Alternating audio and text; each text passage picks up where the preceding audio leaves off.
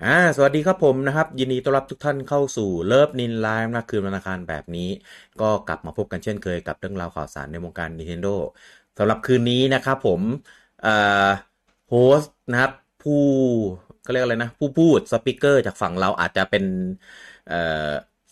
เรียกว่าไงอะแปลกๆซะหน่อยนะครับจริงๆมันก็แปลกๆมาตั้งแต่อาทิตย์ที่แล้วแหละนะครับแต่อาทิตย์นี้แปลกขึ้นไปอีกนะครับ เพราะว่า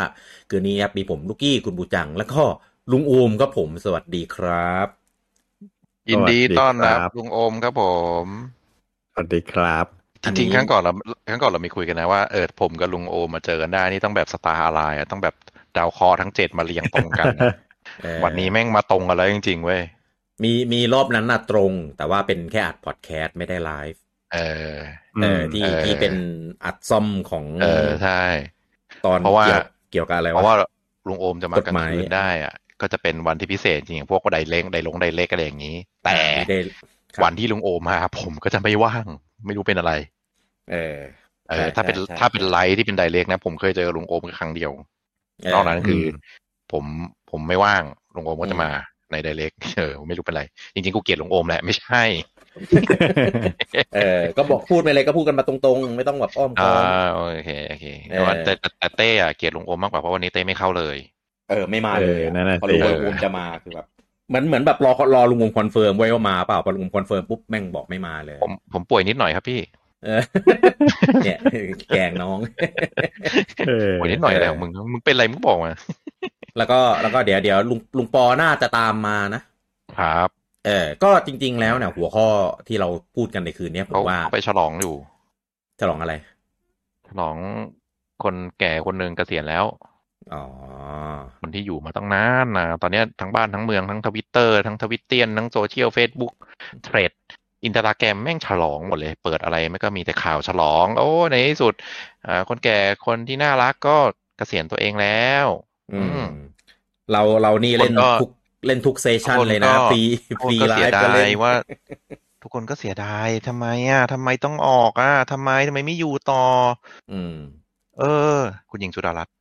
น่าจะอยู่ต่อเนาะจ้ะอืมพูดเอาเราพูดชื่อเลยไหมคุณหญิงสุดารัตน์ไม่น่าออกเลยอืเออมแต่อีกคนเอาไปไปเถอะจ้ะจ้ะป่ะต่อครับ ครับครับนามาจะบอกว่าหัวข้อที่เราจะพูดกันในคืนนี้เนี่ย ผมว่าเอ่อผมว่ากลุ่มกลุ่มคนพูดอะที่ที่เหมาะครับที่จะคุยเรื่องเรื่องในคืนเนี้ย แม่งก็เราเราเนี่ยแหละนะเออเนี่ยเดี๋ยวอืมลงปลงปอใหม่คนเนี่ยก็ผมว่ามันก็ ก็ตรงสายแหละเพราะว่าถ้าเกิดอย่างครับอย่างไอเต้มา หรือเต้เนี่ยมันก็บอกผมเกิดไม่ทันหนะรือพี่อย่างอ่าวิดีโอมาอ่าวิดีโอวิดีโอเนี้ยละเอาไว้ในที่เข้าใจคือไม่ว่าจะเป็นอะไรมันก็มันพูดไม่ได้อก็ยู่ไม่ดีรู้เรื่องเออถูก แต่ถ้าเกิดเป็นเต้เนี่ยน้องโอมคือคือด้วยความที่เต้โอไม่ใช่สายเกมภาษาอยู่แล้ว อ่า เต้กับโอมเนี่ยก็มันก็ยุคมันก็ใกล้เคียงกันแหละอืมอ่า คือมันมาในยุคที่แนวพวกเนี้ย มัน มันพัฒนาไปแล้ว มันอีโวไปแล้ว เออ มันเบลนกันไปจนแบบ ทุกครับวันเนี้ย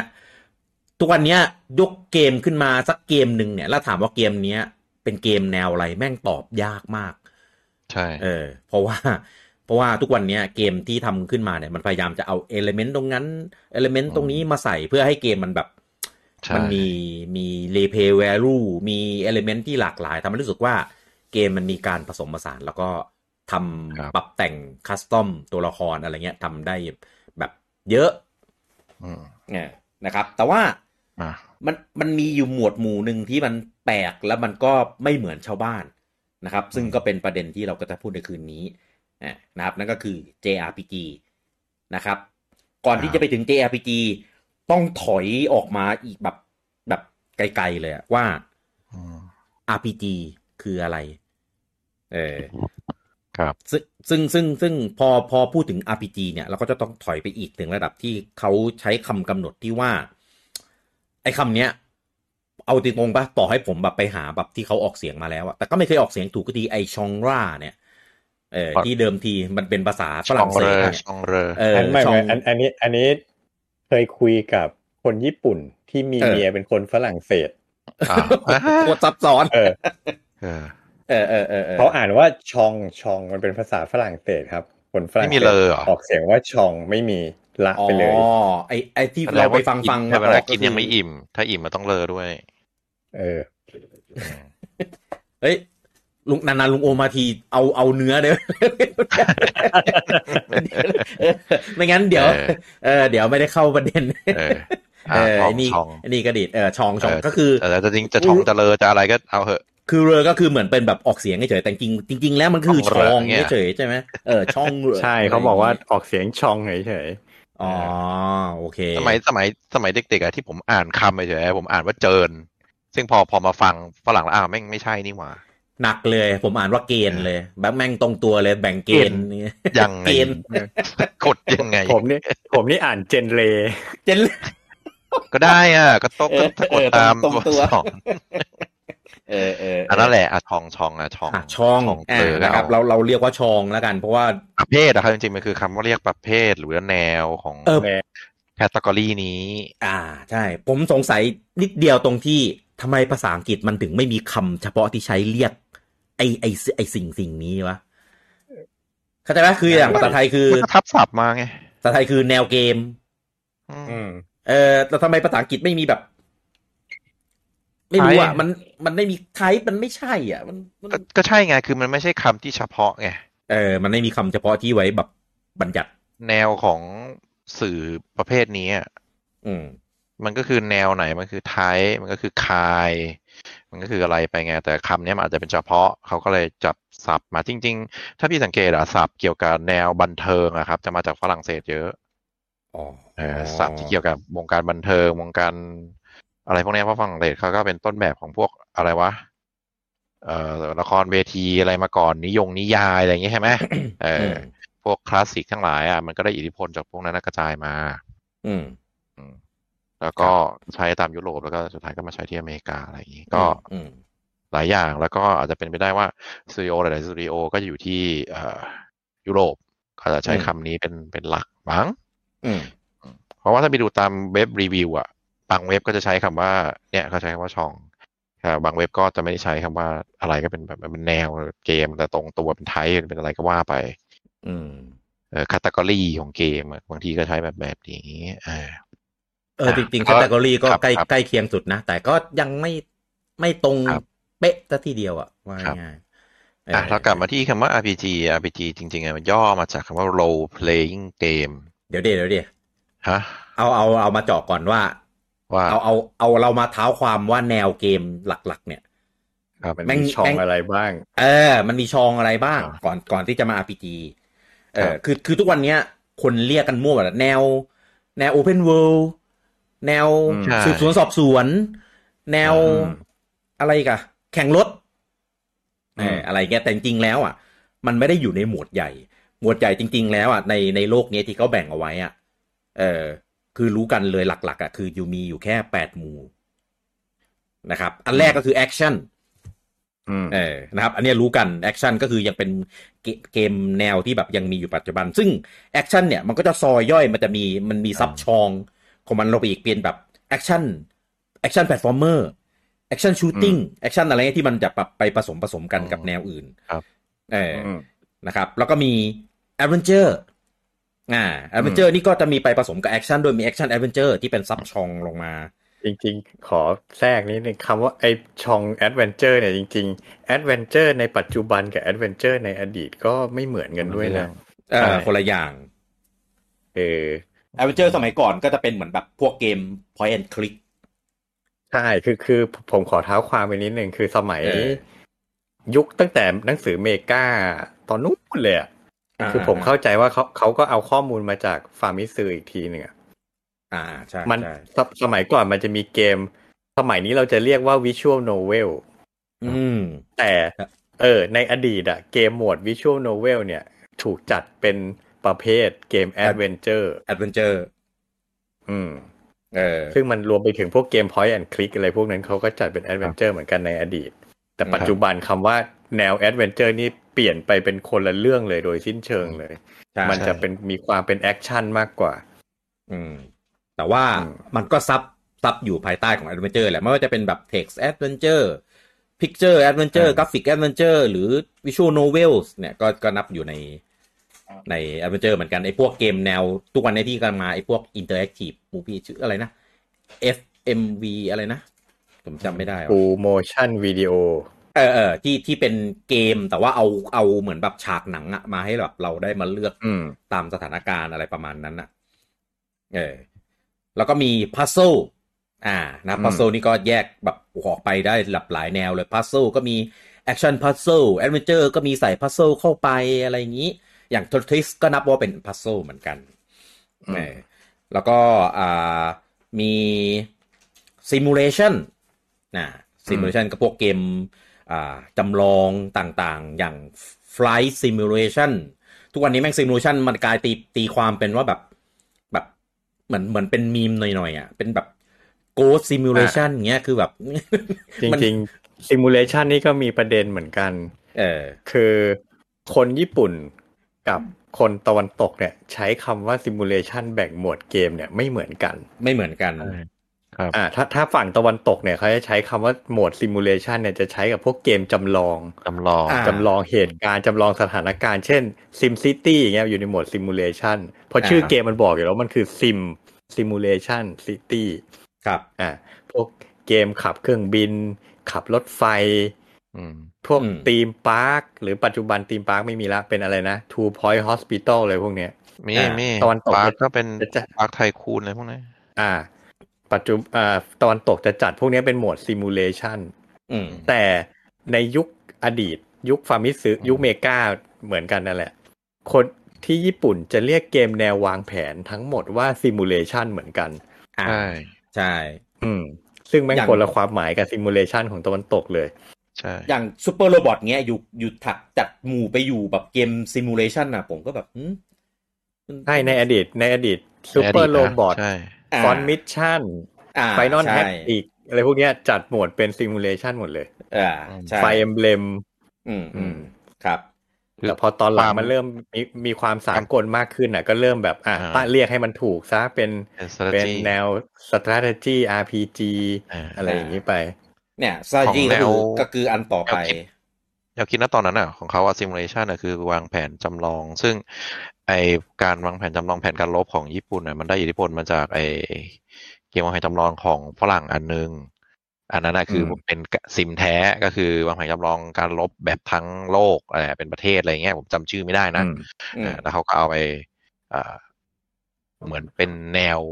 แรกที่เขาเอาไปทำเป็นต้นแบบอะไรเงี้ยอ่าแล้วมันก็เลยแต่ของญี่ปุ่นอะ มันจะเป็นอิเลเมนต์ ของการ strategy กับ RPG อืมมาเยอะกว่าอืมเพราะซิมของซิมของฝรั่งอะ คือเขาจะต้องเน้นตรงตัวคือสมจริง อ่า ก็คืออมจำลองสถานการณ์จริง ๆ มาไม่ว่าอืมจะเป็นแฟนตาซีอะไรก็แล้วแต่นะ แต่ของญี่ปุ่นอะจะไม่ใช่ จะเป็นแนวแท็กติก เป็นแนว strategy ไปซะซะซะเพียวๆซะส่วนมากแบบไม่ต้องมี เอางี้ของญี่ปุ่นอะฟาร์มเอาก็ชนะได้ เออพูด มันง่ายๆมันจะมีความมันจะใช่มีเป็นความ RPG ขับมากกว่าเคลื่อนด้วยเนื้อเรื่องอยู่ ใช่มันคือนึกนึกออกนึกถ้าถ้าใครเกิดทันพวกเกมวางแผนบนเครื่องฟามิคอมยุคก่อนนะครับ ถึงจะเรียกว่าเกมวางแผนแต่จริงๆมันมีความเป็นสตอรี่ไดเวนอะ มันดำเนินด้วยเนื้อเรื่องอะ ซึ่งมันจะอืมต่างกับเกมวางแผนของฝรั่ง เกมวางแผนฝรั่งมันจะไม่มีเนื้อเรื่องเท่าไหร่อ่ามันจะเล่นใช่ครับเล่นแบบวางแผนเป็นฝรั่มิชงชั่นจะไม่เบส ใช่จะไม่จะแทบไม่มีไม่มีเลยก็ว่าได้ แต่ของญี่ปุ่นอะอืมเอาง่ายๆมันคือเกม RPG ที่ใช้การเดินช่อง เขาก็ใช่จะเรียกถูว่ากซิม แต่จริงๆ คอเกมอะผมว่ามันเป็น RPG มันเป็น RPG อ่าใช่แต่ใช่แนวแนวเกมเพลย์อะอาจจะเป็น เป็นเดินช่องเป็นเทิร์นเบสเป็น strategy เป็นอะไรก็ว่าไป แต่ตอนสมัยนั้นอะเขาก็จะเมาเมาๆว่าเป็นทุกอย่างเป็นซิม อืมแต่ถ้าเป็นอ๋อสตาร์ t ตี้จริงๆเนี่ยหมายถึงว่าแบบ แบบรวมๆอะนะ ก็จะมีพวกซับช่องพวกแบบแนวพวก 4x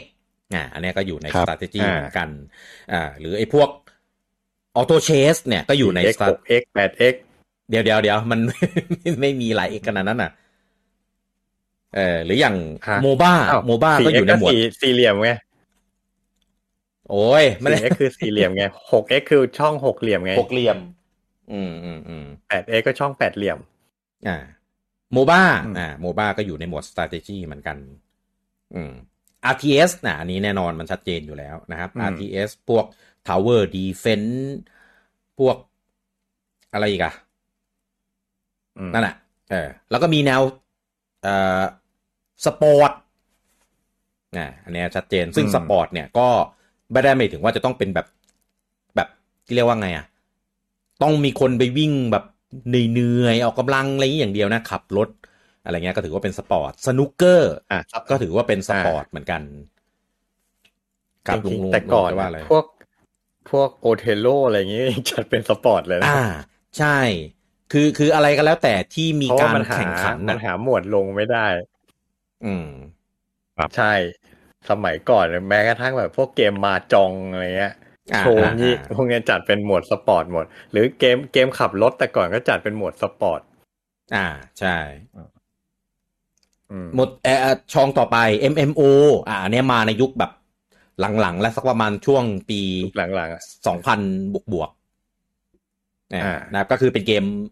แบบออนไลน์แหละ MMO มันย่อมาจาก Massive Multiplayer Online เนี่ยนะครับมันก็มีมันก็มีหลาย MMO มันมี MMO ที่ ไปใส่แนวอื่นสะแบบซับชองเข้าไปอีกอะไรอย่างนี้อ่าแล้วก็หมวดที่เราเว้นเอามาพูดอันสุดท้ายนะครับ นั่นก็คืออ่า low playing อ่านะครับจริงๆมันชื่อเต็มๆคือมัน low playing game เราเรียกสั้นๆว่า RPG อ่านะครับที่บูจังกำลังจะพูดอะบูจังต่อเลยครับ เรื่อง RPG ครับก็จริง ๆ จริงๆ ก่อนจะเข้า RPG อยากจะคุยถึงปัจจุบันก่อนว่าปัจจุบันอืม ที่พี่คีต่อยอดจากเมื่อกี้คือปัจจุบันอะแนวเกมมันจะเบลนกันไปหมดละอ่า อืม อันนี้ใช่ เกรินเกรินไว้ก่อนว่าปัจจุบันเนี่ยคืออย่าง MMO มันก็ต้องมีต่อท้ายว่า MMORPG อะไรอย่างงี้ใช่ไหมหรือว่าสมัยเนี้ยอย่างที่ลุงโอมบอก action เออ adventure อะอืมสมัยเนี้ย adventure แท้ๆแท้แท้ๆอะไม่มีแท้ก็จะเป็น action adventure หรือ adventure อะไรก็ว่าไปอืมอ่าและบางแนวที่ แต่ก่อนเราจัดว่าไปอยู่ใน category นี้ อืมบางทีปัจจุบันเขาก็แยกตัวมาว่า ไม่ใช่กูเป็นแนวนี้เฉพาะกิจเลย อย่างเช่น point and click เดี๋ยวนี้เขาก็จะเรียกว่า point and click มาใหม่กูก็ไม่ใช่ใช่เกม a อ v e n นเจอร์แล้วกูคือเกม point and click หรือว่าอืมเกม Othello อ่ามาจองกูก็คือบอร์ดเกม กูไม่ใช่สปอร์ตอืมอ่ามันก็จะพยายามอ่า sub sub ของตัวเอง ซึ่ง sub ไป sub มากูก็ไม่ใช่ sub แล้วไง กูก็มี เพราะว่าจริงๆอะความหมายของ sub อะมันจะต้องเป็นหมวดย่อย แล้วก็มีเกมที่ไม่ไม่ได้เยอะมากเป็นหมวดเฉพาะกิจ แต่ณปัจจุบันอะหมวดย่อยอะเกมในนี้มันก็เยอะมากไงซึ่งจะเป็นบอกว่าจะเป็นหมวดย่อยของอันนี้มันก็ไม่ใช่แล้ว เพราะว่าอ่าลักษณะของเกมมันก็ขาดกันแล้วอืมอ่าแล้วจำนวนเกมที่ยึดอยู่ในหมวดเนี้ยก็เยอะอยู่เออเพราะฉะนั้นก็จะมีเติมมีเติมมีเติมมีเติมออกไปอืมเพราะหน้าปัจจุบันมันจะกลายเป็นแบบอ่าเหมือน อ่าหมวดหมวดหลักมันจะมีเยอะมาก อ่าอะไรที่เป็นหมวดย่อยก็กลับเป็นปุ่มหมวดหลักได้ และจะใช้ prefix suffix ประกาศต่อไปว่าเป็นลักษณะไหนมากกว่า อืมใช่อ่า อย่างเช่น อ่า action soul soul light อ่า เราก็จะรู้อ่าอ๋อ action ใช่แต่แบบสไตล์นี้นะ อ่า หรือว่า อ่าโลกไลท์ hunting action มีเหรอนั้นอะเราก็รู้เอ่อ ไม่ไม่มี แนวนี้มันตายไปแล้วอ่าแล้วแล้วเรายังไม่ควรพูดถึงอันนี้ใช่ไหมเราเก็บไว้ดีกว่าเนี่ยมีประเด็นให้พูดเยอะ เออเนี่ยใหญ่จะเพิ่งอะไรเริ่มประมาณเนี้ยอ่า หรือว่าเอออ่อ่าลิทึมเกมดนตรีอ่าแต่เป็นดนตรีแบบไหน อ่าใช่มันใช่ก็จะใช่เกม ใช่ หรือว่าอ่าสปอร์ตแบบนู้นแบบนี้ อ่า แล้วก็มีแบบรายละเอียดที่มันจะมาเติมเป็นพีฟิกเป็นซัฟฟิกไปแบทเทิลรอยัเพลราะอฉะย่างสมัยนี้เดี๋ยวนี้ อ่าอ่าครับ Battle Royale อย่างปัจจุบันมีอ่าบางคนเรียกเกมแนวกาชาอย่างเงี้ยเออจริงๆแล้วไม่เป็นแนวหรือเปล่า จริง ๆ มันสามารถจริง ๆ มันมันมันต่อเป็น prefix prefix suffix ต่อไปได้เรื่อยๆ หลายๆ อันนะอืมอืมเอ่อเกมอ่า strategy ที่มีส่วนของอ่า mecha action adventure strategy จะเติมอะไรก็เติมไปอืมเพราะฉะนั้นตอนนี้หลาย ๆ หลาย ๆ เว็บค่ะอ่าที่เป็นเว็บพวกฐานข้อมูลหรือเว็บ store อะ เขาจะไม่ค่อยใส่เป็นประเภทหลักแล้วอืมเขาจะใส่เป็นแท็กอ่าเออแท็กย่อยๆไปเลยใช่มึงมีอะไรมึงใส่มาเลย มีประเภทไหนมึง NS ใส่ให้ครบ FW เออเราใช่เราอ่าตอนเนี้ยเราใช้อันนี้ครับกับ Nintendo ไม่ได้ครับ ลองไปดูใน eShop เลยครับ เขายังใช้ยังใช้เมนชองอย่างเดียวเลยครับผมโคตรไม่สื่อเลยเอาเอาโคตรง่ายๆดูจากสตรีม สตรีมตอนเนี้ยอ่าสื่อเป็นแท็กสตรีมละชัดเจนคือ คุณอยากจะใส่ประเภทคุณกี่อัน มึงใส่มาสิ แล้วคนก็กดดูตามแท็กได้ แล้วกดแท็กไหนอ่ามัมันก็ขึ้น ใช่ใช่เออ แล้วเขาก็จะมีนอกจากใส่แท็ก เขาให้ใส่เกมที่คล้ายคลึงกับคุณ อ่าอ่าอืมมันจะได้ category ตัวเองอยู่ในหมวดนั้น โดยอัตโนมัติด้วยว่า เออ อ่า ด้วย base จาก base จากอัลกอริทึมคนชอบเล่นหรืออะไรเงี้ยเขาจะรู้ว่าอ๋อแนวแนวแนวนี้ผสมกันกลายเป็นแนวที่เราชอบ เพราะฉะนั้นอาของ Steam มันจะมี store หน้า store ที่เป็น you page อืมอันเนี้ยดีคือเป็นแนวที่คุณชอบแน่ๆแต่ไม่มีไม่มีคำพูดบอกว่าเป็นแนวอะไรแต่เนี้ยคือแนวที่คุณชอบแล้วมันก็จะคัตตาลีคัตตาไลซ์มาให้แล้ว อืมเออประมาณเนี้ยแหละอ่ามันก็จะเป็นแนวแนวแนวแนวทั้งหลายทั้งมวลที่คุณชอบไปตรงนี้ เพราะว่า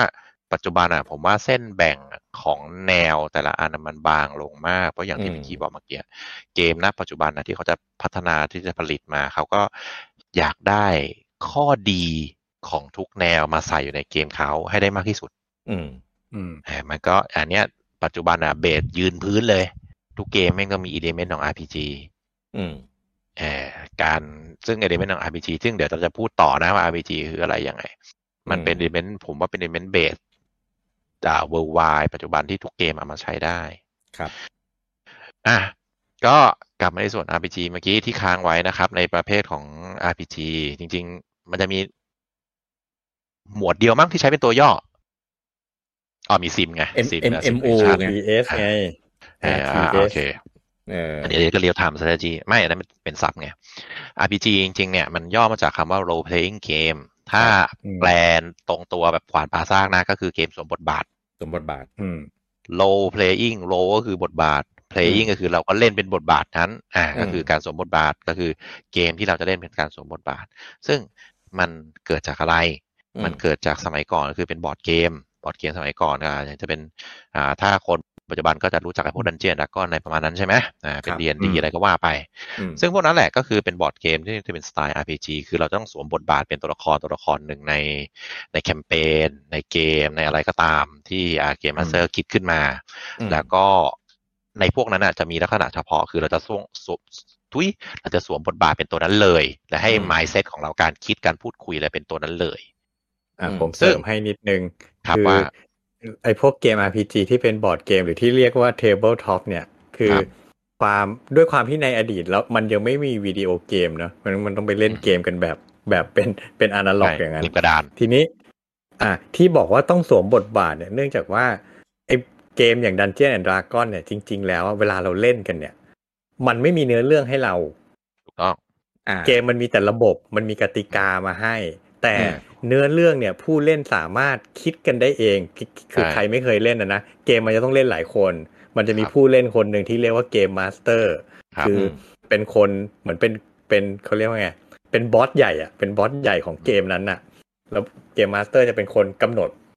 มันเป็นพล็อตเรื่อง narrative ที่เราจะมาเล่นด้วยกันในวันนี้อ่าอ่า วันนี้เราจะมาเล่นกันด้วยพล็อตอะไรอ่าเขาก็จะมี mission อะไรโครงมี quest อะไร โครงเขาใช่อยู่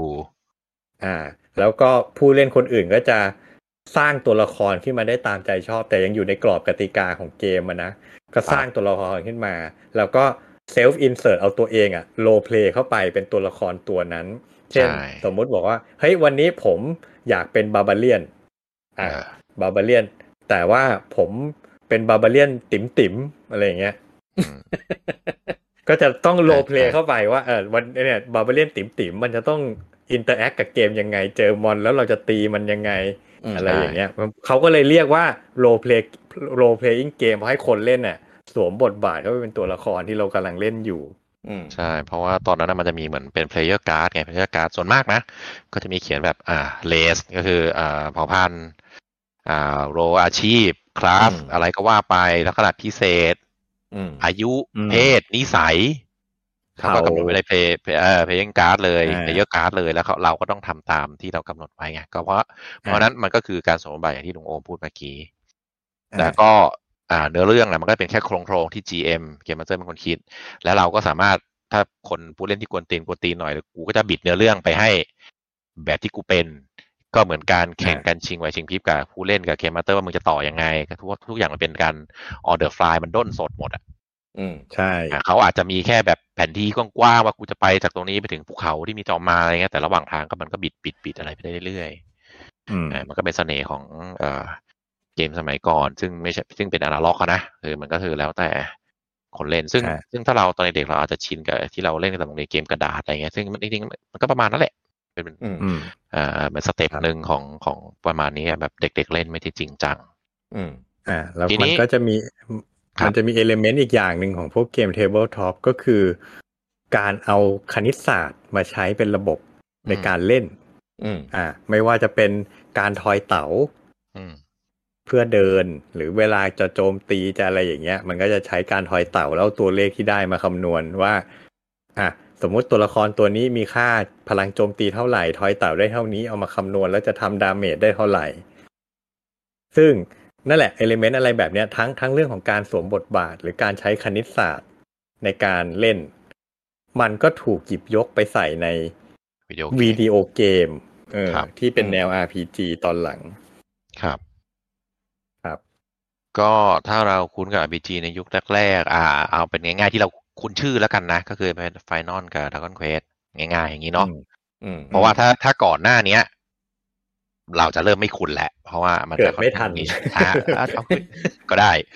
เออก็ก็ได้อย่างเอเอาอติมาอะไรเงี้ยวิสาทรีเอออะไรเงี้ยเออจริงไม่ๆเกิดทันทันนะแต่ไม่เคยเล่น โอ้ยเพราะพวกนั้นมันเป็นของฝรั่งด้วยไง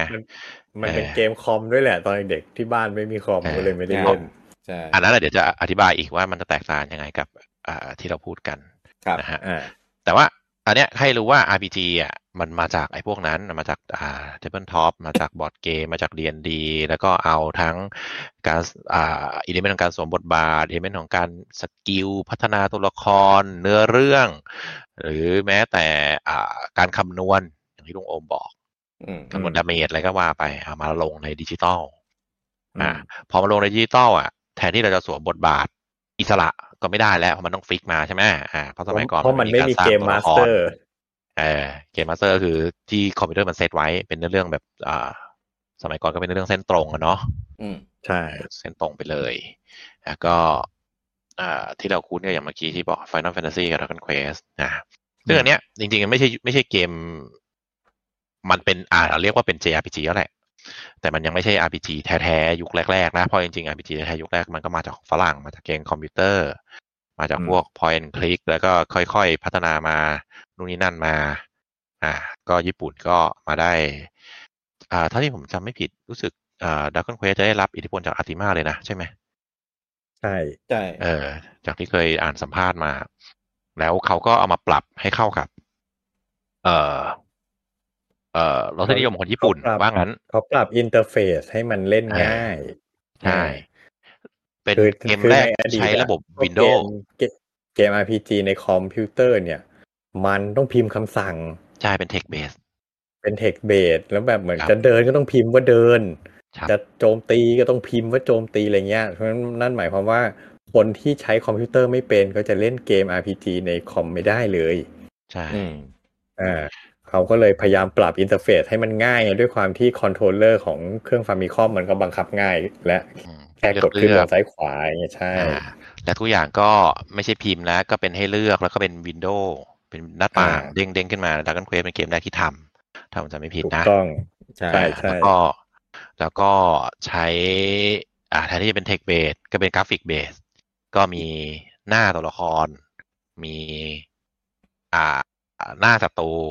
อ่าอืมถึงถึงถึง Dragon Quest สมัยแรกมันจะยังไม่ได้แบบเห็นตัวเราก็ตามแต่ก็เห็นศัตรูก็ได้ก็ได้ ก็ถือว่านับแหละเป็น graphic base อืมแล้วก็พัฒนาต่อมาเป็นเรื่อยๆ จน อ่า ก็มี Final Fantasy อ่า แล้วก็มีอ่าซีรีส์อื่นๆอื่นๆขึ้นมาพอ Dragon Quest นิยมอะ จริงๆ Dragon Quest นับว่าเป็นบิดาได้ไหมบิดาของก็เป็น ก็เป็น JRPG อ่าใช่แต่อ่าบิดาไหมผมผม ผมไม่ชัวร์ว่ะ แต่ว่ามันเป็นมันเป็นซีรีส์ทำให้ JRPG ดัง อันเนี้ยเนี่ยอันเนี้ยชัวร์น่าจะเป็นเกมแรกเลยแหละที่จากแรที่กๆอะเล่นมาตลอดถ้าเข้าที่ข้อมูลมีอยู่อะ มันคือเกมแรกอืมใช่ไหมใช่ถ้าถ้าถ้าถ้าใครมีข้อมูลที่ถูกกว่านี้ก็เออก็แก้มาได้นะครับเออคือแรกต่ว่าสุดไหมอะผมไม่แน่ แต่ว่ามันอะมันทำให้แนวเนี้ยดังอะชัวร์ชัวร์อืมอืม เออ เออเพราะว่าเพราะว่า Dragon Quest รู้สึกเป็นแรกเป็นเกมเป็นเกมแรกของหลาย ๆ อย่างนะ เหมือนเป็นจุดสตาร์ทของเกมยุคใหม่ด้วย อืมอืมพอพอทำขึ้นมาก็มีหลาย ๆ เกมที่สมัยนั้นอะเราจะเห็นว่า RPG JRPG ของเครื่อง Famicom ใช่ไหมสมัยก่อนอะทุกเกมแม่งจะเหมือนดัก o n นเควสหมดเลยเว้ยอ่าอืมหน้าตาเป็น Windows Base เป็นการเลือกคำสั่งโจมตีแค่ไอเทมอ่าสกิลอะไรก็ว่าไป ไม่เหมือนดัก o n นเควสเลย จะแตกบางต่างเกมแค่นี่เป็นดาร์คอนเควสครับเปลี่ยนสกินเลยอะทุกแล้วแล้วก็เป็นอ่าเราจะดับอย่างนี้ดัก o n นเควสเราจะไม่เห็นตัวเองไฟนอลอืมเราจะเห็นด้านข้างอ่าอ่า และแม่งก็จะมีเกมที่โคลนสองนี้ก็มาเต็มไปหมดเลยเต็มไปหมดเต็มไปหมดอืมเอออือมก็จะเป็นแบบโคลนแล้วก็เควสแล้วก็จะเห็นว่าเออมันไม่เห็นตัวเองนะ ก็เป็นแบบเออเดินเดินอ่า ตีตีศัตรูก็กระพริบกระพริบ แต่ไฟนอลอ่าก็จะเห็นแบบตัวละครด้านข้าง แล้วก็ต่อยต่อยแค่ แค่มีเอฟเฟกต์ไฟอ่าไฟกระแพบไฟกับกระพริบแต่บางกระแพบเกมก็อะไรเลยวะไปครับบางเกมก็เลยมิกกันว่าอะมองจากด้านหลังเราเห็นศัตรูเหมือนดาร์คเควสแต่ว่าก็เออเห็นเห็นตัวเราด้วยเออเออแต่เห็นเห็นตัวเราด้านหลังอะไรอย่างเงี้ย ใช่ก็ mix mix mix กันอืมไป ซึ่งก็จะเรียกว่าบิดาหรือทำให้ดังก็ได้แล้วก็คือ Dragon Quest กับ Final Fantasy นี่แหละอืมเพราะฉะนั้นเราจะเรียกว่า JRPG ซึ่งตัวย่อมันก็คือ Japanese หรือ Japan Role Playing Game มันก็คือ base มาจาก Dragon Quest หรือ Final Fantasy นั่นแหละ ครับอ่าทีนี้คำว่า JRPG คืออะไร และต้องเป็นยังไงเราถึงจะเรียกว่า JRPG อืมเราเรามาเรื่องนี้แล้วใช่ไหมได้นะ ทำไมอันนี้เราจะเรียกว่า JRPG ได้ อันนี้เราจะเรียกว่าแทรกก่อนได้ไหม JRPG ไม่แทรได้กก่อนนิดเดียวนิดได้เดียวครับได้ครับว่า แล้วเกมภาษานี่มาไงครับ เออต้องถามเมกาครับ ไม่ใช่เมกามามาจากทอนบุเอาเหรอเออเก่าเลไม่ยรู้เราผมไม่รู้มาจากไหนอะเอเอออคือเอาเนี่ยอันนี้ผมผมไม่รู้รู้จักคำนี้ครั้งแรกอะ ตอนที่จะไปเล่น ตอนตอนเล่น Final สามเป็น ครับ Final สามเป็น RPG เกมแรกที่ผมได้เล่น ครับ ยืมเพื่อนมา เอภาษาอญี่ปุ่นแล้วเพื่อนก็เพื่อนก็บอกว่า เนี่ย มันเป็นเกมภาษาอืมผมก็แบบเกมภาษา อะไรวะเกมภาษาคืออะไรวะแล้วเกมไหนไม่มีภาษา อ่าสวัสดีครับผมเอบอกอครับ นั่นแหละ แล้วก็อ่าก็จากจากการที่พูดคุยกับเพื่อน หรือไปตามร้านเกม ก็พอจะได้คำจำกัดความว่า ด้วยความที่เกมมันมีแต่คำสั่งภาษาญี่ภาปุ่นษาญี่ปุ่น เต็มไปหมดเลยมันต้องอ่านต้องอะไรเงี้ยอืมอืมเขาก็เลยซึ่งสมัยนั้นนะคำว่า RPG มันยังไม่เป็นที่รู้จักในเมืองไทยอ่าคนไทยก็เลยเรียกเกมโหมดนี้ว่าเกมภาษา นั่นหมายความว่าเกมภาษาคุณต้องมีทักษะด้านเกมภาแม่ษางมีแต่ถึงจะเล่นภาษาได้กูเล่นยังไงวะเนี่ยอะไรเอออย่างนี้จริง ๆ ซื้อภาษาก็ต้องเป็นเกมภาษานะ ก็ใช่นะก็ใช่นะเกมดราก้อนบอลเออสมัยก่อนก็ใช่นะเกมเออเซนเซย่าก็ใช่นะใช่เออแม่งตัวหนังสือยุบยับเลยแล้วเลือกคำสั่งเหมือนเกม RPG เลยอืมเอ้ยเอ้ยอันเนี้ยอันเนี้ยผมมีเรื่องในชีวิตตลกตลกๆกันหนึ่งจะเล่าให้ฟังครับ คืออะผมก็ผมก็รู้จากหนังสือเกมแล้วอะอันนี้คือเกมภาษานะเกมภาษานะ ผมก็มีวันหนึ่งตอนป .6 แล้วอะก็คุยกันเรื่องเกมกับเพื่อนพอเขาพูดถึง ผมก็พูดขึ้นมา เกมภาษา อืมเพื่อนคนหนึ่งเว้ยมันมันเป็น nerd nerd หน่อย จะบ้าเขาไม่ได้หรอกกูก็เนิร์ดแต่เขาเนิร์ดกว่ากูเขาก็เดินมาแล้วทำหน้าเหยียดเหยียดๆเกมภาษาที่คุณพูดอะ ผมเรียกว่า RPG แล้วมันก็สะบัดหน้าไปเว้ยปึ๊บกูผมตอนนั้นตอนนั้นด้วยด้วยด้วยความที่กูไม่รู้จักคำว่า RPG อะไรกูก็อะไรวะ RPG เออแต่พอนึกนึกย้อนไปจริงๆผมไม่เคยนึกย้อนนะ อยู่ดีอืมความทรงจำนี้ก็แวบขึ้นมาก็แบบอ๋อมึงเกลียดกูนี่หว่ามึงมึง ว่ากูบ้านนอกใช่ไหมเนี่ยไม่เดี๋ยว ฟังแล้วอะผมไม่ได้ติดใจเรื่องภาษาหรือ RPG ผมติดใจที่แม่งพูดคุณกับผมเนี่ยอ๋อผมอยู่สาธิตจุฬาครับสาธิตจุฬาบังคับให้พูดคุณกับผมอ๋อเหรอครับอ๋ออมเขาจะเขาจะสอนเด็กผู้ชายทั้งหมดให้พูดอย่างนี้ห้ามพูดอย่างอื่นอ๋อรับหลังก็พูดงี้เหรอเออจริง ๆ คือผมไม่รู้จักคำว่ากูกับมึง เออเออโอ้แล้วมารู้จักเมื่อไหร่ มึงนี่แหละ ไม่ใช่ ไม่ก็คือรู้ไง แต่โรงเรียนห้ามพูดห้ามแบบห้ามพูดห้ามห้ามเหมือนคำคำคอควายอะแบบห้ามพูดเลยเป็นคำหยาบเลยอ่าถ้าพูดปุ๊บเข้าเข้าปกครองทันทีอะอืมเออ เออเออสมัยนี้ก็จะให้สมัยนี้ยังเป็นไหมพูดกับผมแค่นั้นเออกูมีปัญหาไหมสมัยนี้ยังเป็นอย่างนั้นอยู่ปะหมายถึงโรงเรียนอะอ้าวเหรอหมายถึงผู้นึกจังว่าผมอะหมายถึง ไม่รู้หรือจะรู้ได้ไงล่ะเออเออ รอรอรอลูกเข้าเรียนแล้วกันเดี๋ยวจะรอลูถากมให้เข้าเออเออเออเอเอออเอออืม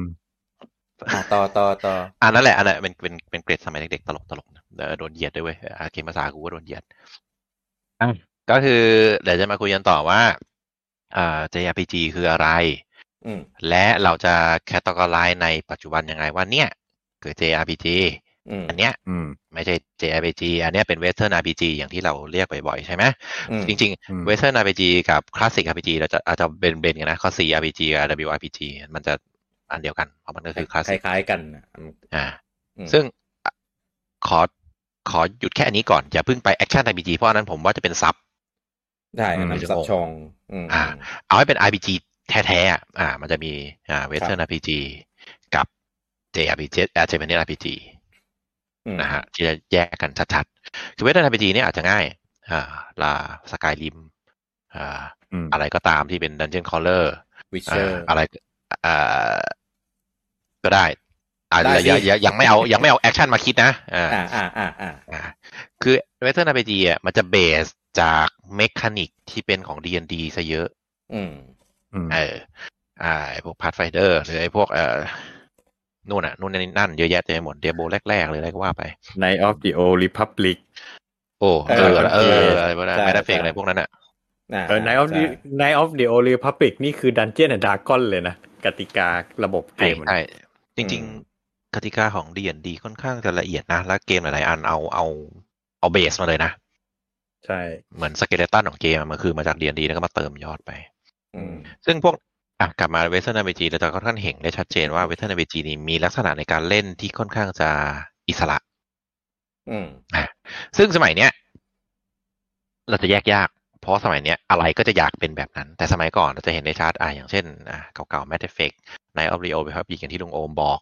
หรือไม่ได้อะไรก็ตามคือ จะเดินไปไหนก็ได้สตอรี่เป็นแบบให้เควสแล้วคุณไปทำอืมอืมอ่า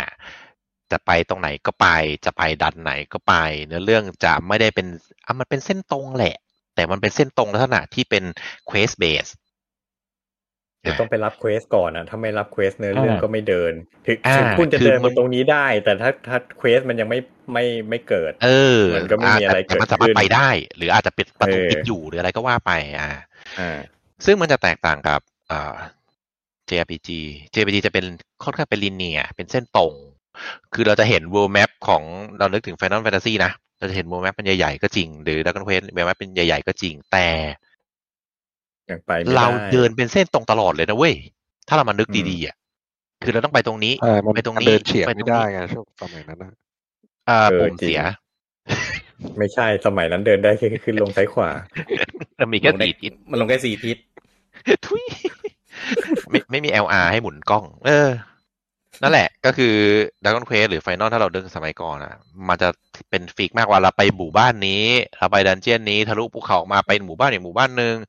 ทุกอย่างจะค่อนข้างเป็น linear มากเลย แล้วก็ story driven มาก คืออมไปปุ๊บมีเนื้อเรื่องไปอันอื่นต่อ มีเนื้อเรื่องไปอันอื่นต่อมีเนื้อเรื่องจนสุดท้ายแล้วอะครับ เนื้อเรื่องก็มักจะ fix ไว้อยู่แล้ว ไม่มีทางเลือก ไม่มีทางแยก อ่าอืมอ่า เป็นอ่าครั้งก่อนผมคุยกับพิกกี้ว่าอ่าด r a ก o n นเควสอะในตอนนั้นคุยถึงเรื่องเกม point click อ่าด r a ก o n นเควสเป็นเกมชอยที่เฮี้ยที่สุด เพราะว่าเป็น choice หลอกแบบทุเรศที่สุด อ่าเฮ้ย ไม่หลอกภาคแรกนี่ถ้าเลือกผิด game over เลยนะ เฉพาะอันนั้นปะผิดอยู่อันเดียวแหละ อยู่อันสุดท้ายอันเดียว เออ นั่นแหละคือชอยหลอกของด r a ก o n นเควสคือชอยบังคับตอบ คือถ้าตอบผิดปุ๊บมันวน ถามมาอีกครั้งอืมมึงให้กูตอบทำไม เออ อืมอะเพราะฉะนั้นก็คือ JP ในสมัยก่อนจะเป็น linear story และก็จะมีกิมมิคของทุกเกมต้องเป็นก็คือ พอถึงก่อนบอสใหญ่ อืม จะให้เดินได้อิสระแหละ โดยจะมีอืม mechanic อะไรก็ตามแต่ว่า เอ้ย มึงเดินมีเรือเหาะมีเรือจักรกลขี่หุ่นเรือหาเหวอะไรก็ตามอืมแต่มันจะไปอิสระตอนก่อนหน้าบอสเพื่อเพื่อที่คนจะไปเก็บของลับ อะไรอย่างเงี้ย ย้อนเกลับไปเก็บของฉากเก่าของเทพอะไรอย่างเงี้ยไปอ่าหาตัวละครพิเศษอ่า ซึ่งก่อนหนานั้นน่ะ ถ้าจะทำอย่างเงี้ยกูต้องเดินย้อนแบบย้อนชิบหายอะซึ่งก็จะไม่ทำกัน เอออืมเหนื่อย ใช่ส่วนส่วนใหญ่มักจะดองหน้าบอสไม่ส่วนใหญ่แล้วมีมีคนนึงแหละโอ้โหนั่นเองเอกูออิสระเมื่อไหร่กูดอง เออ ส่วนใหญ่ในที่นี้คือส่วนใหญ่ที่ลุงโอมเล่น ใช่อ๋อเออกูกูด้วยแหละเออเพราะฉะนั้นจะค่อนข้างต่างกับเวสเทิร์น RPG ในสมัยก่อน คือ Western RPG จะค่อนข้างจะอิสระตั้งแต่แรก อ่าอืมอืมอ่า จะลักษณะให้การดำเนินเรื่องเป็นดำเนินเรื่องเป็น questอ่าเหมือนหนึ่งสองสามสี่ห้าครบ condition ไปต่ออะไรเงี้ยอ่าอืมแต่ของ JRPG จะเป็นเส้นตรง แล้วจะค่อยไปอิสระก่อนบอสใหญ่อืมแต่ณตอนนั้นน่ะ ก็ไม่มีเนื้อเรื่องแล้วนะ ก็คือสู้บอสจบแล้วก็จบแล้วนะ เออจะมีแบบเนื้อเรื่องเป็นเป็น side quest อะไรบ้างนิดหน่อยอ่าลักษณะนั้นก็ไม่ได้ไม่ได้มีอะไรซีเรียสอันเนี้ยคือข้อแตกต่างหลัก ๆ ของสมัยก่อน โดยอ่าเนื้อเรื่องก็เช่นกันอย่างที่เมื่อกี้มันก็เกี่ยวข้องกันเนาะคือ quest base กับเป็น story base อืมอ่าก็คือการเล่าเรื่องก็จะแตกต่างกัน ซึ่งเอ่อเราจะสมัยก่อนเราจะเรียกว่าเป็นคัตซีนได้ไหมก็ก็ก็ได้มั้งอารมณ์ประมาณนั้นอะเพราะว่าของของญี่ปุ่นอะจะค่อนข้างเห็นชัดเจนว่าช่วงนี้คือตัด ตัดช่วงสตอรี่นะเอ่อคุยคุยคุยคุยอย่างเดียวอืมอ่าของWestern อะ ก็จะเป็น อะ quest คือ quest quest มันก็มีตัดช่วงคุยแล้วก็ช่วงลุยแล้วก็ตัดช่วงคุยแล้วช่วงลุยเป็นเป็นในของ quest นั้นไป ส่วนณตอนสู้จะเป็น action หรือเป็นอะไรเนี่ยแล้วแต่เลย แต่เราจะไม่ค่อยเห็นลักษณะ turn-based จ๋าของญี่ปุ่นในฝรั่ง อ่า ในของ Western อะ มี turn เขาก็จะเป็น mechanic ของ D&D ไปอ่าอืมก็จะมี roll มีอะไร แต่ของญี่ปุ่นจะ turn แบบค่อนข้างจะ turn turn อะคือแบบ turn เรา turn ศัตรู turn เรา turn ศัตรูแล้วก็ตัดชัดเจนว่าเป็นยังไง มีค่าพลังบ้างไม่เยอะ แต่ของเวสเทิร์น RPG ค่าพลังจะค่อนข้างเยอะยุบยับแล้วก็ลึกมีการคำนวณที่ลึกพอสมควรอืมอ่า แล้วก็จะมีการ roll ของ random อะไรได้เยอะกว่าอของญี่ปุ่นก็ random อะไรก็จะไม่ค่อยเยอะเท่าไหร่ก็คำนวณแบบตรงๆ ก็จะมีมีให้เป็นกิมมิกบ้าง มี stat มีอะไร มีค่า luck ที่จะเป็นในการมาคำนวณตัวคูณอะไรบ้างนิดหน่อยอ่าไม่ได้เยอะมาก แล้วก็ที่สำคัญคือรูปแบบอ่ากราฟิกก็จะแตกต่างกันของฝรั่งก็จะอ่าอย่างที่เรารู้กันมันก็จะเน้นว่าหน้าตาอ่าสมจริง สมจริงในสมัยก่อนมันก็ได้เท่านั้นนะเนาะอ่าแต่ของญี่ปุ่น เออกำกล้ามเออเอวก็ซีดๆอะไรเงี้ยเออของญี่ปุ่น อะ ก็จะเป็นภาพสไตล์เมะไปเลย ตัวละครสวยหล่อ สวยหล่ออะไรก็ว่าไป อ่าอืมก็จะ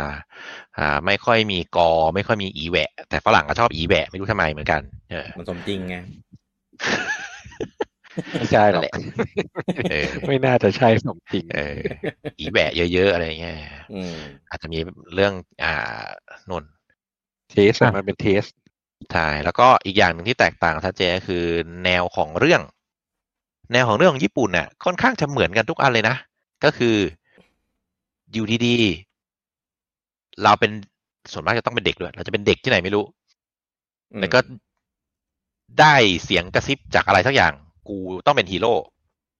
อ่า แล้วก็เดินทางเพื่อกู้โลกจากจอมานอืม อันเนี้ยคือในยุคนั้นน่ะทุกอันแทบเป็นอย่างนี้หมดเลยอืมคือเราจะต้องเป็นกู้โลกจากจอมานกู้โลกจากจอมานก็โลกมันก็โดนบ่อยเหลือเกินอยู่ดีๆ เจ้าหญิงหายตัวไปโดนจับอะไรอย่างนี้ เดี๋ยวเดี๋ยวเดี๋ยวโดนโดนก็มังกรเรียกจัให้บไปไปช่วยเออใช่อยู่ภาษาไหนแล้วก็ก็ไม่รู้เจ้าเจ้าหญิงอยู่ปราสาทอื่น เออ อ่า มันเป็นยุคที่พล็อตโชเนนเฟื่องฟูในญี่ปุ่นด้วยแหละ มันก็เป็นแบบเป็นโชเนนเป็นแบบอะไรที่เข้าใจง่ายอะโชเนน mainstream นี่นะแบบ A ถึง Z อะ คือรู้เลยว่ามึงต้องเดินยังไงอะเออเออแล้วก็จะเป็นแบบอ่าการ์ตูนโชเนนคืออะไรอ่าตัดมานิดนึงคือเราต้องเป็นเด็ก เด็กเด็กประมาณหนึ่งตอนแรกจะต้องไม่เก่งอ่าต้องเก็บเลเวล ต้องเก่งขึ้นใช้ความพยายามเรื่อยๆ มี skill เพิ่มเรื่อยๆ และไปเจออาวุธลับอะไรสักอย่าง เจอดาบเทพ หรือมีเหตุการณ์อะไรสักอย่างทำให้พลังในตัวมันตื่นขึ้นมาเว้ยอืมเออแล้วอะเราก็รู้จุดประสงค์ของเราแหละ เราเป็นฮีโร่เรามีสายเลือดที่ลับอยู่มีอะไรเนี่ย จะเป็นพล็อตแบบญี่ปุ่นญี่ปุ่นพล็อตแบบ อืม Dragon Quest อะเออสุดท้ายก็ต้องไปสู้กับจอมมารเพื่อกู้โลกแล้วก็มันจะ contain เนื้อเรื่องมันจะ contain อยู่ที่ประมาณแค่นี้ ไม่มีการบอกก่อนหน้า ไม่มีการบอกข้างหลัง ไม่มีการบอก setting ของโลกแบบละเอียดว่าเป็นยังไง อืม ซึ่งแตกต่างของแตกต่างกับของ Western RPG มาก Western RPG จะเล่าเหมือนอ่านนิยาย อืมเน้นรอ อ่า จะรอของโลกเขาจะเริ่มจากการ world building ก่อน อืมอ่าการออกแบบของของของเกมเขาอะมันจะเหมือนกับการออกแบบเกม D&D การออกแบบแคมเปญ Tabletop ต้องคิด ske skeleton ของเรื่องก่อน ว่าจะเป็นอย่างนี้นะ โลกเป็นอย่างนี้ setting base เป็นอย่างนี้ และเราจะเอาทุกอย่างที่เป็น setting ของโลกอะยัดเข้าไปในทุกอิเลเมนต์ของเนื้อเรื่อง อืม เออ อะเราจะไม่ใช่คนที่มีพลังลึกลับเป็นโชเนนต้องไปสู้กับจอมมารอะไรอย่างเงี้ยนะเออมันจะต้องมีความลึก มีความสัมพันธ์ มีการเดินทาง อะไรประมาณนั้นน่ะที่ค่อนข้างเป็นนิยายมากกว่า มีมีพันธนาพันธนาโวหารนะอะอะค่อยๆเล่าอะไรไป ซึ่งมันก็จะคนละเทสกับของญี่ปุ่นของญี่ปุ่นนี่คือโชชาโบบะ เป๊ะๆไปอย่างเงี้ยอ่าจบสู้จอมมารอ่าแล้วก็มันก็จะชัดเจน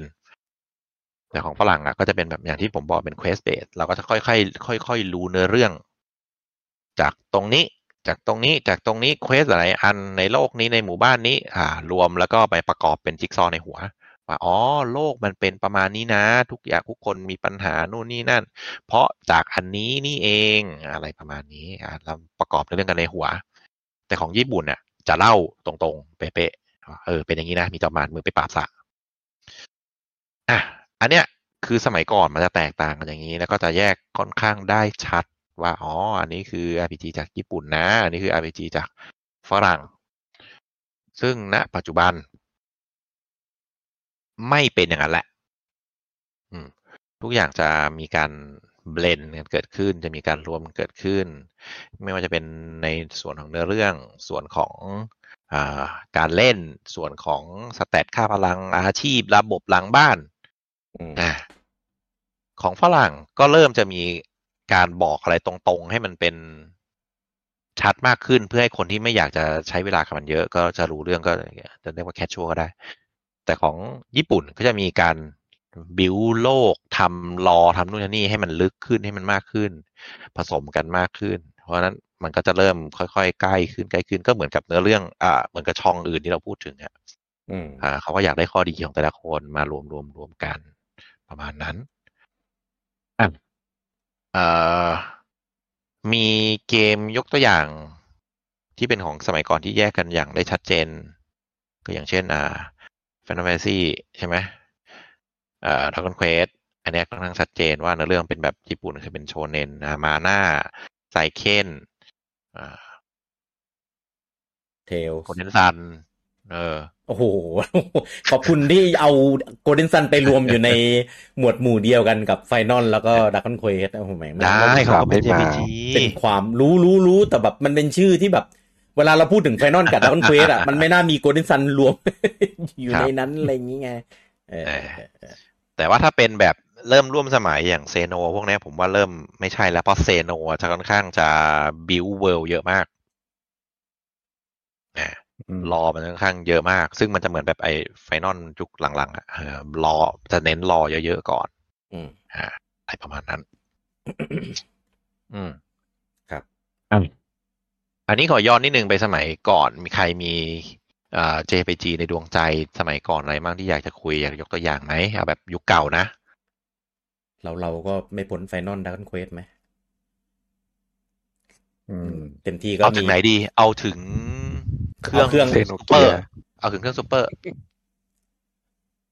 จริงๆ ยุคนั้นน่ะ มันมีเยอะนะถ้าซูเปอร์ ยกมาเดยกมาเดอันในดวงใจอะอ่า อย่างอะโครโนทริกเกอร์ อ่า เอ้ยทำไมแย่งวะ โอ้โหเอ้ยมันก็เกมทุกคนเนี้ยเป้าเป็นนั้นหมดแหละเอออะผมไม่จผมเปลี่ริยงนๆจริงๆมันมันจริงมันจะมีซีรีส์ที่ที่ ลืมลืมไปแล้วอะอ่านึก แต่ถ้าไม่ซูเคยออกเปอเหมืร์อนกัอะนถ้าให้ผมชอบเลยนะ แล้วผมคิดว่าจริง ๆ แม่งต่อยอดได้เยอะคือลูโดล่าอ่า คืออะไรวะอืมอ้าว ไม่เคยเล่นเหรอ อาจจะลืมมีชื่อฝรั่งไหม มันไม่เอามันไม่ได้ออกชื่ออิลูงก้าอะนี่แหละสะสะกดเอเด้อมันไม่มีอิงใช่รู้มันเป็นดู RPG ของ Square Enix อะครับของสแควซึ่งร์มันมายุคหลังแล้ว มันคือเกมแล้วสุดท้ายของสแควร์บนเครื่องซูเปอร์ชื่อเต็มมันไม่แน่ใจอะไรว่ามัวะนคล้ายไหมนะ เพราะว่ามันออกมาพร้อมกับ Treasure Hunter G สมบัติคือไม่รับรู้อัลูนไหนโรล่าแม่งเนี่ยเหรอหลังกว่ากันทริลูโดล่าเป็นเกมสุดท้ายครับ เออมคือ Treasure คือ of ลู Ludora ล่าเนี่ยมันเป็น RPG อ่าอ่าที่อ่าเอ่อเวทมนต์ในเกมอะบุจัง มันมันไม่มีเว้ยคือหมายถึงว่า ปกติอ่าเราจะมีเวทมนต์มันก็จะชื่อไฟล์ไฟล่าชื่ออะไรอย่างงี้ใช่ปะครับครับ อีเวทมนต์ในเกมเนี้ย แม่งไม่มีชื่อ มันให้เราเขียนเอง อ่า ให้เราคือสร้างบุเวทจังจะเขียนชื่ออะไรก็ได้ เขียนตัวอ่าภาษาญี่ปุ่นอะเขียนไปอ่ามัมันก็จะมีกำหนดผมไม่แน่ใจจำไม่ได้ว่ามันกำหนดกี่ตัวอักษรหรืออะไรประมาณนั้นก็เขียนชื่ออะไรลงไปก็ได้ เพื่อเป็นท่าหรือเป็นเวทมนต์ของเรา ครับ คืออยู่ดีๆบูจังก็ตั้งชื่อขึ้นมาปุ๊บแล้วแม่งก็เป็นท่าที่ ท่าที่โผล่ขึ้นมาดื้อๆเลยอะเอ้าแล้วมันเจนจากอะไรเออเจนจากตัวสอนเหรอ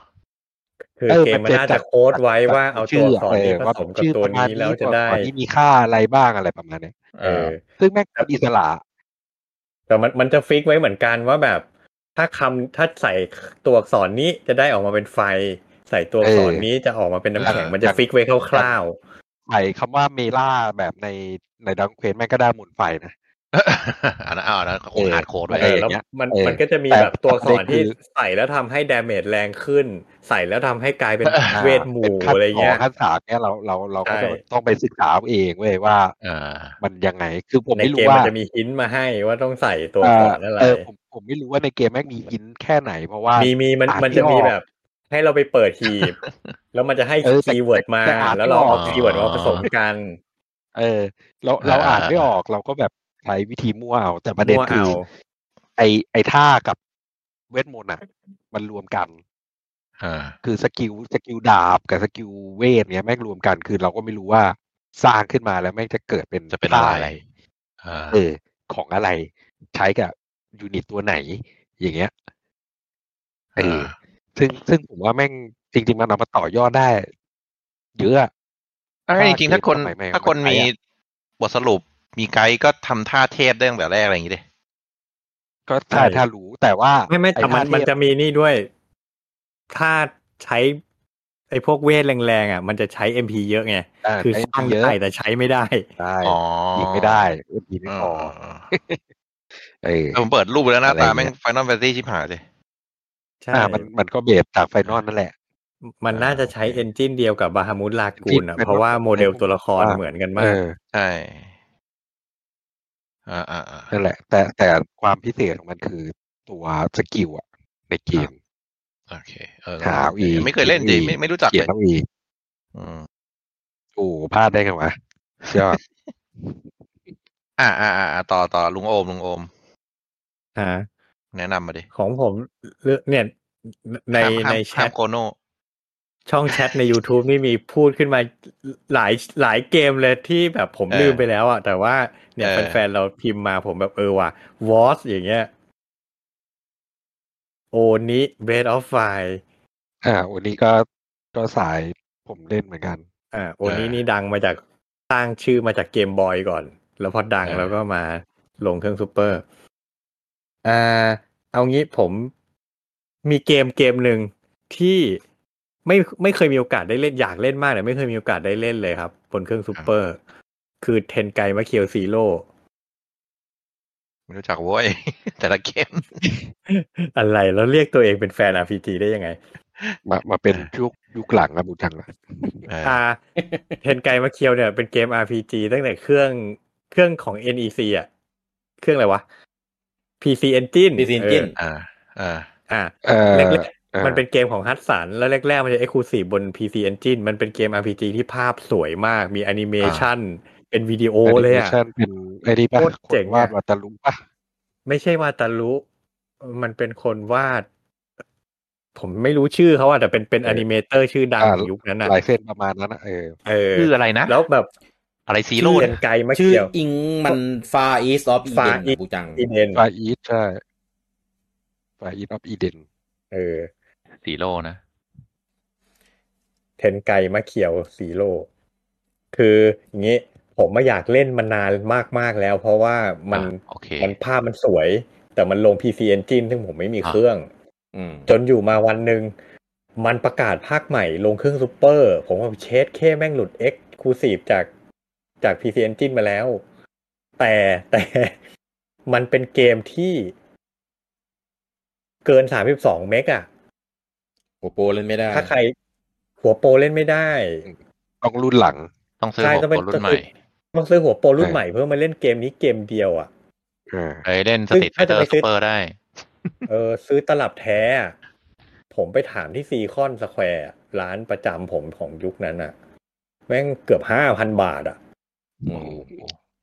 ก็เลยเป็นเกมที่แบบอยากเล่นมากแต่ไม่เคยมีโอกาสได้เล่นเลยครับ อืมอืมผมมาได้เล่นเกมนี้ตอน มันลง DS อ่า มันมาอ่าทำลง DS ทีหลัง แต่อันอ่ามันอันนั้นมันเป็นภาคเก่า อ่า ที่ลง DS มันน่าจะเป็นภาคสองหรือสามอะแต่ภาค Zero นี่ไม่เคยมีการ port ไม่เคยมีการรีเมคเลยเอออันเนี้ยอืมผมเคยเห็น artwork แต่ผมไม่เคยเล่น ไม่ไม่เคยเห็นเออในเกมด้วย แต่เคยเห็นแบบหน้าตลับอะไรเงี้ยดังดังเมื่อก่อนอืมอะลุงลุงโอมคือไม่เคยเล่นใช่ไหม ไม่เคยเล่นแต่ว่าผมเนี่ยอยากท่านเล่นบอกว่าโอเคเออแต่ไม่เคยเล่นเพราะถ้าพูดชื่ออื่นมันก็เล่นกันมาหมดแล้วมันก็ซ้ำๆกับคนอื่นก็เลยเอาเอาเลือกอันนี้มาแล้วกันอ่าอ่าอ่าอ่าใช่พูดจังเป็นความคองไว้อะพี่คีบ้าง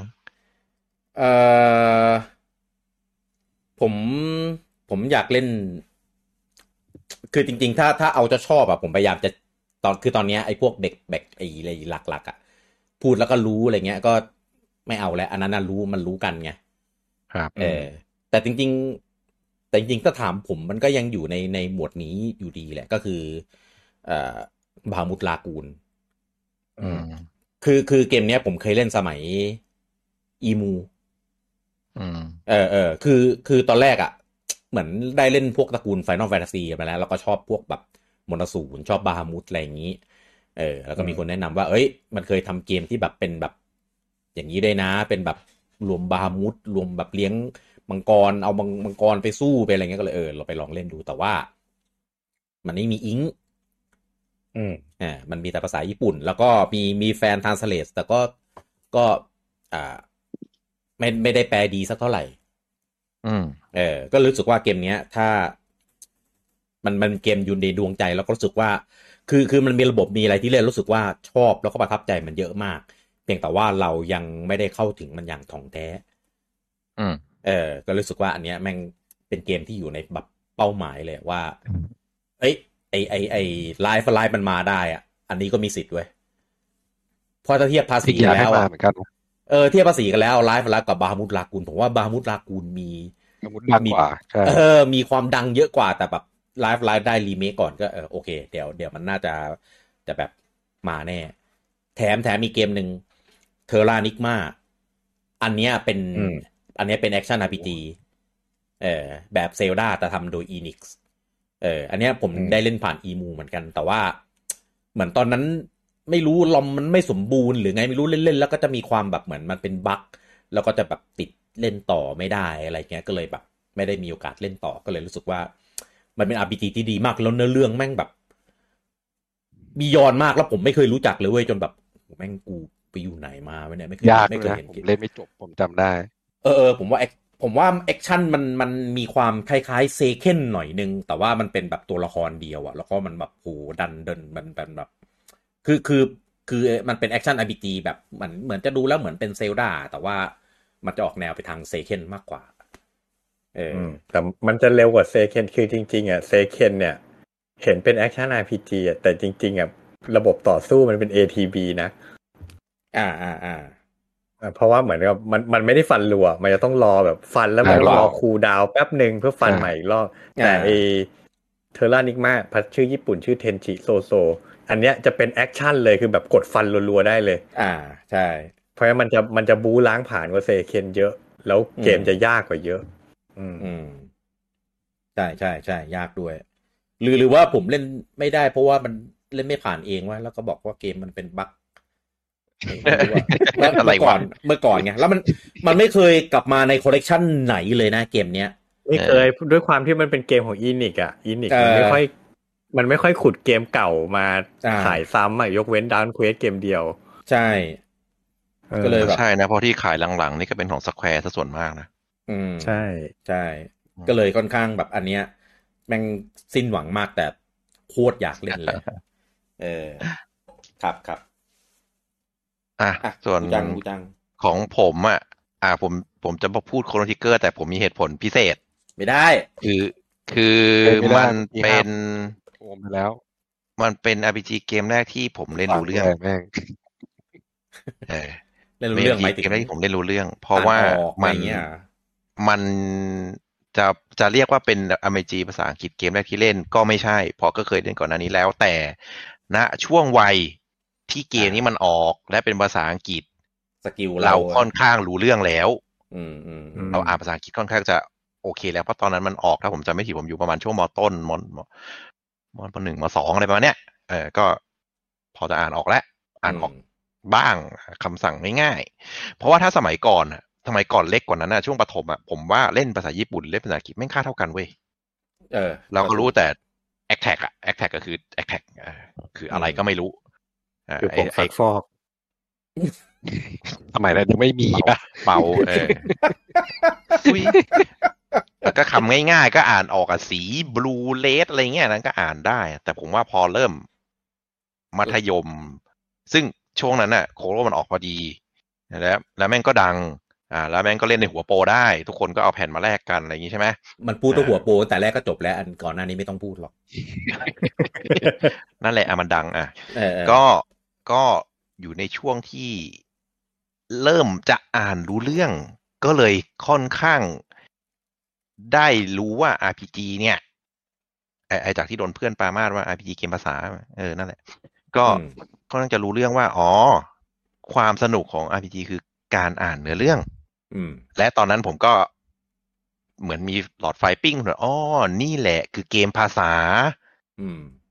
ตอนแรกคือไม่รู้ว่าทำไมเป็นภาษาก็เข้าใจเหมือนที่ลุงโอมบอกอ๋อภาษามันคือภาษาเยอะๆภาษาญี่ปุ่น แต่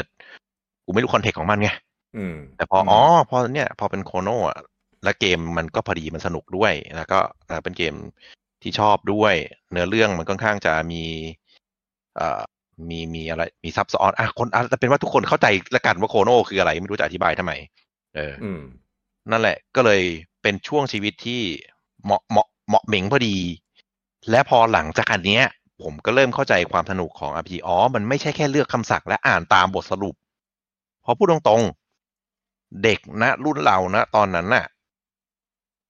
เล่นตามบทสรุปเว้ยอืมบทสรุปบอกไปหมู่บ้านนี้ เอาไอเทมนี้ไปเปิดหีบอันนี้ได้ดาบนะ ตุ้งแล้วไปคุยกับคนนี้อืม แต่ในบทสรุปเขาก็จะบอกไงคุยกับคนนี้ แต่เขาไม่ได้บอกว่าคุยอะไร อืมไม่ได้แปลมาให้ไงเขาบอกเราคุยกับคนนี้แล้วก็ไปต่อไปต่อไปต่อไปต่อไปต่อ อืมเราก็จะไม่รู้ได้ได้รู้เนื้อเรื่องจากภาพรวมอะเรารู้ว่าอ๋อเราต้องไปเออปราบจอมมารนะ แต่เราไม่รู้ว่าความสัมพันธ์ตัวละครกับตัวละครเป็นอะไรอืมจริง ๆ ถ้าพูดอย่างนี้ก็เรียกได้ว่ายุคนั้นน่ะ ความสนุกจากที่เราได้รับจากการเล่นเกม RPG อะคือมา gameplay จาก Battle ใช่มาจาก gameplay ใช่ pure ล้วนๆเลยๆใช่ ซึ่งเก็บ gameplay ของเก็บเวลอะกมเก็บเวลตอนเดินคุยมันไม่สนุกอยู่แล้วแหละ ใช่เออมันสนุกที่ฉากต่อสู้เท่านั้นเลยอะ เออ เอนั่นแหละพอถึงช่วงอายุที่เราที่ที่ผมผมแล้วกันผมอ่านออก ผมก็จะอ๋อเออ มันก็คือความสนุกอีกอย่างหนึ่งนี่หว่าซึ่งเราไม่เคยสัมผัส เพราะก่อนหน้านั้นน่ะ จะเล่นภาษาญี่ปุ่น อ่า Super Robot ก็ได้ อะไรก็ตาม ช่วงคุยกูก็กด skip ทุกอย่างอยู่แล้ว กูก็ไม่ดูหรอกใช่อ่านไม่ออกอะอะไรเอออ่อ่านไม่รู้เรื่อง อ่านทำไมอะตอนนั้นช่วงชีวิตผมก็เลยผมจะชอบเกมวางแผนมากกว่า เพราะมันไม่ต้องอ่าน เออ เกม tactic อะไรมึงเอามาเถอะมันอ่ามันมันมีไม่บ้าต้องงนิดเดินนึงก็คุย อ่า ช่างแม่งเลยกู tactic อย่างเดียวเลย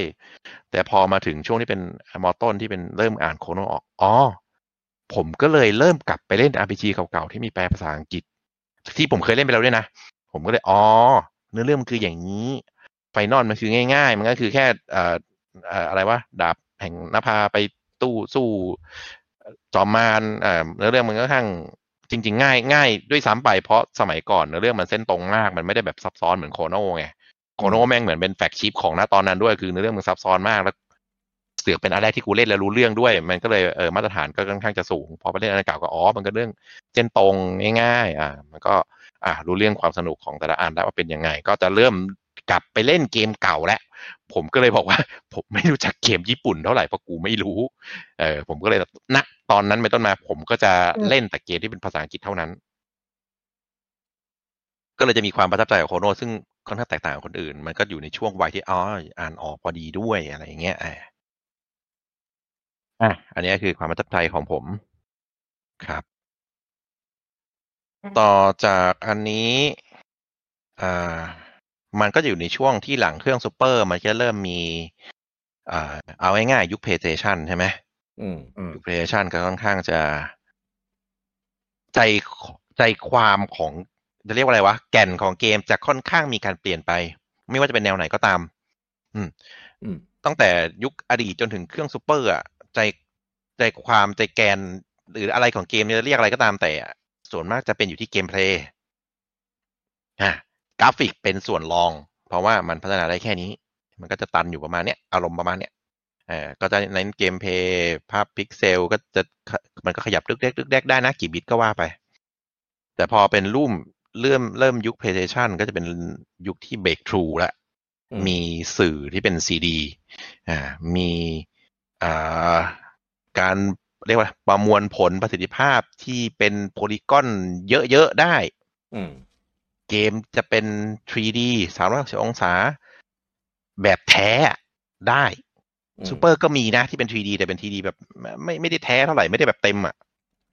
อืมเป็น polygon แบบเอ่อไม่กี่อันอะเอออย่างเออเกมยิงๆอะไรก็ตามแต่ แต่ของเพลย์ยุคเพลย์มันจะค่อนข้างจะเป็น step up มาละอืม เพราะฉะนั้นยุคนั้นอะเกม RPG ที่ที่มาลงส่วนมากก็จะเอ่อถูกปฏิวัติตัวเองไปด้วยยุคสมัยก็จะต้องเน้นว่าเป็นโพลีกอนนะ เป็นกราฟิกสวยๆนะอ่าซึ่งอันเนี้ยเราจะค่อนข้างเข้าเรื่องเราแล้วเข้าเรื่องก็คือในยุคเปลี่ยนผ่านครับซูเปอร์มา PlayStation อะก็คือ Final 6มาเป็น Final 7อันเนี้ย เป็นเกมที่ค่อนข้างจะชัดเจนว่ามีการเปลี่ยนแปลง และ Final 6 ก็พูดได้ว่าเป็น RPG ที่จะนับสมมติตัดในยุคเครื่องซูเปอร์นะ มันก็คือเป็นอารมณ์ flagship สูงสุดของ RPG นะ ตอนนั้นอะมันจะมี Final 6 มีโคโนมีอะไรประมาณที่จะอยู่แบบ top ๆอะอืมเออซึ่งแบบ โอ้โหทำได้ขนาดนี้เลยเหรอ เออ จนมาเป็นเครื่อง PlayStation อะ ก็จะเป็นอีกยุคหนึ่งนะก็จะเป็นอะ Final 7 ก็จะเป็นแฟกชิปเลย เออ เพราะฉะนั้น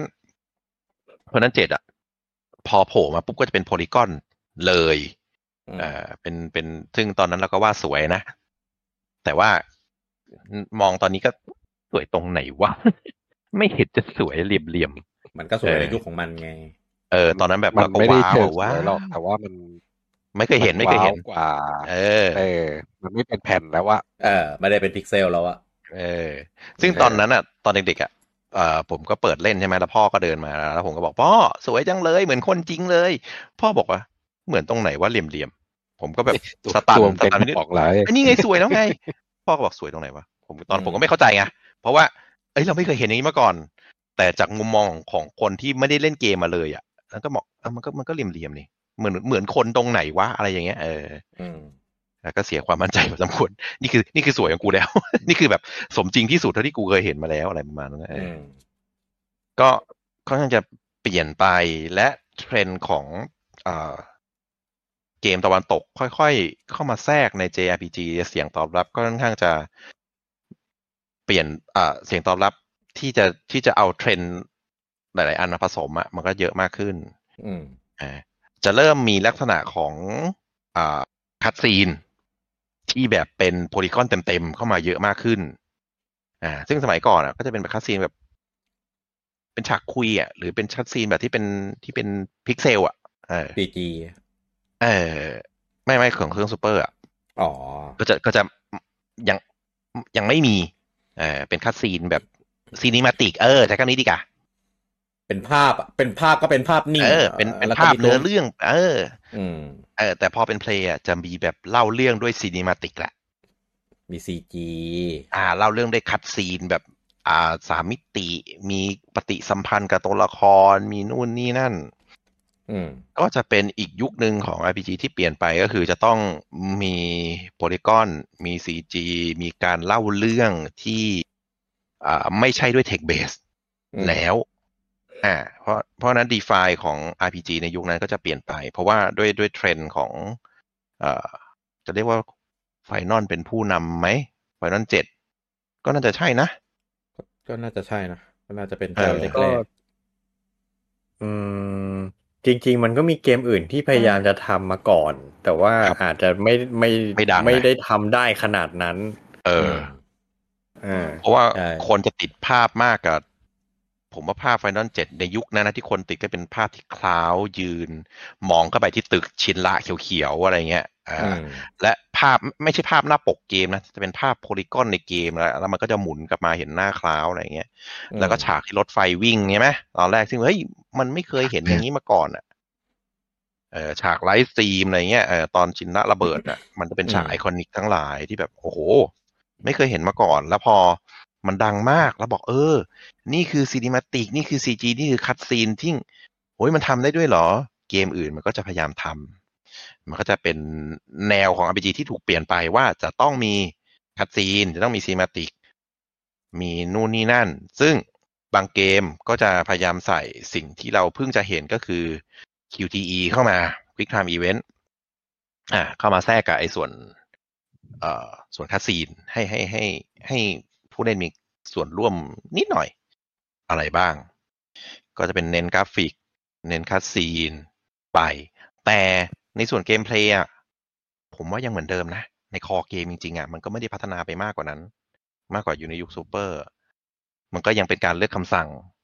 อ่า system ของแต่ละเกมมันก็อะแล้วแต่คนคิดมาแหละ แต่ว่า core เกมผมว่ามันก็เหมือนเดิมใน JRPG นะในตอนนั้นนะก็คือการเลือกคำสั่งหรือว่าจะแอคชั่นนิดหน่อยอะไรก็ว่าไป ประมาณนั้นอ่า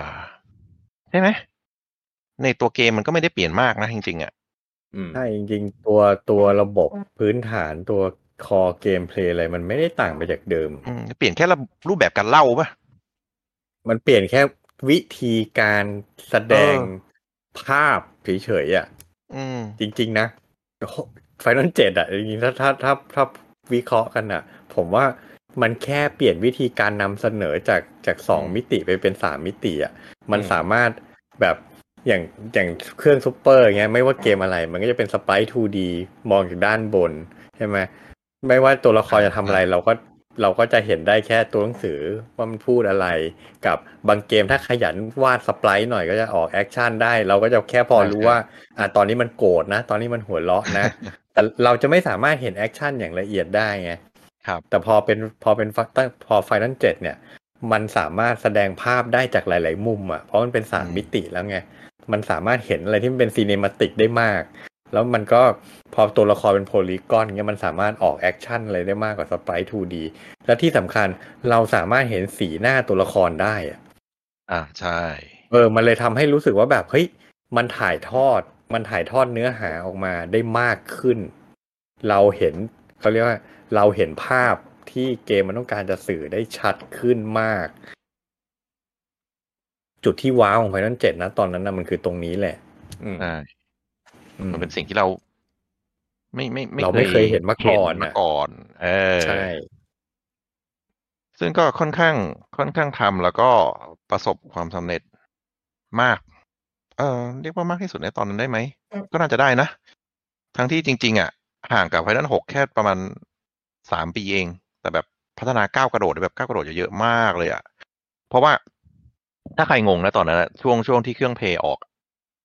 ทุกคนทุกค่ายเกมพยายามทำเกม 3D ออกมา อ่าพูดผิดโพลีกอนเกมโพลีกอนออกมา แล้วก็เหมือนเป็นพยายามเข็นออกมาแบบ กูจะต้องเป็น 3D กูจะต้องเป็น polygon โดย context อะไรของเกมอะ ไม่สน เป็นเทรนด์ของเกม ก็แบบมันก็แบบทุเรศทุเรศออกมาเยอะแบบ มึงจะ polygon ทำไมมึงจะ 3D ทำไม ไม่ได้แบบมีมีข้อดีเลยแล้วก็ทำให้เกมแบบไม่สนุกด้วยซ้ำไป แต่ว่าไฟนอลอะในในอะผมจะพูดเฉพาะในหมวด RPG นะ ผมว่าเป็นเกมที่ทำ polygonทำ 3D ทำอะไรได้ ค่อนข้างดีแล้วก็ลงตัวมาก มันเป็น 3D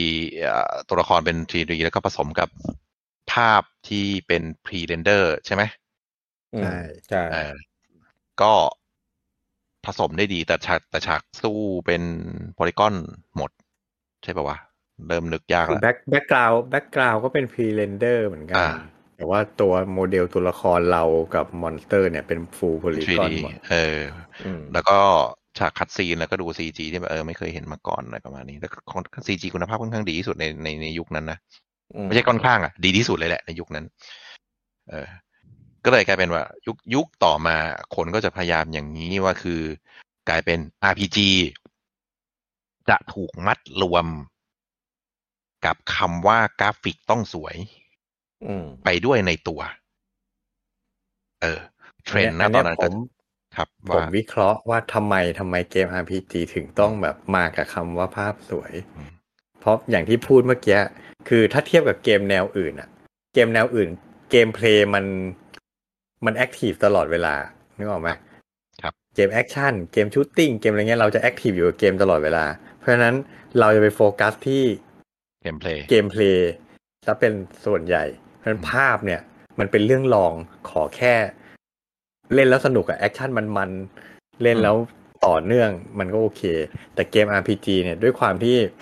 เกมมันเนิบเนิบๆไปเรื่อยๆ gameplay มันก็ไม่มีอะไรกดเลือกคำสั่งไปเรื่อยๆ แล้วก็ดูมันฟันกัน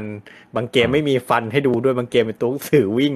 เพราะฉะนั้นอืมจริง ๆ แล้วมันน่าเบื่อเกม RPG อะมันมีความน่าเบื่ออยู่ เพราะฉะนั้นการที่แบบจะนำเสนอว่าเฮ้ยเกมมันมีคุณภาพที่ดีกว่าของเดิมอะไรเงี้ย มันก็ต้องแสดงออกด้วยวิชวลนี่แหละด้วยภาพ ก็ใช่นะ อืม ก็ ก็ใช่ แล้วก็เห็นด้วยเพราะว่าอย่างที่ลุงโอบอกเกมอื่นมันก็เราเราอยู่กับเกมเพลย์มันมากกว่าไง อืมอืมแล้วก็ผมว่ามันเป็นจุดเด่นของอันที่ที่ J JRPG จะแตกแตกต่างจาก Western RPG คือ Western RPG อืมยังไงณปัจจุบันน่ะ ก็ยังเป็น Quest Based อยู่ คือมันจะอืมไม่ค่อยมีช่วงที่ cutscene ยาวๆ เออ มันก็จะแบบคุยคุยคุยคุยหน้าปัจจุบันก็ยังเป็นอย่างนั้นอยู่ แต่ JRPG อะจะเริ่มเปลี่ยนไปว่ามีช่วงที่คุยกับช่วงที่ cutscene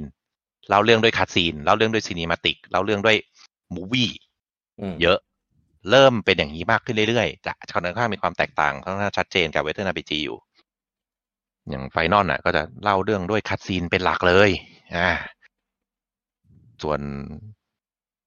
ในยุคนั้น Western RPG อะไรที่อยู่ในยุคนั้นว่าเครื่อง Play Star Wars ป่ะ อยู่ในเออ Mass Effect ป่ะ แรก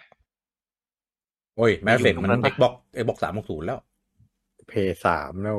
อืมๆก่อนเอ็กก่อนแมดเอฟเฟกอ่าก็สตาร์วอลคอทอถ้าก็ได้บนอะเพย์หนึ่งเหรอบนเพย์หนึ่งเกม Western RPG ที่นึกออกมี Legacy of Kain อืมอืมโอ้โหใช่ไหมเอาจริงมันก็จะเป็นสไตล์ผมสเล่ไตนล์ยังผมเป็ไม่นนึกเวทเบสเบสอยู่อะ ไม่นึกว่ามันเป็น RPG แล้ว นึกว่าเป็นแอคชั่นแอดเวนเจอร์ตลอดเวลาเลย เอเอออนั่นแหละไอไอเออ Western RPG จะเป็นประมาณนั้น มันคือมันเอาแค่ system ของ RPG ไว้ อืม อืมอืมก็จะค่อนข้างมีความแตกต่างกันในส่วนเนี้ยค่อนข้างจะชัดเจนก็ เอ่อเล่าเรื่องคนละแบบกัน อืมเอ่อจนถึงมันก็พัฒนามาเรื่อยๆ ตรงจุดเนี้ย มันจะค่อนข้าง skip เร็วแล้วมามาถึงปัจจุบันแหละ เพราะว่าอืมเกม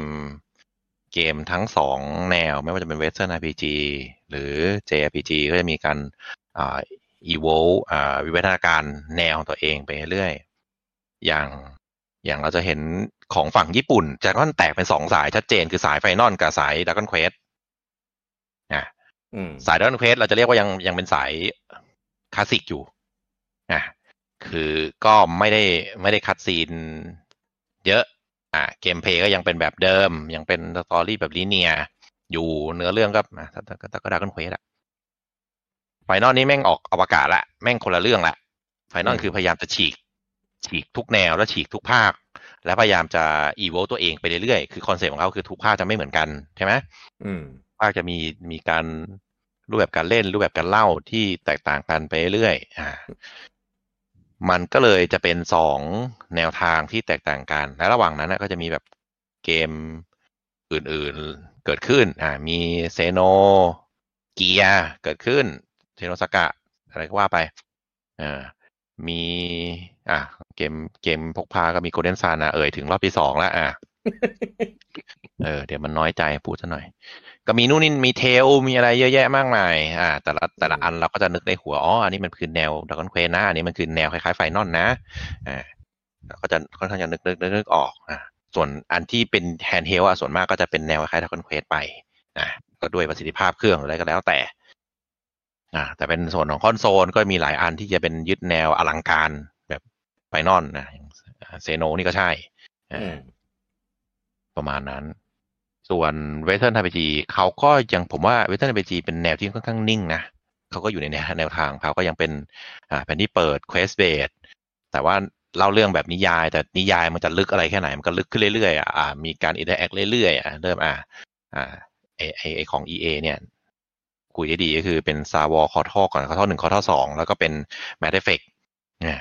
ไอไอสตูดิโอเนี่ย ผมว่ามันเป็น BioWare เป็นคนที่เห็นวิวัฒนาการได้ดีอืมมันก็จะเกมมันจะค่อยๆลึกขึ้นลึกขึ้นลึกขึ้นไปเรื่อยๆแล้วก็มีการสัมสัมพันธ์มีนู่นนี่นั่น อืมเป็นแต่สุดท้ายก็ยังเป็น Quest Based อยู่เออจนณปัจจุบัน เอ่อ เกม JRPG ที่ยังยืนอยู่ได้ ในปัจจุบันก็จะมี หลักๆก็จะมีหนึ่ง Dragon Quest เหมือนเดิม มีเอ่อ Xeno เอ่อมีอะไรอีกอะใช่ใช่ไหม Xeno อะ Xeno ใช่ใช่ Xeno ใช่ Xeno ใช่ โอเคอ่า Dragon Quest Xeno Persona Tales Persona อ่า Persona ผมรวมทั้งหมดนะ ของ Atlus อะครับเอ่อตระกูลนี่นี่ไง Legend of Heroes อ่าอันนี้มัน อันนี้มันลองอะพี่ ลองยังไง หมายถึงซีมันชื่อชั้นมันไม่ได้เทียบพวกนี้ไงโอ้หมายถึงแบบอ่าครับอยู่อยู่เทียเทียเอไม่ใช่เทียเอสอะอ่าอ่าอ่าเดี๋ยวเดี๋ยวเดี๋ยวเดี๋ยวโดนด่าเออโดนด้วยอ่าในในในคอมเมนต์มีบอกปรุงยาก็ได้แต่ปรุงยาผมว่าก็เป็นเทียรองเหมือนกัน อืมอ่าไอเนี่ยทีนี้ไลท์ไฟนอลไลน์ไงไฟนอลเดี๋ยวเดี๋ยวเดี๋ยวเดี๋ยวลุงโอมอย่าเพิ่งดิแง่รีบเนี่ยหนูรีกูบไม่เข้าใจอะพี่กี้เข้าใจผมอยู่ คือ คือถ้านึกภาพเหมือนคนวิ่งแข่งอะ คือเลดี้เซตคือเซตกูเซตมานานแรกมากแล้ว เตรียมออกตัว เออเออนั่นแหละ ก็เลย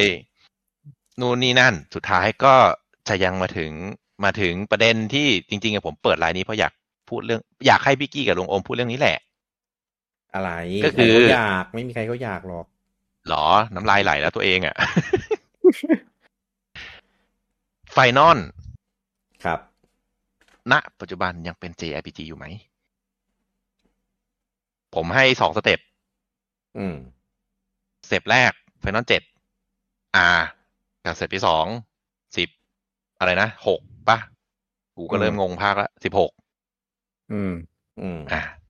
เพราะว่าถ้าก่อนหน้าเนี้ยที่เรามันดังจริงๆอะที่แบบเห็นได้ชัดเจนเลยก็คือด a ก o n Quest แล้วก็มาที่เซโนอืมใช่ไหมหนึ่งอืมเควสสิบเอ็ดเอสใช่ไหม อ่าครับ แล้วก็11 11เซโนเหมือนกันแหละหนึ่ง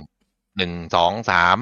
อ่าอืมคือตอนเนี้ยพวกนี้เป็นแฟกชิปที่จะเป็น JRPG ที่แบบอ๋อคนคนนึกถึงต้องรู้ อืม แต่ไฟนอลเนี่ยยังเรียกป่ะ อะ เชิญแหมอะเจ็ดก่อนเจ็ดอาก่อนเจ็ดอาก่อน แล้วมันเปิดไว้ซะเจ็ดอาก่อน จริงจริงๆจริง JRPG ไปก่อนๆอะอะลุงอะรไรวมนะรวมรวมก่อนรวมก่อนนะ ไม่ไม่ไม่จะถามถามว่าเป็นอะยังเป็น JRPG อยู่ไหมมันต้องคุยกันก่อนว่า JRPG คืออะไร เออก็อย่างที่เมื่อกี้บอกไงก็ เอ่อเออ JRPG ที่ได้กลิ่นอายของไฟนอลกับ Dragon Quest แรก มีสมีรุปคนนี่สรุปสรุปง่ายๆคืออย่างนี้นะ มันมีคือคนเราบมอองกว่าว่าครับว่า JRPG ก็คือเกม RPG ที่ทำโดยบริษัทของฝั่งญี่ปุ่น มีความอืมแบบไว้ฝูตัวละครหล่อสวยอืมผมบอกว่าอันเนี้ย ผิดครับ เพราะว่าเพราะมีเพราะฝรั่งเออทำมันไม่ง่ายองขก็นาดมีนั้นเพราะว่ามีฝรั่งทำแบบนี้เหมือนกัน เราก็นับว่าเป็น JRPG เหมือนกัน อย่างไอเอาอย่างงี้เอางี้ครับ ผมผมสรุปอย่างนี้แล้วกัน ว่าเดี๋ยวคอนเทกเออที่ผมจะพูดนะ อะ JRPG เดิมเนี่ยมันชัดเจนอยู่แล้วว่ามันคือ RPG ที่มาจากค่ายญี่ปุ่น อะมีมีอิเลเมนต์ของญี่เมื่อปุ่นเมื่อก่อนนะเมื่อก่อนนะ อะอ่าเมื่อก่อนนะเออเออแต่ทีนี้เออพอพอผ่านไปสักสิบปียี่สิบปี มันเริ่มแบบ มันเริ่มเป็นเอกลักษณ์อะว่าเกม RPG จากฝั่งญี่ปุ่นมันจะเป็นอย่างเงี้ยอะหนึ่งคือหนึ่งที่เห็นได้ชัดที่สุดคือภาพนี่แหละอาร์ตสไตล์อืมมันจะมีความเป็นการ์ตูนญี่ปุ่น อืมครับเข้าใจละส่วนส่วนใหญ่นะร้อยแล้วเก้าสิบจะมีความเป็นแอนิเมชันญี่ปุ่น เป็นการ์ตูนญี่ปุ่นอืมอืมสองมักจะเป็นเทิร์นเบสอืมมักจะมักจะมักจะสามไม่มีละ มีสองนี่แหละ อะไรวะ อะไรวะเออโอ้กูก็รอฟังไปเลยอืมอะภาพจำของเราอะ มันมักจะเป็นอย่างนี้คือ คือผมต้องขอพูดอย่างนี้ก่อนอืม คนส่วนใหญ่อะไปเรียกเกม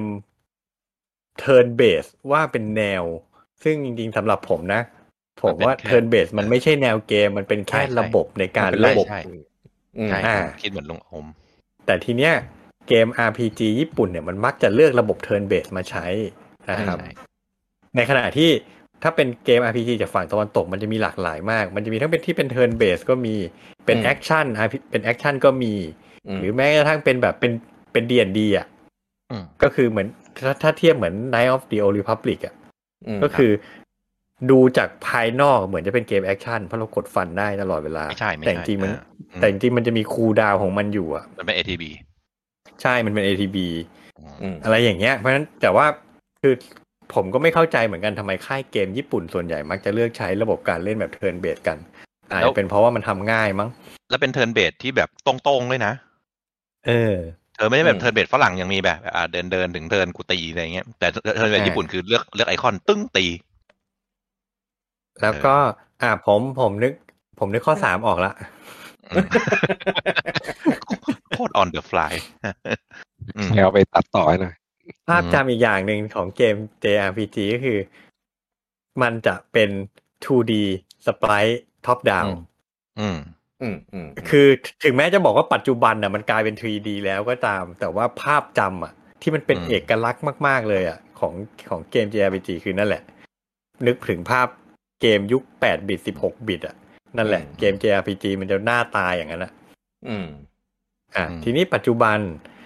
มันก็จะมีค่าย คือในขณะที่ค่ายญี่ปุ่นน่ะ มันก็พยายามพัฒนาทำเกมให้มันแบบ อลังการขึ้นเป็น 3D เป็นอะไร หรือแม้กระทั่งเอลิเมนต์บางอย่างก็พยายามจะทำให้มันใกล้เคียงกับ RPG ตะวันตกมากขึ้นใช่ไหมอืมแต่มันก็จะมีค่ายอินดี้อะค่ายอินดี้ที่เป็นค่ายตะวันตก แต่อยากก็ทำเลือกญี่ปุ่นที่จะทำเกมในลักษณะที่หน้าตาเหมือนเกม JRPG สมัยก่อน อืมอืมอ่าเยเพราะฉะอะนั้นเยอะเดี๋ยวนี้เยอะเออเพราะฉะนั้นคำว่า JRPG ในปัจจุบันอะมันไม่ใช่เกมที่มาจากค่ายญี่ปุ่นละใช่มันกลายเป็นเป็นเกม RPG ที่มีกลิ่นอายแบบ เกม JRPG ยุค8บิต16 บิต เนี่ย อันนี้คือนิยามของผมว่า JRPG คืออะไร ซึ่งรวมถึงเกม RPG จากค่ายญี่ปุ่นในปัจจุบันด้วยนะ เพราะฉะนั้นคำว่า JRPG อะมันก็แยกย่อยไปได้อีกว่าเป็น JRPG แบบแบบเก่าแบบใหม่อีกอะ อืม อืม อืม ประมาณนี้ ของผมอาจจะนิยามคล้ายๆลุงโอม คือผมจะคิดถึงบิดามารดาของแนวเนี่ยไฟนอลกับทางเควสอืมภาคหนึ่งอะนะ อะไรประมาณนั้น ที่คล้ายๆอย่างนั้น ที่เรามองแล้วมันแม่งใช่ก็คือใช่ เพราะว่าคล้ายๆกับลุงออกโอมบอกคือ การที่จะดีฟายมันแบบเคลียร์คัตอะแม่งยากณปัจจุบันอะแม่งยาก เออฝรั่งทำก็มี นู่นนี่ทำก็มีอะอย่างเทนเอโค เราดูออกอ๋ออันนี่มึงคือโคโนใช่ไหมอ่าเราก็จะอ๋อโคโนมันคือ JRPG เราก็จะรวมเรียกมันได้อ่าเพราะฉะนั้นอะไรที่แบบได้กลิ่นอายหรืออ่ามีเมะใช่ไหมมีวัฒนธรรมญี่ปุ่นอะเราดูว่าอ๋ออันนี้น่าจะมาจากญี่ปุ่นนะถึงแม้คนทำจะเป็นอะไรก็ตามไม่ต้องสนใจหรอก อืม ก็อันนี้แหละ JRPG แต่ว่าจะเป็นเทิร์นเบสหรือไม่อย่างที่ลุงโอมบอกเมื่อกี้คือมันมันมักจะเป็นอย่างนั้น แต่มันไม่อืมจำเป็นต้องเป็นอ่าอืมมันจะเป็น ATB ก็ได้ มันจะเป็นเรียลไทม์มันจะเป็นวางแผนก็ยังได้ อืม อืมนั่นแหละ เพราะว่า JRPG ผมว่ามันเป็นแนนมันเป็นเหมือน category ใหญ่ ๆ มากกว่า ซึ่งจะเป็น JRPG Turn Based JRPG Strategy อ่าหรือที่เขาเรียกว่า SRPG ก็ได้อืมเพราะฉะนั้น นั่นแหละละ define ประมาณนี้อืมกลับมาคำถาม Final เป็น RPG ไหมครับ เป็นสิครับ เป็นเจเป็น JRPG ไหมครับ เป็นสิครับ ก็มาจากค่ายญี่ปุ่นไงอ่างั้นถามต่อ Square เป็นค่ายญี่ปุ่นไหมครับ เป็นสิครับ บริษัทแม่ของ Square เป็นค่ายญี่ปุ่นไหมครับโถจดทะเบียนในญี่ปุ่น ผู้ถือหุ้นส่วนใหญ่ก็เป็นคนญี่ปุ่นก็เป็นบริไม่ษัทใช่ไม่ใช่ญี่ปุ่นไม่ใช่แหละครับโอไม่เข้าใจ อันนี้มุกมุกมุกพี่กี้ บริษัทแม่ของ Square เป็นญี่ปุ่นไหมครับพี่กี้จะเล่นอีกรอบอะไอ้มุกเนี้ย เออไม่บูจังมันจะเล่นมุกว่าโซนี่เป็นบริษัทแม่ของสแควร์อินิกไง เอเอออเอมันอก็พูดพูดพูดแล้วกันแล้วก็เคิมเคิมก็เลยนึกขึ้นได้ว่า เอ๊ะเคิมโซสแควร์อิข้างนิกก่อนไม่ฟิกได้กี้เป็แม่นงเคิมตาม เออสแควร์อินิกไม่ได้เป็นบริษัทลูกของโซนี่โว้ยเอออืมครับเจ็ดเจ็ดเจ็ดอาค่อนข้างเคลียร์เพราะมันยังมีอิเลเมนที่เราจะเห็นชัดเจนอยู่อะมันยังเป็นอะเห็นแหละ อืม พอสิบหกอะ เริ่มเบลอแล้วเพราะหนึ่งคือหกเนี่ย มันหนึ่งคือมึงมึงเป็นมึงเป็น base เป็นของ RPG เกมหรือเปอะล่าก่อนใช่ใช่ใช่ใช่ base ของเกมอะ คือมันจะมีการเอาเอาพ r ฟิกซัฟฟิกมาเติม base ของเกมใช่ไหมเราจะลอกว่าอืมเราจะบอกว่าไอเนี้ยอยู่ประเภทไหน คือ อะมึงเป็น RPG ที่เน้น turn base มึงเป็นอืมแอคชั่นที่เป็น adventure ส่วน Final 10 16เนี่ยมึงเป็นแอคชั่นที่มี RPG เป็นส่วนประกอบหรือเปล่า อืม มันไม่ใช่ RPG ที่มี ใช่ไหมมันเป็นมันเป็นแบบ prefix suffix กับอะไรสำคัญกว่า ก็เลยแบบคิดอย่างที่ลุงโอมบอกอะว่า core เกม มันคืออะไร ซึ่งมันก็จะไปตีกับไอสิ่งที่เราพูดกันมาตลอดในไอ Game Award ก็คือ Monster Hunter บอกว่า Monster Hunter อะมึงเป็นแอคชั่นที่มี RPG เป็นส่วนประกอบ แต่มันไปอยู่หมวด RPG ได้เหรอเอ้ยแวะซึ่งแวะตรงเนี้ยจะจะจะจะเสียจะเวยาวลาไหมเนี่ยเรื่องจะบอลยาวทันเป็นเออ RPG เนี่ย เราเราอย่าไปอย่าไปตรงนั้น อันเนี้ยอันเนี้ยไม่ไม่บอกไม่เฉยๆเพราะว่าผมเราเคยพูดหลายครั้งละอืมอะเราไม่พูดแต่เดี๋ยวพูผมเดี๋ยวผมอยากไปแสดงความเห็นต่างข้อได้ได้ข้อได้อื่นได้วันวันนี้เป็น JRPG เออผมอะเห็นด้วยว่ามอนฮันเป็นเกม RPG อืมมัน มันเพราะเป็นมันใช้ RPG ระบบได้แหละแต่มันใช้ระบบคณิตศาสตร์มาคำนวณอืม การเล่นทั้งหมดในเกมอืมแบบเกม Tabletop เดะเดะเลย เพียงแต่ว่าgameplay ที่ที่ที่เราเล่นส่วนใหญ่อะมันเป็นแอคชั่น คือมันมันไม่ใช่ RPG แท้ๆ แน่นอนอะเพียงแต่ว่ามันมี element ของเกม RPG อยู่เยอะ เพียงแต่เราอะมองไม่ค่อยเห็น ไม่แล้วอืมอย่างเงี้ย มันควรจะอยู่สมมติในเกม The The Game Award นะอืมมันทั้นควรจะอยู่ในหมวดแอคชั่นหรือมันควรจะอยู่ในหมวด RPG เป็นแอคชั่น RPG อะอยู่หมวดไหนอะเบสเกมคืออะไรล่ะ เบสเกมคือแอคชั่น เออ ก็ควรจะอยู่แอคชั่นตาป่ะบอกว่ามันอยู่จะแอคชั่ยานวอ่าอ่าอ่าโอเคเออไม่ไม่ผมผมเข้าใจที่ลุงโอมบอกกลัเพราะว่ากลับมเพราะว่าแอคชั่นทุกเกมเดี๋ยวนี้มันก็จะพยายามใส่ element RPG เข้าไปไง เดี๋ยวนี้เดี๋ยวนี้เกมเออออะไรก็พยายามจะใส่เอลิเมนต์ของเอ RPG อลงไปทั้งนั้นอืมอืมคือคือบางอืมอ่าขอขอห้าทีไม่ไม่นานนานนะฮะคือคนอะ คนก็ชอบจะบอกจับว่าเวลาเออจับดิไอถ้าถ้าคุยถึงเรื่องนี้นะ ก็จะมีแบบอ่าคนที่เห็นด้วยคนที่ against กับคนที่ for อะคนที่ against ก็จะบอกว่า เอ้ยเกมสวมบทบาท ถ้าเราเล่นเป็นตัวละครไหนเราก็ถือเป็นการสวมบทบาทแล้ว มันก็อยู่ใน RPG ได้ ซึ่งผมก็บอก อ้าวงั้นทุกเกมก็เข้าในหมวด RPG ได้สิ อืมปะหรือคนบอกว่า เอ้ย มีการอัพสกิลก็เป็น RPG ได้ เดี๋ยวนี้แอคชั่นทุกเกมก็มีอัพสกิลปะมีอืมพอยอืต์มมีเดทไลซิ่งอะ ก็มีอัพสกิลก็เป็น RPG เกมได้ปะ FPS ยังอัพสกิลเลย เออ นั่นแหละอืมผมก็เลยบอกว่า เฮ้ย เราต้องดูที่คอของเกม มันเป็นแอคชั่น d อ e เจอร์แอคชั่น RPG หรือมันเป็นเวทเทิร์น RPG มัน JRPG ที่มีส่วนของแอคชั่นอืมเออเพราะฉะนั้นเราต้อง define ให้มันดีไง แต่ว่าอะไรอย่างเซโนเนี่ย โอเค เราเข้าใจว่ามันเป็น RPG แหละ อ่ามันมันไม่ใช่แอคชั่นที่มีส่วนของ RPG แน่นอน เออ แต่ Monster Hunter อะก็แบบเออก็ได้แหละ ผมก็ไม่รู้เขานับยังไงนะถ้าไปลงหมวดนั้น เพราะว่า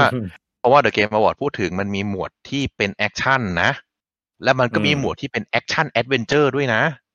อืม แล้วมันก็มีส่วนหมวดที่เป็น RPG แต่ Monster อืม Hunter เสือกไม่เข้าแอคชั่นเสือกไม่เข้าแอคชั่นแอดเวนเจอร์มาตกอยู่ที่ RPG มันก็เลยอืมเป็นดราม่าอ่าเออ อะอันนี้คือจบจบ Monster Hunter อะจบจบจบจบเพราะฉะนั้นไม่จเห็นริงถึงห้าทีเลยๆอะไรโอ้วะยพอแล้ว เกรดให้เกรดให้เกรดเฟซฟุตโนตนิดนึงอืมอืมญี่ปุ่นก็เลยตั้งห้า define นาที Monster ใช้ Hunter นาทีว่าเดียวเป็น hunting action อืมเขา define เป็นหมวดใหม่ไปเลย ครับ อืมอะอะกลับมา อืมอืมสิบหกขอขอพูดหน่อย ก่อนก่อนครับจะไปก่อนจะไปสิบหกคืออย่างนี้ คือคือผมคิด อยู่แล้วล่ะว่าตอนหลังจากที่เล่น Final 16อะวันเนี้ยที่ต้องพูดอันเนี้ย แม่งจะต้องมาถึงสักอันใดอันหนึ่งเออ ก็คือก็คือไอ้เรื่อง JRPG กับกับเอ่อ Western RPG เนี่ย WRPG เนี่ย คือมันมันถูกมันถูกแยกสองอัน เพราะว่าคือพอเรียก RPG แล้วเนี่ย ด้วยความที่ RPG จากฝั่งตะวันตกกับ RPG ฝั่งตะวันออกอะแม่งไม่เหมือนกันเลยเว้ย ใช่อืมเออคือ RPG ฝั่งญี่ปุ่นอะจะเห็นเลยว่าเอ่อส่วนใหญ่มันจะเป็น turn-based มีมุมมองแบบเหมือนที่ลุงอมพูดเป๊ะเลยอืมส่วน Western RPG อะมันก็จะเป็นแบบมีแอคชั่นเป็นส่วนประกอบ มีเรื่องของ choice matter มี quest base มีคือคือดูรู้เลยว่าอันไหนเป็น Western RPG อันไหนเป็น JRPG เออแต่ว่าด้วยความที่ RPG อะแม่งก็เหมือนเกมแนวอื่นๆแหละ ที่พอมันพอมันเวลามันผ่านไปอะ มันก็เริ่ม blend in เริ่มเอา element ของตรงนู้นตรงนี้ตรงนั้นไปใส่ จนจนทุกวันเนี้ยมันแยกแนวยากไม่แตกต่างเหมือนกับเกมแนวอื่นเลยแอคชั่นแอดเวนเจอร์แอคชั่น RPG แอคชั่นพัซโซอะไรพวกเนี้ยคือมัน blend in กันหมดเลยเว้ยทำให้ระหว่าง JRPG กับ Western RPG อะมันแยกกันยาก คือคืออย่างถ้าพูด Western RPG ชัดๆ ก็คืออย่างไอ้พวกไอ้ตระกูล Knights of the Old Republic พวก Mass Effect พวกอะไรพวกเนี้ย เอออันนั้นนะชัดเจนนะ RPG JRPG ก็คือพวก Dragon Quest อันเนี้ยเห็นชัดเจนเลย ส่วนอืม Final Fantasy อันเนี้ยอยู่ตรงกลาง คือ Final Fantasy หกนะเนี่ยมันสิบหกนะ ไม่ไม่ไม่เดี๋ยวเดี๋ยว Final Fantasy ตั้งแต่สมัยทั้งหมดเก่าเหรอโอเคๆเออ มันจะค่อยๆ ผัน evo ตัวเองเปลี่ยนไปเรื่อยๆ จากอืม JRPG เนี่ยก็ค่อยๆ ตัดความคำ JRPG ออกไปด้วยใช่แนวใช่เกมของตัวเอง คือหนึ่งคอนเซปต์เขามันจะเปลี่ยนทุกภาคอยู่แล้วไง ใช่ คือมันเลยมันเลยมันเลยมันทำได้ มันเริ่มเออมีความเป็นตะวันตกมากขึ้นน่ะ ตั้งแต่ภาคสิบสองอะอ่าผมว่าใช่ คือหนึ่งถึงสิบอะ ยังเป็นเทิร์นเบสแบบ traditional เลยแบบ JRPG ที่มันเคยทำใช่อะอันนั้น11เป็น่ะนเจ RPG แบบดั้งเดิมไม่เถียงเลยอะใช่ แต่พอ11มันเป็นออนไลน์อะช่างภาคช่างเปลี่มัยนนโปรแกรมใช่ไหมใช่12เนี่ยคือภาคที่เขาทำมาเพื่อชดเชยคนที่อยากเล่นภาค11แต่เล่นไม่ได้ก็เป็นเหมือนภาค12ที่เล่นแบบ11แบบออฟไลน์อืม เขาตั้งใจจะทำให้มันมันเป็นแบบนั้น แล้วมันจะมีความเป็นเกม RPG แบบตะวันตกมากขึ้น คือใช่มันใช่เป็นโลกที่เพราะ12เปิดกว้างค่อนข้างเป็นอ่าเวสโลเบสมใช่เควสอืมใช่เควสใช่เบส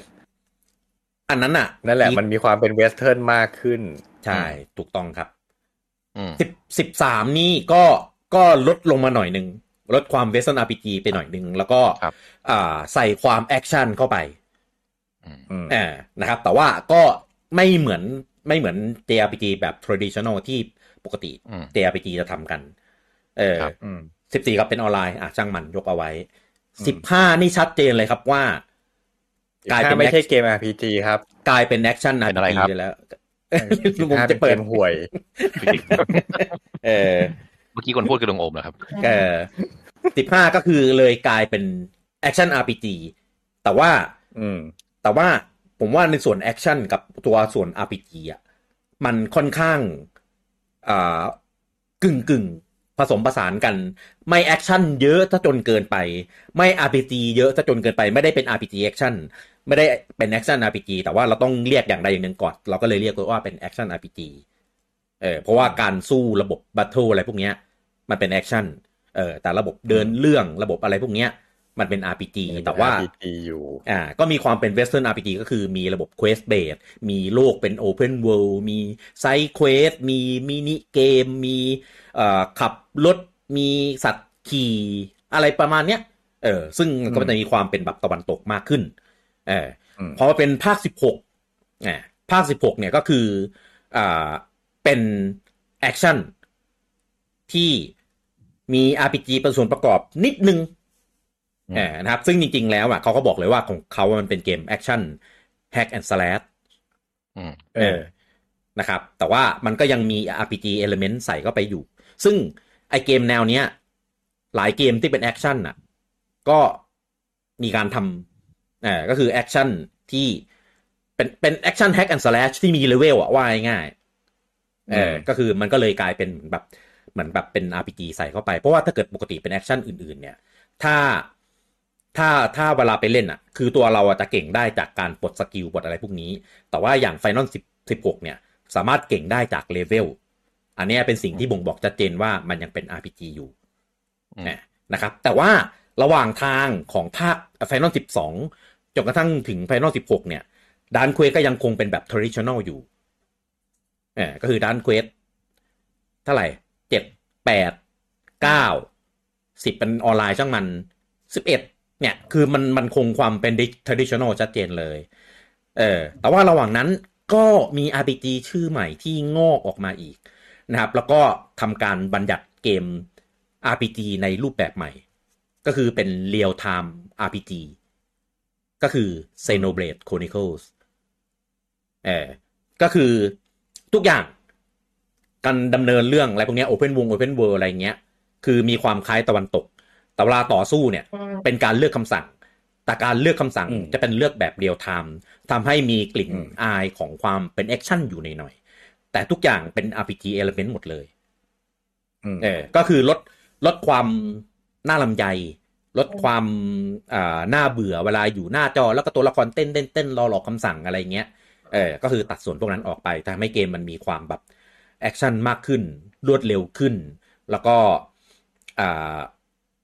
เห็นผลชัดเจนในการออกคำสั่งต่างๆ ไม่ต้องแบบมารอแบบ turn ศัตรูรอศัตรูมันออกคำสั่งให้เสร็จ มารอฝั่งเรารอฝั่งเราออกคำสั่งให้เสร็จอะไรแบบเนี้ยไม่ใช่ เออก็จะเป็น real time แต่ว่าก็ข้อเสียของเรียลเรียลไทม์ RPG ก็คือ อ่า ตัวละครที่เราจะได้ควบคุมอะมันจะน้อย อืมเออเพราะว่ามันจะสลับตัวละครไปควบคุมอะไรเงี้ยไม่ไม่ค่อยได้ส่วนใหญ่จะให้ควบคุมอยู่แบบ ตัวเดียวแล้วตัวอื่นก็เป็นแบบสั่งการอะไรอย่างเงี้ย เออ ก็ ก็จะไปคล้ายๆกับกับ Final 15แต่ Final 15มันเป็นแบบกด combo เลย กด combo กดท่ากดกดใช้อะไรอย่างนี้เลยเออไม่ได้เป็นเหมือนแบบเหมือนเหมือน Xeno ต่างกันตรงที่คือ Xeno เวลากดท่าไม่ว่าเราอยู่ตรงไหนอะ่ะมันก็คือการใช้ท่านั้นไปแล้ว แต่ Final 15เนี่ย คือต้องไปฟันให้โดน คือดาบต้องลงไปอืมที่ hitbox ของศัตรูเอออ่าเนี่ยอันนี้อันนี้คือความต่างกัน ก็สิบหกก็คือต่อต่อยอดในส่วนของนี้อีกเป็นพวกแบบ hack and slash ไปเลยนะครับ ก็ก็มาสรุปถึงตรงนี้ว่า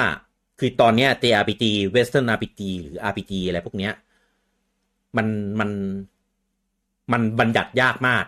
แต่ที่มันเป็นประเด็นเพราะว่า ลากเง้าผมใช้คำว่าลากเง้าแล้วกันนะ ลากเง้าของ Final Fantasy อะเดิมทีอะมันเป็น JRPG เออ แต่ว่ามันก็ค่อยๆเปลี่ยน มันไม่ได้แบบสมมติภาคสิบแล้วมาเป็นภาคสิบหกเลยอะ่ะ เพราะว่าเนี้ยโดนโดนถล่มแน่ แต่ว่า Final Final มันมีความแบบเหมือนค่อยๆค่อยๆเปลี่ยนตัวเองไปเรื่อยๆ เปลี่ยนตัวเองไปเรื่อยๆ เปลี่ยนตัวเองไปเรื่อยๆ จนกระทั่งถึงภาคสิบหกเออ มันก็เลยเป็นอย่างที่เห็นกัน ถ้าถามว่าเอาแบบตรงๆเลยนะ Final สิบหกมันเป็น JRPG ไหม ไม่ ไม่ใช่ไม่ใช่ JRPG แน่ๆ เออก็เป็นเหมือนที่ผู้ที่คนสร้างเขาบอกเลยครับ ก็คือเป็น Action Hack and Slash ที่มี RPG element แค่นั้นเอง อืมอืมจบคำถามที่บูจังถามว่า Final 16เป็น JRPG ไหมโอ้อืม ผมผมเห็นด้วยคือคอเกมเพลย์มันนะคือเกมแอคชั่นแฮ c แอนด์สแลชอืมที่มีการดำเนินเรื่องแบบ RPG อืม อืมใช่ใช่ดำเนินเรื่องแบบ RPG จริง ๆ ต้องบอกว่าดำเนินเรื่องแบบ แบบ Final 14 เลยแหละ อืม อืม ซึ่ง Final 14 มันเป็น MMO RPG อืม เป็น quest based หรอหรือเป็นยังไง เป็น Quest Based ครับโอเคอืม มันก็จะมี Main Quest มี Side Quest มี Quest ที่ไว้ กดระบบสำคัญอะไรประมาณเนี้ยมีอืมมีก็คือซึ่งซึ่งมันไปทางเวสเทิร์น RPG ด้วย อืม ใช่ อืม อืม เพราะว่าตอนเนี้ยค่อนข้างจะเป็น อ่าพูดง่ายๆ Final 16เป็นประเด็นที่ถกเถียงกันมากในอืมในในวงการเกมเมอร์ว่าหนึ่งคือเราเราเราเราไม่นับเรื่องความความความดีหรือความไม่ดีของมันนะอืมอืม หนึ่งคือเขาจะใช้คำว่าความเป็น Final อืมอันเนี้ยอ่าอันเนี้ยอีกเรื่องหนึ่งเลยนะ อันเนี้ยความเป็น Final น่ะอ่า แล้วก็สองความเป็น RPG อืม RPG สามมึงยืมหมวดไหนกันแน่ แล้วมันจะอืมไปสำคัญตอนเอ่อปลายปี ซึ่งตอนเกมบอร์ดมันจะไปอยู่หมวดไหน เออ เพราะว่าอืมใช่ เพราะว่านั่นแหละก็จะเป็นประเด็นเดียวกับมอนทานแต่เป็นมอนเป็นทานประเด็นกลับด้านกัน อ่าอืมเออ คืออันเนี้ยถ้าเกิดถ้าเกิด ถ้าเกิดเหมือนไอ้เจฟคุณเจฟมึงนึกสนุกไปใส่ในโหมดแอคชั่นอะมันก็ได้ปะได้ เออ แต่อืมแล้วแต่ถ้านึกอีกอย่างจะอยู่ใน RPG ก็ได้ ก็ได้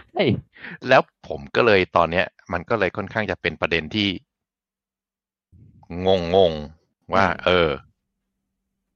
จริง ๆอะเราเราไม่จำเป็นต้องงงหรอกเพราะว่าการเล่นธรรมดา คนเล่นอะมึงไม่ต้องไปสนใจหรอกมันอยู่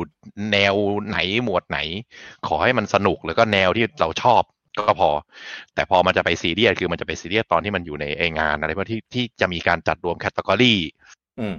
อะไรสักอย่างแล้วมึงจะต้องไปลงหย่อนลงช่องไหนให้มันได้ช่องอะ มึงจะไปอยู่ตรงไหน มึงจะ มึงจะ polit political correct ตัวเองอยู่ตรงไหน เออ ตรงส่วนเนี้ย ผมว่า มันเป็นผมผมถือว่างานงานรางวัลต่างๆอะไรพวกเนี้ย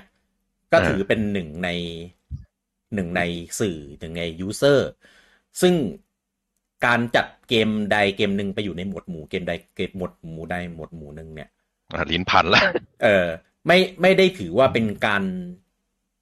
กำหนดชะตาของแนวเกมนั้น ๆ นะ คือยิ่งยิ่งมอนฮันเนี่ย ไปอยู่ในหมวดหมู่นั้นของงานอ่าเจฟเนี่ยอืมคือแรกๆอะ เราก็ช็อกเว้ยว่าแบบอ้าวทำไมวะนู่นนี่นั่นคือ คือมันมีคำอธิบายแหละ เพียงแต่แค่เราเราไม่อยากอะไรรับหรือเปล่าเออ เราไม่อยากรับได้ตอนนั้นเองเพราะว่าเราเล่นอยู่ตลอดเรารู้กันว่า คือไม่ RPG ใช่ element คือ RPG element ที่มันเออใส่ไปอะมันไม่ได้เป็น RPG element เหมือนเกมอื่น ๆ ที่เป็น RPG อ่าจริงๆ มันไม่ใช่เยเอลิเมนต์หลัก อ่า ใช่เราเลยรู้สึกว่าได้วะแล้วประเด็นคือมันได้รางวัล เออเออ ดังนั้น Final 16เนี่ย จะไปอยู่ในหมวดหมู่ไหนอะใจผมเลยนะก็ก็คือปลงเออปลงแต่ว่าทำไมมาสายนี้วะ เพราะว่ามันเป็นอย่างนี้มาตลอดไง แต่ว่า แต่ว่าเออ Final สิบหกเนี่ย มันมีคุณสมบัติไปอยู่ได้หลายหมวดหมู่จริง ไปอยู่ในครับ action ก็ได้ ไปอยู่ในครับอ่า adventure ก็ได้ ไปอยู่ครับใน RPG ก็ได้เหมือนกัน ไอ้มันเจอได้ด้วยเหรอ ได้ครับบูจังเกม action hack and จะมีความแบบ open world อะ มันก็มีส่วนมีส่วนผสมองค์ประกอบของ adventure ทั้งนั้นแหละสำรวจ free roamเหมือน Zelda อะ Zelda ก็คือเกม adventure เหมือนกัน เอ๊ะเดี๋ยวนะ Game Award มี adventure เฉยๆป่ะมีนะ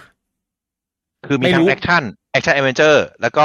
adventure เฉยๆด้วยเหรอ เหมือน action เฉยๆของเขาอะจะเป็นพวกเกมแบบแอคชั่น Action shooting พวกชูตติ้ง อ่าใช่ถ้าเป็นแอคชั่น d อ v e n เจอร์ก็จะเป็นเหมือนแบบเนี่ยแหละ เหมือนไม่ไม่ไม่ Assassin คือ คือคือเขาบอกว่าไอ้ส่วน อันนี้ผมจำได้ ตอนอืมที่ตอนที่ไปอ่านผมผมผมขัดใจแม่งอยู่คือมันบอกว่า action adventure คือ action ที่มีการผจญภัยอะมีมีส่วนของ adventure แต่ส่วนของ action เฉยๆ มันบอกว่ามีการเกมที่มีการ action บวกเกมที่มีการ shooting เออเอาเอาอย่างนี้บูจัง Final เลยงง16อะ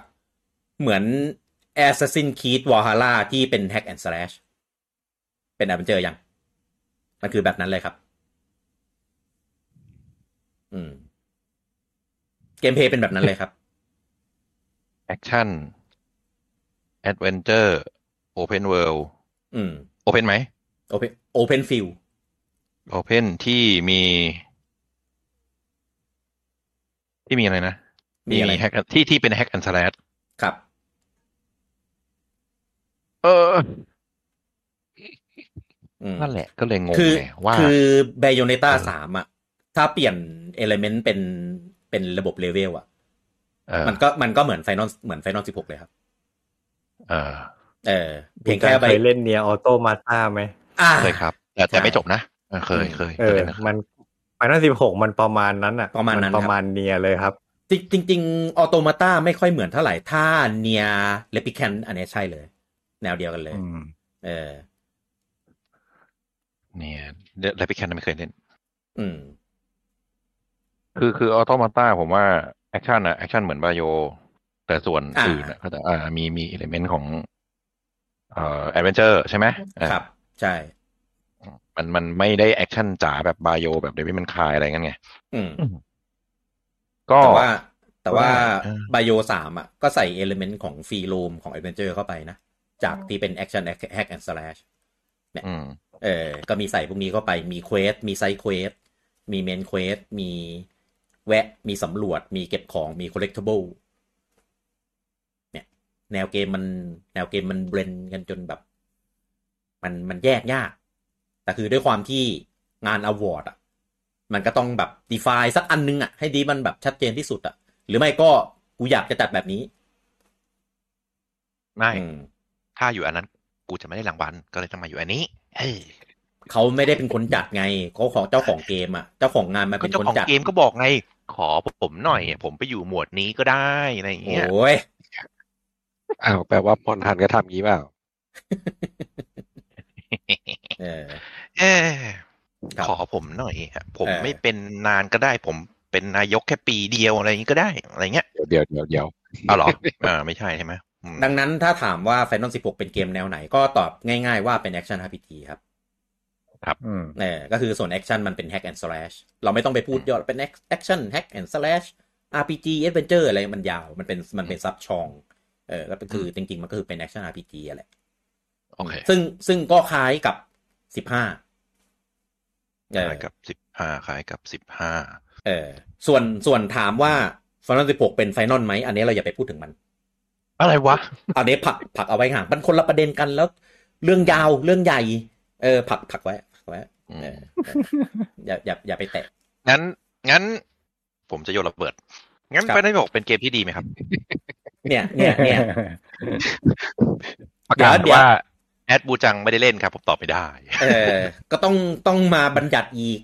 ยาว เพราะว่าอันเนี้ยเราบัญญัติแค่เฉพาะ เออคืออะไรเราบัญญัติแค่ชองความเป็น เกมดีต้องปฏิญาณตนไหมเนี่ยมันเออ อะไรนะหลวงปอว่าอะไรนะ ความเป็นเกมที่ดีเนี่ย มันก็เป็นปัจเจกอีกนะ ใช่ใช่คือเกมดีแต่ละคนไม่เหมือนกันไง อย่างลุงปอชอบพิงอ่าคอร์สผมอาจจะบอกว่าแม่งไม่เห็นเป็นเกมที่ดีเลยแต่ละภาคแม่งเออแค่มี puzzle ใหม่ไม่เห็นพัฒนาเลยเนี่ยผมก็มองว่าเป็นเกมไม่ดีได้ อ้าวทำไมด่าเออลุงปอเงี้ยนะสมมุติสมมุติกูสมมุกูติจังชอบอาเมิดคอเงี้ย คนอื่นก็บอกเกมแม่งกากเล่นยากชิบหายอย่างเงี้ยเออเอเอออใช่ใช่เฮ้ยอันนั้นผมเห็นด้วยกับลุงปอประกอบหุ่นมาแม่งไม่เคยเดินได้เลยต่างเลยใส่ปืนมาอย่างแรงเกมแรกชิบหาย ไม่เห็นยิงออกเลยอะไรแบบนั้นน่ะเออเออไอพวกไอพวก ไอพวก reload กระสุนไม่เป็นน่ะเห็นปะมันก็แล้วมันก็อย่างที่ลุงบอกนั่นแหละมันมันเป็นปัจเจก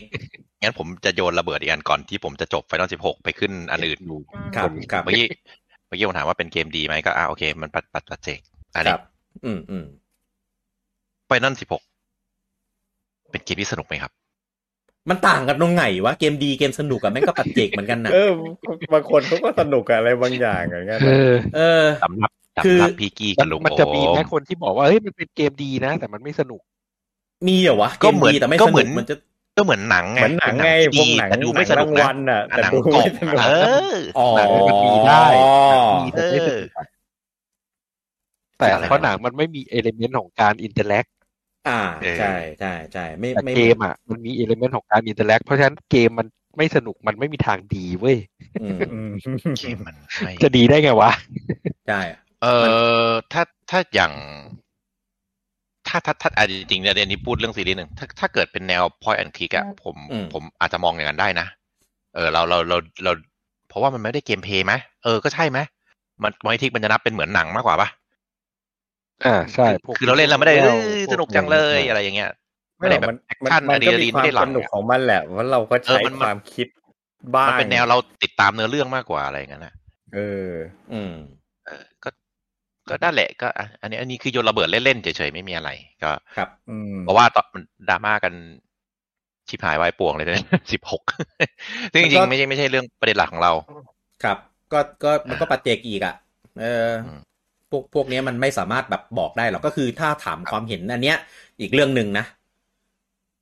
เอครัอบคืองั้นคคืวามอเป็นผมพิกกี้บ้างเลยครับ ผมว่าเดี๋ยวเดี๋ยวก็ดิมึงอย่าเพิ่งเปิดดิแม่ไอ้นี่มันโยนระเบิดจังเลยคือคือทุกวันเนี้ย ที่มันเป็นปัญหากันอะ เพราะว่าอ่าคือสมมติสมมติถ้าให้ผมวิจารณ์เกม ให้ลุงวิจารณ์เกมอะมันจะจบแค่นั้นด้วย แต่ว่าสมมติแบบมีสมมติ IGN มารีวิว Final Fantasy ให้สิบเต็มสิบอืมเออ แล้วผมมานั่งแบบวิจารณ์ IGN อะอย่างเงี้ยผิดอืมเออเพราะว่าคือวิการคำวิจารณ์อะ การมันรีคือวิวความสนุกของเขาเข้าใจใช่ คือมันเป็นความคิดเห็นส่วนบุคคล เออทุกวันเนี้ยมันเป็นปัญหา เพราะว่าเราจะมาไม่ เอ้ย มึงชอบได้ไงเกมเนี้ยห่วยจะตายโอ้ยเกมนี้แบบอืมทำไมมึงไม่ชอบว่าเกมโคตรสนุกเลย เนี่ยผผมมชอบอะก็ก็เหมือนอย่างที่ผมไม่ชอบสิบสี่อะมันมันเลยมันเลยกลายทำให้เป็นปัญหาไงเออเพราะว่าถ้าเกิดเราวิจารณ์แค่ตัวเกมเฉยๆอะคือเราซื้อมาเล่นเรามีสิทธิ์ที่จะพูดถึงอะไรถึงมันก็ได้ ครับ เอออย่างผมอะผมจะด่า ผมจะถมถุยสิบสิบสี่สิบห้าสิบหกอะไรเงี้ย คือก็เป็นสิทธิ์ของผมไงคนคนที่ชอบอะก็ก็ชอบไปสิ พี่ไม่ชอบถูกไหมสิบสี่หรอยกตัวอย่างยกตัวอย่างยกตัวอย่างสมมุติเขาสมมุติเออโอเคตกใจตกใจไม่ชอบทำไมจะไม่ชอบผมซื้อไป expansion มันทุกตัว เสียเงินรายเดือนให้มันไม่รู้ตั้งกี่ เท่าไหร่แล้ว จนจบอะจนจบจนถึงแบบอาร์คหลักของมันอะเออที่ที่มันมาหลังๆที่เป็น อะไรวะหกจุดหกจุดหนึ่งปะเออเดี๋ยวช่างมันเถอะเยอะจนจบถึงนั้นหลังจากนั้นผมก็ไม่ได้เล่นอีกเลยเพราะผมรู้สึกว่ามันมันมันจบอาร์คหลักหมดแล้วอะไรเงี้ย ครับ เออ ก็มีมี Final ภาคเดียว ที่ผมไม่ได้เล่นก็คือ Final สิบเอ็ดเพราะว่าครับมันเป็นออนไลน์ แล้วก็ตอนนั้นคือไม่พร้อมไม่สามารถ เออนอกนั้นนอกนั้นก็เล่นหมดอืม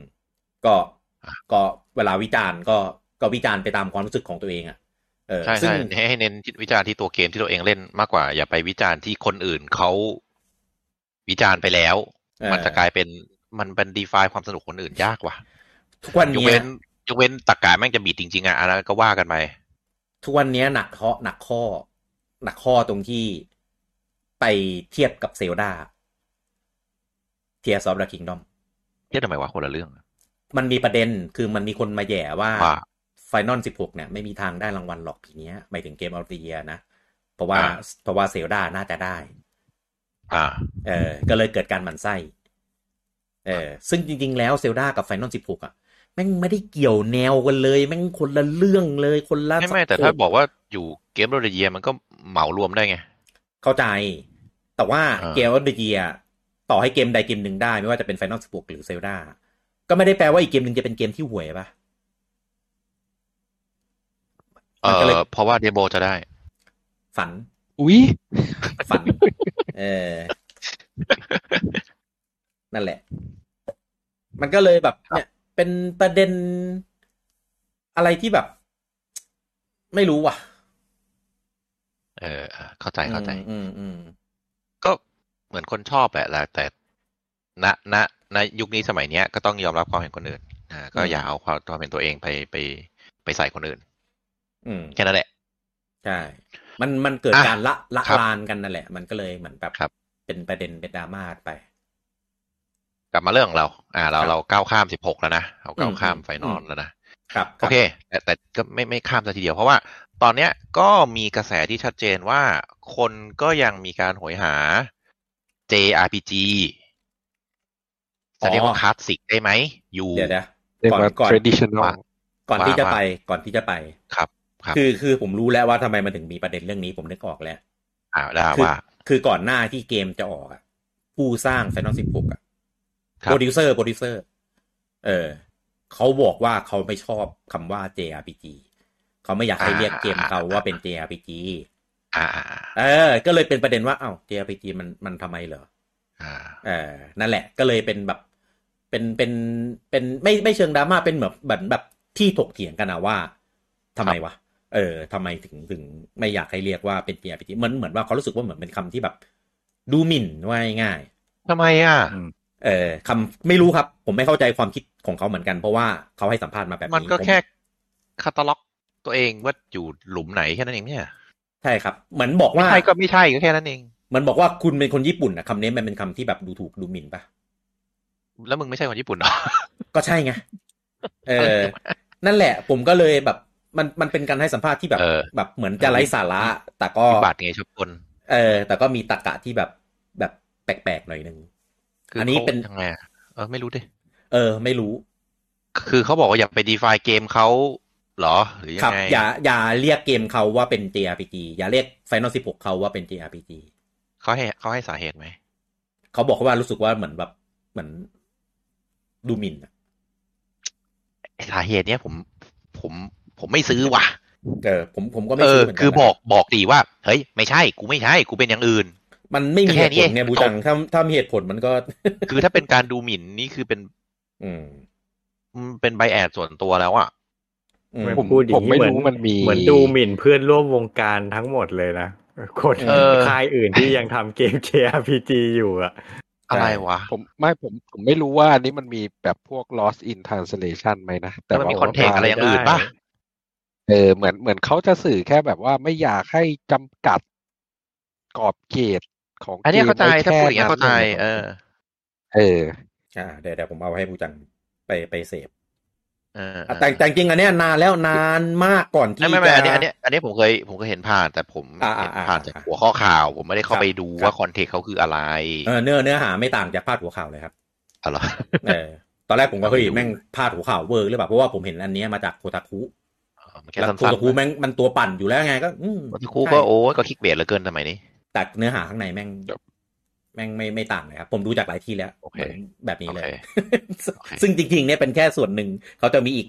อีกหลาย ๆ อันที่แบบเป็นความเห็นแบบอืมที่บูจังจะสงสัยว่าทำไมวะ นั่นแหละอืมอืมครับผม โอเค อะ กลับมาเรื่องเรา เราเราเราจะอืมอืมก้าวข้ามสิบหกแล้วนะ แน่นะ ไม่รู้ แต่แต่นิดนึงคือตอนเนี้ยก็คือมีกระแสว่าอืมอ่ามันมีเทรนด์เทรนด์ที่เห็นได้ชัดเจนว่าคนยังต้องการอ่า RPG JRPG หรือ RPG คลาสสิกหรือจะเรียกอะไรก็ตาม แบบคลาสแบบ traditional อยู่อืมไม่ว่าจะเป็นกระแสของทั้งอินดี้ที่ออกมา แล้วก็ประสบความสำเร็จชัดเจนอย่างเช่น Chained Echoes หรืออะไรวะคริสตัลซาฮิโรอีในพวกเนี้ยที่เป็นแนวโครโนหรือเป็นแนวอ่า traditional RPG เหมือนเหมือน Dragon Quest เหมือนไฟนอลสมัยก่อนอย่างเงี้ยอะไรหรืออะไรอะไรสกายสกายนะสตาร์ลี่สกายอะไรทุกอย่างปะเอออันนั้นมันอันนั้นอันใหม่ที่เพิ่งออกด้วยซ้ำยังเออยังไม่ออกยังไม่ออก เออ แล้วก็ทั้งอินดี้ที่อยากจะเป็นแบบนี้ ซึ่งพวกเนี้ยอินดี้ฝรั่งนะเอออืมทั้งค่ายญี่ปุ่นเอง ซึ่งก็ยังมีพยายามออกสไตล์นี้อยู่ อ่าอืม ถึงแม้ด r a ก o n เควสอันใหม่เรายังไม่รู้ว่าเป็นยังไง แล้วแม่งก็ค่อนข้างจะ question พอสมควรนะเออ อันเนี้ยน่าจับตาดู เพราะว่าเขาบอกแล้วเออว่าเขาจะพลิกโฉมเออ นั่นแหละพมึลิงกจะโฉพลิกมยังไงซีรีส์แม่งมาเป็น hack and slash นี่เนี่ยแล้วผมว่ากลัวเลยอ่าอันเนี้ยกลัวมาก อันเนี้ยแม่งจะแรงกว่าสิบหกสักสามสิบเท่า ใช่ เพราะมันไม่เคยเพราะว่าเปลี่ยนใช่เพราะว่าแฟนด r a ก o n เควสชัดเจนว่ากูต้องการคลาสสิก กูไม่ต้องการอย่างอื่น ใช่ใช่มันจะไม่เหมือน อ่าอันอันนี้อันนี้อันนี้ hack and slash ไปทำฮีโร่ดิเอ้ยเนี้ยเนี้ยแบบหลวงปอพูดนะเออใช่ถูกถูกเพราะว่ามันจะไม่เหมือนไฟนอลนะไฟนอลคือคอเกมเราเข้าใจอยู่แล้วว่ามันจะเปลี่ยนทุกภาคเปลี่ยนเยอะเปลี่ยนน้อยอ่าสิบหกแม่งอาจจะเปลี่ยนเยอะมาก อ่า ก็ก็ก็มี backlash นิดนึง อืม แต่ถ้าด r a ก o n เควสมึงเปลี่ยนนะ อืม มึงเผาตึกแน่ อืม นั่นดิกลับมา อะมีทั้งกระแสอินดี้ทั้งกระแสค่ายญี่ปุ่น ซึ่งพยายามจะทำแบบเดิมอยู่ และกระแส remake remaster collection ซึ่งจะมัดแบบของเดิมมาขายและยอดขายก็ยังขายดี อืม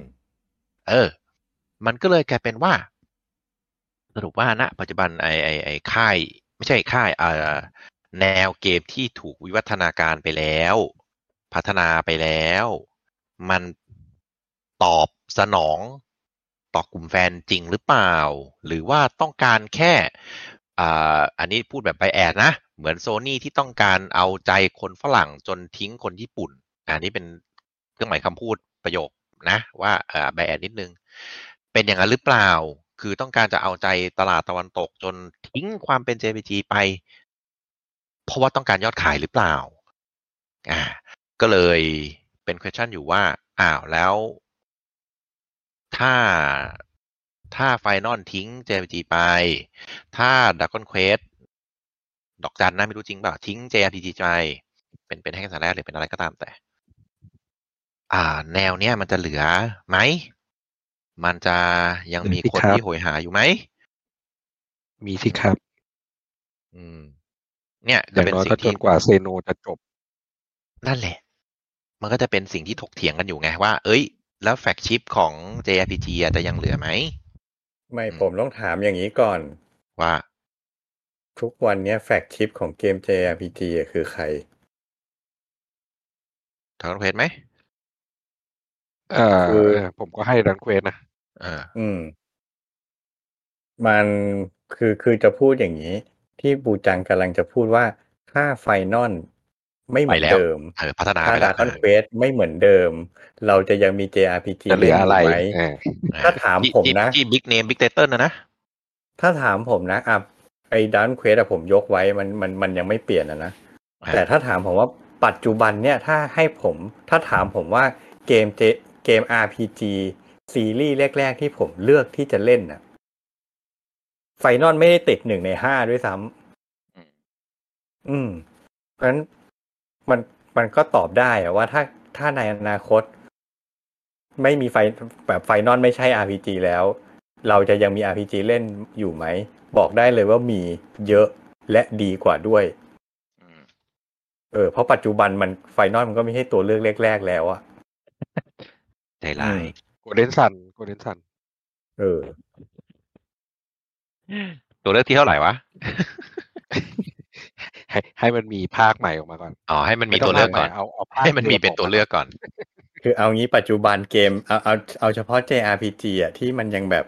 ต่อเนื่องทำกันอย่างต่อเนื่องอยู่อย่างเงี้ยมันก็เป็นซีรีส์ดังที่แฟนๆก็ติดตามกันอยู่อ่าเซโนเนาะ Tale of เนาะอ่า Legend of Hero ก็ยังมีไม่เคยเล่นเหมือนกัน มันมีแหละ มันมีครับเยอะ คือค่ายอื่นเขายังไม่ทิ้งกัน คือเอาจริงๆผมผมอะไม่ได้มองว่า เกม JRPG กำลังขาลงกำลังตายหรือกำลังหายไปเลยนะอืมมันไม่เคยหายไปไหนเลยมันอยู่ตรงนี้มาตลอด ค่ายอื่นเขารันวงการกันมาตลอด มีอีไฟนอลเกมเดียวนี่แหละที่แม่งอ่ามันมีเปลี่ยนแค่อีเกมดังหนึ่งเกมที่มันเปลี่ยนไปใช่ ใช่อย่า อย่าเอาไฟนอลมาเป็น benchmark ของทั้งวงการครับอืมจริงๆโปเกมอนก็ยังเป็น JRPG นะ เออใช่ทำไมเราลืมไอ้นี่ไปวะ Octopath เอางี้ Traveler อ่าก็ JRPG นะใช่คือคือสแควร์เองก็ยังเอาทำมาร้องอยู่มันก็ยังมี Octopath มี Bravely Default Bravely Default เออ ใช่มันยังมีอยู่ครับเยอะแยะเลย อืม เพียงแต่เป็นเรื่องชื่อชั้นอะเออ เออ มันมันอ่ามันอ่าละอ่าถ้านึกไวๆในหัวที่แบบ worldwide ที่สุดอะมันก็จะเป็นไฟนอลไงเออ worldwide แบบ รู้จักทุกคน คนที่ไม่เล่นก็รู้จักอะไรเงี้ย อ่า ก็จะอืมก็จะเป็นอืมอย่างนี้แหละ อ่า แต่ก็แต่ก็อย่างอย่างที่ลุงอองบอกใช่แหละจริงๆ ถ้าถ้าถ้าดูจริง ๆ อะ มันไม่ได้หายไปไหนหรอกมันมี ถึงแม้มันจะแอบซ่อนไปในแนวอื่น หรืออะไรก็ตาม หรือจะเป็นอินดี้หรือจะเป็นอะเกมลองของค่ายไหนก็ตามอะมันก็ยังมีอยู่แหล้วแต่อืมอืมชื่อชั้นมันก็จะงงๆแต่แต่แต่ก็มีคนงงนะว่า เออ ถ้าเกิด เออเราเราอย่างถ้าใช้มาตรฐานการ Dragon Quest เนี่ยอ่าซีรีส์หลักอะมันก็จะเป็นประมาณนี้ แต่ซีรีส์รองหรือ spin-off อะเป็น action ได้ไม่ว่ากัน คนก็เลยงงๆว่าอ้าวทำไม Final ถึงกลับว่า อ่า อันเนี้ยเป็นซีรีส์หลักไปเลย แต่แนวถูกเหมือนเป็น spin-off อะไรอย่างนั้นไป เอออืมมันก็เลยจะงงๆกันนิดนึง เพราะว่าหลายๆผมว่าทุกค่ายมันก็ทำอย่างนี้ป่ะ ถ้าเป็นซีรีส์หลักมันก็เป็นแบบเนี้ย แต่ถ้าอยากเอาซีรีส์หลักอ่าเอาซีรีส์เนี้ยไปทำเป็น spin-off เป็นทำเป็นแนวอื่นอะ ก็จะทำเป็นแบบเออเกมเกมรองเกมอะไรไปก็เลยยังงงๆกับเออกับ Square นิดนึงเออว่าว่าก็กล้าดี อืมอะต่อไปก็เลย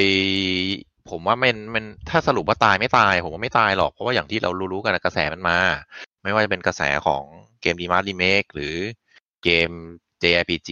ที่จริง ๆ ยังออกเยอะอยู่นะ ถ้ายังพูดถึงอะอืมอาจจะจริง ๆ เราพูดเอา Square มาเป็นมาเป็นมาตรฐานไม่ได้เพราะ Square พูดถึงเป็นค่ายที่ออกเกมได้ช้ามาก ช้าเหี้ยๆเลย เออแต่ว่าอินเดียนะ แต่ค่ายอื่นอะเขาก็ขยันออกอย่างเช่น อ่า Atelier แม่งก็ออกปีหนึ่งสักสามภาคไอไอไออะไรนะโคสติลเทร ไอไออ่าฮีโร่ออริจินอลฮีโร่ใช่ไหม Original ก็ออก Hero ปีหนึ่งสักสักสักสักสักสิบภาค เออ อืม เออ ก็เทลก็ยังมีออกเรื่อยๆอยู่ ถึงแม้ก็ไม่ได้ไม่ได้ไม่ได้ไวมาก เซโนอันนี้ก็สองสามปีมาภาคหนึ่งใช่ไหมไม่ ไม่สองสามปีอะห้าปีนู่นห้าปีแล้วเหรอห้าปีแล้ว ภาคสองปีสองพันสิบเจ็ดภาคสามเพิ่งออกปีที่แล้วกูจังส องสิบเจ็ดอย่าอย่าไปนับหนึ่งรีเมคเลยอันนั้นมันก็เออเออเออเออผมไปนับตรงนั้นว่ะผมก็เลยเอออ่อ่านั่นแหละอะถ้าถ้านับรีเมคด้วยมันก็มีแบบแทรกแทรกแทรกแทรกอะเอออ่าอ่าอ่าก็มันก็จะมีอยู่เรื่อยๆแหละเพราะฉะนั้นผมว่า JPG จะตายไหมผมไม่ตายหรอก ไม่ตายหรออะกอืม มันก็เปลี่ยนถ่ายไปเลือดใหม่ อ่า ใช่ใช่จะใช้คำว่าเปลี่ยนถ่ายหรือจะใช้คำว่าวิวิวัฒนาการก็ได้อืมซึ่งวิวัฒนาการมันก็อย่างไฟนอลก็อาจจะอ่าวิวัฒนาการมิวแทนเลยกูแหกเลย ไปอืมอ่าแหกไปเลยกูแหกไปเป็นอีกอีกอีกสปีชีส์หนึ่งไปเลยอะไรอย่างนั้น ก็ถือว่าเป็นสิ่งที่แฟนๆ JRPG ต้องการไหมก็อาจจะไม่ แต่ผมว่าก็ยังมีตัวแทนได้เรื่อยๆ แหละ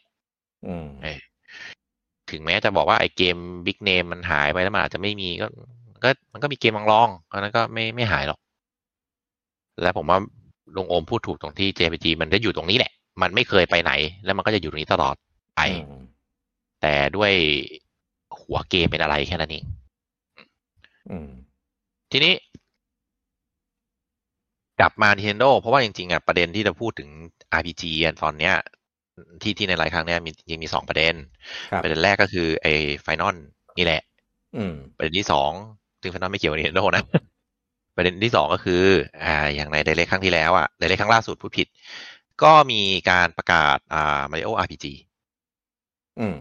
อ่าขึ้นมา ซึ่งอันนี้เป็นรีเมคใช่ไหมถ้าผมเข้าใจผิดแล้วเถียงนะ remake remake อ่ารีเมคของภาคที่ Square Enix เป็นคนทำ Square เออ Square ตอนนั้น อืม ตอนนี้ Square Enix เอครัอบแล้วอันใหม่เนี่ยเป็น Square ด้วยไหมเป็น Square Enix ใช่ไหมอ่าหรือเป็นเหมือนหรือใช่ใช่ยังยังมีชื่ออยู่เหมือนร่วม ร่วมหรือพัแค่ฒนาหรือแค่เอาชื่อแต่มาว่าแล้วปู่ทำอันนี้ยังไม่รู้ใช่ไหมมีมีมีบอกแล้วเป็นร่วมพัฒนาครับ แต่ว่าหลักอะเป็นของ Nintendo อ๋อก็ก็แค่พูดถนอมน้ำใจปะไม่หรอกเขาใส่เลย ใส่อยู่ในนี่เลย ทั้งทั้งของ copyright แล้วก็ developer อะไรอย่างนี้เลยอ่าโอเคอืมเพราะว่าก่อนหน้าที่จะมี Direct รอบเนี้ยเราเคยคุยกันในไลฟ์ตอนไหนก็ไม่รู้แล้วว่าว่า เออ RPG ที่ลง Nin มีอะไรบ้าง ตอนนั้นเราก็บอกว่าเอ้ย Mario RPG มันคงไม่มาแล้วมั้งเออ ก็มีแต่ Xeno ใช่ไหมครับมีแต่แล้วก็มีคนบอก Mother Mother มันก็ไม่ไม่นับแล้วไหมเออแล้วก็ตายไปเหมือนกันแหละ ใช่ก็ค่อนข้างจะเซอร์ไพรส์ที่ปู่เขาขุดเอา Mario RPG ไม่ไม่ไม่รู้ใครขุดอะไม่รู้ปู่หรือ Square ขุดก็จะคนละกัน อืมเออก็เลยเออ Nintendo ก็ยังมองมองตลาดนี้อยู่ ใช่ อะพี่กี้ว่ายังไงเกี่ยวกับ Mario RPG เอ่อตอนเนี้ยที่โชว์มาเราเห็นว่ามันเป็นรีเมคหนึ่งต่อหนึ่งครับ เออ ก็คือเหมือนปรับเรื่องของกราฟิกเรื่องของ quality of life อะไรพวกนี้ เออ แต่ว่าด้วยความที่เกมมันเก่ามาก เกมมันลงบนเครื่องซูเปอร์ เออ แล้วเกมเดิมทีมันก็ไม่ได้ยาวมาก ก็เลยเลยตอนเนี้ยไม่รู้ว่าเกมมันจะรีเมคแบบหนึ่งต่อหนึ่งเลย เป๊ะๆหรือว่าเออจะมีการใส่อะไรนู่นนี่นั่นเพิ่มเข้าไปหรือเปล่า แต่ว่าถ้าใส่ไปแล้วเนี่ย ไม่รู้จะไปใส่ในตรงส่วนไหน เออ เพราะว่าเพราะว่าปกติถ้าเกมรีเมคใส่อะก็จะเป็นแบบมินิเกมเป็นแบบแมปเพิ่มเป็นอะไรเงี้ย ซึ่งมันก็จะไม่ได้อยู่ในส่วนของเนื้อเรื่องหลักอยู่แล้วไงก็ไม่รู้ว่าตรงส่วนที่ใส่เพิ่มมันจะ มันจะดีไหมคุ้มค่า ไหมเพียงพอหรือเปล่าอะไรอย่างเงี้ยเออก็ก็แอบกังวลตรงนี้นิดนึง แต่ถามว่าเป็นเกมที่ดีไหม เป็นเกมที่ดีมากครับ มันเป็นมันเป็นมาริโอคือเมื่อก่อนเราจะรู้กันว่ามาริโอแม่งสารพัด spin-off แม่งครับ spin-off เยอะแต่ส่วนใหญ่ก็จะเป็นแบบเป็นกีฬาเป็นขับรถเป็นวาไรตี้อะไรพวกเนี้ย Yoshi เลยก็ว่าไป อ่าใช่ แต่ว่าอันเนี้ยเป็น RPG แรกของ spin-off ของมาริโอ spin-off แรก spin-off เดียว แล้วก็ spin-off สุดท้ายที่ Nintendo ทำร่วมกันกับ Square Enix ตอนนั้นคือเขา top form มาก เออหลังจากนั้นก็อะจริงๆก็พูดว่า Square อะหลังจากนั้นปุ๊บ Square ก็หันหันไปซบอกโซนี่ทำเกมทำอะไรลง PlayStation อะไรเงี้ย ก็เลยเหมือนแบบก็ห่างๆจาก Nintendo ไป Nintendo ก็บริษัทแบบแม่บริษัทแม่เออเออเออ Nintendo ก็เลยเหมือนแบบผลักดัน โลโล ได้ยินไหมได้ยินไหมเพิ่งจะได้ได้ยินยินแล้ว เออ เกิดอะไรขึ้นวะอะต่อต่อต่อไลฟ์ต่อแล้วอะต่อเลย เออเออไลฟ์ไลฟ์ไม่ตัดไม่ตัดนะเออเมื่อกี้ผิดพลาดทางเทคนิคนิดหน่อยอะต่อครับเออเออเออพูดเมื่อเมื่อกี้เมื่อกี้ได้ยินเสียงผมถึงไหน ลืม เอาพูดพูดถึงแตกแตกสองลายยัง ถึงอะไรนะยังพูดพูดถึงไหนอ่าพูดถึงไหนจะได้จะได้ต่อถูกถึง ถึงมาริโออาร์พีจีเป็นเกมที่ดีนี่แหละเอออ๋อ เป็นเป็นสปินออฟที่ดี แต่ว่าครับมันมันไม่เป็นสปิไม่นอรู้อฟจะเพิ่มอะไรมาบ้างเออ โอ้โหหายตั้งแต่นู่นเลยเหรออืมโอ้โหหายหายโคตรนานเลย ผมพูดโคตรเยอะอืมเออ ก็คือก็คือมาเรียกว่าพีจีมันเป็นเกมที่ดีนะ แต่ว่าด้วยความที่เกมมันเก่า เออ มันลงตั้งแต่เครื่องเครื่องซูเปอร์อะเออก็เลยทำให้แบบตัวเกมมันมันไม่ยาว อ่าอืมเล่นเล่นถ้านับจากเวลากว่าของเกมปัจจุบันนะถือว่าสั้นมากก็คือประมาณแบบยี่สิบสามสิบชั่วโมงก็จบแล้ว เออ คือถ้ามันถ้ามันรีเมคแบบหนึ่งตอนหนึ่งอะ มันก็จะเป็นเกมที่ค่อนข้างสั้น ก็เลยไม่รู้ว่าเขาจะใส่อะไรเพิ่มไปบ้าง เออ เพราะว่าถ้าเกิดมันเป็นเกมพวกเนี้ยถ้าเกิดมันใส่อะ มันก็คงเป็นใส่พวกแบบ side quest ใส่ เอ่อเรียกอะไร mini game ใส่ map พิเศษ ใส่อะไรพวกเนี้ย ซึ่งมันก็จะไม่ได้เป็นแบบไปสอด สอดคล้องกันไปล้อดูไปด้วยกันกับตัวตัวตัวเกมหลักไงเออ ก็เลยไม่รู้มันทำออกมาดีแค่ไหน แล้วก็ทำได้แบบน่าสนใจน่าแบบจูงใจให้แบบไปไปเล่นอะไรขนาดนั้นหรือเปล่านะครับเพราะว่าตอนนี้ที่เปิดเผยมันเป็นมันเป็นแบบ first reveal ไงเขาก็เลยพยายามให้มันรู้สึกว่ามันเหมือนแบบเอ้ยเหมือนเดิมนะอะไรเงี้ยเออแต่ว่าก็ก็เป็นเกมที่ดีเออเป็นเกมที่ดีก็ถ้าออกมาแล้วก็ใครที่ไม่เคยเล่นก็อยากให้ลองเล่น แล้วก็มันเป็นสปินออฟ แรกสปินออฟเดียว แล้วก็สปินออฟสุดท้ายของมาริโอที่เป็น RPG แล้วก็ทำร่วมกับทาง Squaresoft เออหลังจากนั้น เออ Squaresoft ก็หันไปซบอกโซนี่บริษัทแม่ที่ของที่ปูจังพูดไหมเออนะครับ แล้วก็เอ่อทีนี้ Nintendo ก็เลยเหมือนแบบแบบมาผลักดัน spin-off ของของมาริโอให้แบบ RPG อะในแบบของตัวเองเองก็แตกแตกออกเป็นสองลายเออก็คือลายของ Paper แล้วก็ลายของอ่า Mario & Luigi Superstar Saga เออลายของ Paper เนี่ยก็ลงบนคอนโซล ลงบน N64 ลงบนเกมคิวบน V อะไรก็ว่าไป ส่วนของมาริโอและลุยจิเนี่ยก็อ่าแอนเฮลลงบนลงบน handheld เออนะครับ ซึ่งซึ่ง Paper เนี่ยก็จะเป็นแบบ RPG แบบ RPG RPG เลยเออใช่ก็จะมีมีความคล้ายกันกับ Mario RPG เพียงแต่ว่าอ่า art style มันเป็นแบบกระดาษเท่านั้นเอง ส่วนของ Mario Luigi เนี่ยก็จะมีมีอ่า action มี action เป็นส่วนผสมหน่อยครับอย่าไม่ใช่อ่าอย่าไม่ใช่ action ต่อยๆนะๆไม่ใช่ไม่ใช่เออมีแบบกดปุ่มตามจังหวะ มีแบบแก้ puzzleอะไรอย่างเงี้ยเออ แต่พอทำไปทำมาไอ้เหมือนแบบเออแนวมันจะคล้ายๆกันก็เลยเหมือนแบบเริ่มมาบรรจบกันมา merge กันเออคล้ายมี crossover กันนู่นนี่นั่น เออก็แล้วก็มีติดเรื่องของแบบการเอา character อะไรไม่รู้มาใช้ด้วยอะไรเงี้ยก็เลยเหมือนแบบ เออมันก็เริ่มเริ่มเริ่ม fade ไปจนสุดท้ายบริษัทที่ทำอ่ามาริโอลุยจิเนี่ยก็ล้มละลายไปไอ AlphaDream เนี่ยเออก็แล้วก็เหลือแต่ทีมที่ทำโอ้โหดูดเข้าไปหมดแล้วเออไม่รู้ทีมงานดูดไปหรือเปล่า แต่ว่าสิทธิ์ติดเกมมันเป็นของ Nintendo อยู่ดี แล้วก็อ่าก็ยังมีต่อยอดอยู่แค่ซีรีส์เดียวก็คือในส่วนของลายอ่า Paper Paper Mario ซึ่งทำโดย Intelligent System ที่ทำอ่า Fire Emblem เนี่ยนะครับ แต่ว่าในแง่ของความเป็น JRPG ของของติดตระกูล Paper อะ มันหายไปเยอะมาก เออฉากสู้เนี่ยก็พยายามไปใส่แบบระบบใส่อะไรเงี้ย ยิ่งยิ่งไอ้ภาค ภาคล่าสุดเนี่ยไอ Origami King เนี่ยเออไอส่วนสนุก free roam อะส่วน free roam ส่วน adventure สนุกมาก แต่ส่วนอืม battle แม่งโคตรมันมันมันมันน่าเบื่อซ้เออมันซ้ำเบื่อๆไม่ได้อะผมว่า มันมันซ้ำซากมากกับ อ่าเอออืมมันตัวหนึ่งอะเยอะไปอะต้องผ่าน battle ขนาดเนี้ย อ่า ใช่ ทำไมจะต้องแบบคิดคบคิดอะไรขนาดนี้ เออแค่กิ๊กกี้ตัวหนึ่งอะ แล้วแบบไอ้เหี้ยเออเออกูจะเดินสุด map ไม่ถึงสุดสักที อ่า ใช่ใช่ใช่ก็เลยก็เลยทำให้ element ของ JRPG ของ Mario Paper มันแบบ มันหายไปก็เลยทำให้ปู่เหมือนแบบไม่ค่อย ไม่ค่อยมีแล้วที่เป็นแบบไม่ JRPG ทำดีกว่าของเออของตัวเองก็จะมี อ่า ของ Monolith อ่าตระกูล Xenoblade เนี่ยที่แบบเออยังยังยังแบกแบก JRPG ของค่ายเอาไว้อยู่ใช่ เออก็ก็เลยคิดว่าการการเอาเอามาริโอ RPG ตั้งแต่สมัยกลับมาเครื่องซูเปอร์ที่ทำกับทาง Square Soft เนี่ย เอากลับมารีเมคเนี่ยคงเป็น เป็นไปไม่ได้ เออเป็นอย่าเพิ่งดิยากเป็นไปได้ยากอืมเออไม่ไม่หมายถึงว่าก็อาจจะเป็นการจุดประกายของซีรีส์ RPG แบบสเกลรองใช่ๆเออของค่าย เพราะว่า เพราะว่าจะโยงไป Golden Sun ว่างั้น เริ่มโอ้โหรออย่าเพิ่งรออย่างเพิ่งจังหวะดักไปอย่าเพิ่งเนี่ยดักเนี่ยไปตรงอะไม่ดีนะ ไม่ดีนะเออเขาบิ้วกันอยู่รีบอะเอออุตส่าห์เหมือนแบบเราตัวต้เอองงอะตัวเองไม่รู้จังหวะ คือคืออ๋อผขอมโทษขอโทษขอโทษคือพูดอันเนี้ยเหมือนแบบเหมือนเหมือนเหมือนพูดจูงใจอะเราต้องค่อย ๆตะล่อมให้แบบค่อยใช่ใช่ๆเออเห็นด้วยเห็นด้วยเห็นด้วยไปเรื่อยใช่ใช่ๆคือคือด้วยความที่เหมือนเหมือนซีรีส์เซโนที่บูจังบอกอะ คืออย่างที่เห็นอย่างอย่างที่ปูจังรู้สึกว่ามันแบบสองสามปีใช่ไหมจริง ๆ มันห้าปีเลยนะ ในการที่หยอกภาคใหม่มาอืมเออดังนั้นถ้าการที่เราจะต้องรอ Xeno ภาคต่อไปคืออีกห้าปีอะทำให้ระหว่างนั้นน่ะ ค่ายมันไม่มีแบบ JRPG ของตัวเองมาลงเลยเว้ยเออคือคือเข้าใจแหละว่า third ปะตง third party อะไรเงี้ยมันก็มาลงได้เพียงแต่ว่าเราก็ต้องมีหมุดหมายของตัวเองไว้ด้วยเพื่อป้องกันว่า เดี๋ยวถ้า third party มันงองแงงี่เง่าเราก็จะมีของตัวเองอยู่ได้ ตามสไตล์ Nintendo นะเขาพยายามทำเกมแบบให้มันมีครบทุกแนว เออ ก็เลย อะ มี RPG JRPG สเกลเล็กเออของตัวเองที่ทุนแบบไม่ต้องสูงมาก แต่ก็มีแฟนๆที่รอติดตาม แล้วก็ทำง่ายสุดก็คือรีเมคของเก่า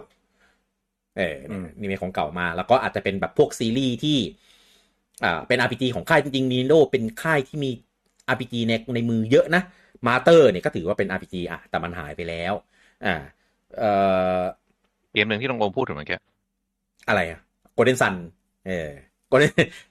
อุตส่าห์จะเก็บไปอันสุดท้าย เออเอาเหรอเออส่วนส่วนไฟเบมไฟเบมมันเป็นหรือ SRPG ว่าหรือว่าที่เต้มันไม่มาวันนี้เพราะอย่างนี้วะอ๋อ มันรู้ตัวเดี๋ยวจะเจออะไรใช่ไหมเออ S SRPG อะ ซึ่งอันเนี้ยเขาติดลมบนไปเรียบร้อยแล้วก็มีฐานแฟนมีแนวทางในการพัฒนาต่อยอดของเขาไปไปแบบชัดเจน เออนั่นแหละมันก็จะมีแบบพวกเนี้ยวนๆกลับมาก็เลยครับถ้าจะทำ RPG อีกสักอันหนึ่งก็ต้องเป็นมาริโอนี่แหละ เออเพราะจริงๆ Paper Mario มันก็มันก็หลายปีแล้วอะตั้งแต่ปีสองพันสองพันสิบเก้าหรือสองพันยี่สิบป่ะสองพันยี่สิบเออ ก็สามปีไไม่อยากจดจำมันเท่าไหร่เออสองพันยี่สิบสองพันยี่สิบได้ เพราะว่ามันมาพร้อมกับ Bakugan ในปีที่ เอ่อมีมีเอ่อ Partner Showcase ก็เลยเออจำได้ อืมอืมนั่นแหละก็ทำไมสามปีแล้วอะทำไมจำปีใช้ Bakugan เป็น fact เออเพราะมันมาพร้อมกันในใน Treehouse เนี่ยก็เลยมันจำได้จำง่ายมันจำเอง่ายอมันจำง่ายเป็นใช่ปะประทับใจประทับใจประทับใจ เออส่วนส่วน Golden Sun ก็เหมือนที่เราพูดกันใน เราพูดในอะไรวะปูจัง week to week หรืออะไรวะพูดในทุกอันเหรอพี่เออพูดในทุกอันใช่ไหมเออ เออ พูดในอะไรวะกำลังนึกอยู่ อ๋อ ผมพูดกับลุงโอมเป็นไอ้นี่ เป็นเป็นอะไรวะ เบิร์ดออฟเออเออเออเออก็เลยแย่ก็เลยแย่แย่เออทำไมไม่ชวนเต้ไปอยู่ด้วย มันเป็นรายการตอนเช้าอะน้องอ๋อแต่น้องมันก็ยังไม่นอนอยู่น้องดีะวันน้องยังไม่เออน้องยังไม่นอน เออเออเออครับอะก็ก็ในส่วนของ Mario RPG ก็เลยคิดว่าที่เขาทำเนี่ยก็เพราะนี่แหละอยากให้มีเป็นแบบ RPG สเกลรองของค่ายตัวเองอืมแล้ว Mario RPG อะคือ IP มันขายได้อยู่แล้ว เออชื่อ Mario แล้วก็ เนื้อเรื่อง character อะไรพวกเนี้ยมันมีพี่อยู่แล้วพี่ควรจะจบตั้งแต่ชื่อมาริโออะโอเค มันเป็น Mario จบอืมเออ ก็ได้แหละ ครับ อะ มันก็เลยกลายเป็นเทรนด์ที่ตอนนี้เราก็จะเห็นเห็นว่าเออเกมเก่าหรือเกม RPG หรืออะไรก็ตามแต่ที่อืมเป็นของสมัยก่อนอะมันมันกลับมาขายใหม่ แล้วก็ไม่ใช่อืมไม่ใช่แค่ไม่แค่เฉพาะคนที่เคยเล่นนะ เด็กๆอะ ที่แบบ ไม่เคยเล่นอะอ่าคนที่ไม่เคยเล่นไม่ได้ไม่ต้องเด็กก็ตาม ก็มีไปเล่นนะ เพราะว่าหนึ่งคือกระแสเรโทรเกมเรโทรก็ก็คนที่ไม่เคยเล่นก็ก็อยากเล่น หรือคนที่อยากได้นอสเ a ลเจีย อยากได้ความทรงจำใหม่เด็ก ๆ ก็ไปเล่นอืมก็ก็ดูว่ากระแสมันมีอยู่เนาะอืม อ่า แล้วก็ถ้าจะพูดถึง JFG กับ Nintendo ก็ก็ ก็ประมาณนี้ปะใช่มีอะไรอีกอะก็นอกนั้นก็ คือคือ JRPG ของเครื่อง Nintendo อะถ้าไม่นับของ Nintendo เองอะไม่ค่อยมี Exclusive นะเพราะอย่างถ้าเป็นเอ่อเพราะอย่างถ้าเป็น Final ก็ Fantasy อะก็อย่างก็ผ่านสักพักหนึ่งไงเออ ก็แค่ภาคแรกอะภาคสองก็ multi-platform เลย อืม เออ ไม่ไม่ไม่ได้ไม่ได้ขายให้ด้วย คือคือก่อนหน้าเนี้ยเบบี้เบบี้ลง Steam นะเออลงลงลงไม่ลได้งลงทีหลังอ่าลงทีหลัง เอออ่าแต่ว่าก็ไม่ไม่ดังเท่า ไม่ดังอ่าเท่า Octopath เออ ก็คือไม่ไม่รู้เกิดอะไรคือก่อนก่อนหน้าเนี้ยเกมของ Square Enix โดยเฉพาะตระกูลซีรีส์ของ Dragon Quest เนี่ย Nintendo จะเป็นขายจะเป็นคนขายตลาดตะวันตกให้อืมเออ ปัจจุบันไม่ละ Square Enix ขายเอง ขายเอง เออ ก็ก็ไม่รู้ว่าก่อนและหลังเนี่ย มันมีการเปลี่ยนแปลงอะไรผมผมพยายามไปหาอ่านมาแล้ว ก็ไม่มีข้อมูลตรงส่วนนี้ครับอืม ก็คงน่าจะเป็นดีลภายในของบริษัทแหละ เพราะว่าจะบอกว่า Square Enix ไม่มีแบบศักยภาพพอที่จะขายก็ไม่ใช่ เพราะว่าไม่หรอกอย่างยกตัวอย่างดัง Dragon Quest อ่า Builders สองที่ขายเวอร์ชันภาษาอังกฤษที่ฝั่งตะวันตก ของเครื่อง Nintendo ปู่เป็นคนขาย แต่ของ PlayStation จะคอยนี่ขายเอง แยกทำไมอะเออทำไมทำไมต้องแยก แยกคน Publish เนี่ยเออไม่ไม่ไม่รู้ว่าข้างในก็ไม่ติดสัญลงญาอะไร PlayStation มันของบริษัทแม่เขาเลยไม่มีค่าอ่ากดอ๋อใช่ใช่ใช่โอเคโอเคเนี่ยเนี่ยตัวเองเริ่มเล่นเป็นละเริ่มรู้จังหวะละโอเคโอเคโอเคเออเออแล้วก็นอกนั้นก็จะเป็นพวกอินดี้อืมอืม indie scale รองอะไรพวกเนี้ย ผมว่าถ้าไม่ใช่เป็นพวกแบบ main main ซีรีส์ที่เป็น RPG อะก็ ของปู่ก็มีลงหมดแหละ ที่ที่ไม่มีมาตอนนี้ก็จะเห็นพวกอะตระกูล Final Fantasy ภาคหลังๆใช่ไหมภาค 7R 7R นี่มันไม่ลงเครื่องอื่นอยู่แล้ว มันลงแต่ของ PlayStation กับ PC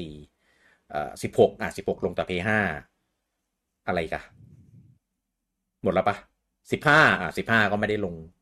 จริง ๆ ก็ช่างมันเถอะไม่ต้องมาลงหรอกลงแต่ Pocket ด้วยซ้ำอะไรวะเออรอยัลดีชั่นไม่เอาเหรอเออช่างมันเถอะ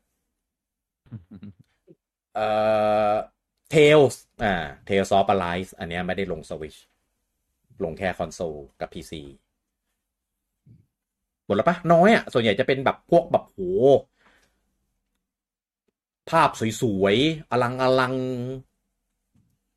tier สูงสูงๆอืมเกรดดีๆ อะไรพวกเนี้ยอะจะว่าไปเดี๋ยวนี้เกมเกม JRPG ที่จัดว่าเป็น Triple A ได้ก็มีไม่กี่เกมอะ อืมเอมีออะไร ถึงบ้างถึงผมจะบอกว่ามันยังมีอยู่อะนะ แต่มันส่วนใหญ่อ่าก็เป็นลองลองไลซ่ง Ryza อะไรอย่างอ่าเงี้ยใช่ถ้าแบบระดับ Triple A ที่เรียกได้ได้เต็มปาก Final s e n o Tale of นึกออกแค่เนี้ย Dragon Quest นะเออ Dragon Quest อืมถ้าไอระดับแบบอย่างอย่างถ้าย้อนกลับไปอย่างยุค Xbox 360 มันยังมีแบบ Lost Odyssey ลออะโดไรนิเงี้ยซี่อ่า เออ Last Remnant บูดากอน เออ เดี๋ยวนี้มันไม่มีใครทำเกม JRPG Production ใหญ่ขนาดนั้นแล้วอะเออ น้อยนะ อืม ใช่มันก็น้อยลงไปแหละ อืม เพราะว่าต้นทุนมันสูงมากแล้วก็ใช้เวลาในการทำนานแล้วก็ มันการันตียอดขายไม่ได้ด้วยละมั้ง ก็เป็นไปได้คือผมผมผมผมเดาอย่างนี้นะ ที่ Final 16 มันเปลี่ยนแนวไปขนาดเนี้ยอืมผมว่าเขาเขาใช้ข้อมูลอินไซต์ทางการตลาดแหละอืมว่าถ้ายังเป็น RPG แบบเดิมอะยอดขายมัน มันไม่โตอะอืมเอออมอันเนี้ยเป็นประเด็นนะ เรื่องยอดขายเนี่ยอืมอืมเพราะว่า อ่าไม่รู้ ไม่รู้คนทั่วไปรู้กันไหม JRPG เนี่ยปกติเป็นไม่ไม่ใช่ JRPG อะผมผมเมาไอ้ RPG ทุกอันเลย เป็นแนวเกมที่ยอดขายไม่เยอะมาก แต่ใช่ต้นทุนในการพัฒนาสูงชิบหาย อืม ใช่ เออ สูงแบบ อ่าคิดคิดถึง Mass Effect แล้วกัน คืออมต้องพัฒนาขนาดไหนวะ ถึงจะมีเกมที่ detail ละเอียดขนาดนั้นได้ ต้องยอดขายขนาดไหนนะถึงจะคุ้มอืมโอเคเราเราใช้ Mass Effect เป็นมาตรฐานได้เพราะว่ามัน detail มันเยอะมาก แต่อะอะ Final คืออะกราฟิกอะกราฟิกดันดันดันดันไปก็มันก็ประมาณนั้นอะเพราะว่าอะรู้กันแล้วกันนะ เน้นที่ตรงนี้ แต่ว่ากราฟิกมันก็เป็นต้นทุนหนึ่งไออย่างแม s เอฟเฟกไอพวกอ่า story หรืออ่า scenario หรืออะไรพวกนี้ก็เป็นต้นทุนอีกแบบหนึ่งอืมพวกเนี้ย มันจะต้องดัง ขนาดไหนอะมันถึงจะทำได้ เพราะฉะนั้นผมก็เลยว่าเป็นตลาดที่ มันเลยเป็นตลาดที่เกมไม่ได้เยอะ มันไม่เหมือนเกม shooting ไง shooting แบบเออทำระบบให้ดีทำปืนทำอะไรครบทำ gameplay สนุก ทุกอย่างก็ reuseแล้วก็เป็นเกมรายปีได้อืมมันก็ทำได้เร็ว แล้วก็ต้นทุนมันก็ไม่ได้สูงขนาดนั้นนะมันก็แล้วแต่มันจะยัดตังค์เพิ่มไป แต่มันขายได้ เดี๋ยวเดี๋ยวแต่เดี๋ยว JRPG เนี่ยครับว่ายัดตังค์เพิ่มเนี่ย ยัดหมายถึงเติมไง เติมเติมเติมฟีเจอร์ไงเอออ๋ออเออไม่ได้ไม่ได้แจกกล้วย ไม่ใช่สวทุยก็มันก็เลยแล้ว JP อย่าอย่าลืมว่ามันขายได้แค่รอบเดียวเออมันไม่ได้มี value ที่จะอยู่อมตะตลอดการ หรือทำเป็น season pass ทำอะไรอย่างนั้นนะเอออืมมันก็เลยยากในการที่จะทำแล้วให้มันปังแล้วให้มันคุ้มทุน แล้วผมก็เลยว่ามันเป็นแนวที่อยู่ตลอดการมันอยู่ตรงนี้แหละ แต่มันก็จะไม่ขยายไงอืมเออมันไม่ตายแหละ แต่มันก็จะไม่ได้ขยายอืมและยิ่ง flagship อย่างที่เราเรียกว่า Final เป็น flagship นะปัจจุบันอะเออก็ก็ส step ตัวเองออกไปหาตลาดที่มัน mass มากขึ้น จะเรียกงั้นได้ไหมก็ได้แหละเพราะ action มันก็ mass มากกว่า traditional RPG ใช่ไหมเอออือมแต่ผมว่าก็กับอืมผมผมแค่ข้องใจว่าถ้าถ้าเป็นอย่างนี้จริงอะ ทำไมถึงเลือกเปลี่ยนไปเป็น hack and slash ทั้งที่ hack and slash ก็เป็นแนวที่ขายไม่ดีเหมือนกัน ใช่ถูกต้อง เอออืมจะให้เป็นไฟนอล first person shooting เหรอขายดีเลยนะก็ไม่ใช่ขนาดนั้นเนี่ย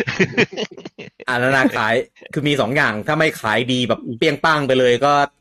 ตีโดนนโดนถมถุยอย่าอะทัก อย่าทัก มันทำจริงขึ้นมา เพราะว่าก็ต้องทำซึ่งมันจริงจริงๆแล้วเกม RPG แบบ first person ไม่ใช่เรื่องแปลกใหม่ไง มีไงพวกตระกูลเอเดอร์สมีมานานแล้วไง แล้วมันดังทั้งนั้นไง เออเแต่อย่า Elder ทำอย่า Scrolls Fallout อย่าทำเลย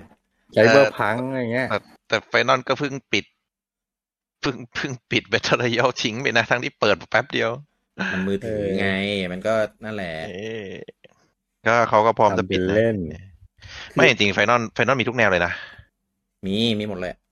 เออพี่ตังต้องบอกว่าไฟนอลเจ็ดนี่อย่างงี้Final ทั่วไปก็ได้อ๋อโอเคเออโอเคโอเคพัซซง puzzle เพลงอะไรเงี้ยก็มีไม่ได้เจ็ดไง ตรงตรงส่วนเนี้ย ที่ที่ที่บูจังพูดอะเมื่อก่อนถ้าเป็นเมื่อก่อนอะผมจะเห็นด้วยนะว่าที่ Final มันต้อง turn ไปแบบเนี้ยเพราะว่าจะไปเอาใจตะวันตกแล้วก็ทำให้มันเออแบบขายขายง่ายขึ้นในในแบบให้ต้มันนทุน mass ที่เสียขึ้นไปอะไรอย่างงี้ใช่ไหม เอเอออ แต่ถ้ามาเทียบกันนะครับสำอย่าง Final 16 กับ Starfield ที่กำลังจะออกอะบูจังคิดว่าเกมไหนทุนสูงกว่ากัน Starfield เออ แล้วเกมไหนจะยอดขายดีกว่ากัน Final สิบหกสมมติสมมติถ้า Starfield ไม่ได้ลง Game Pass อะ Starfield กับ Final 16อันไหนจะขายดีกว่ากัน ถ้าเดี๋ยวถ้า Starfield ไม่ลง Game Pass เกมมันจะขายได้เยอะกว่ากัน Final สิบหกสิ เพราะ ชื่อดัง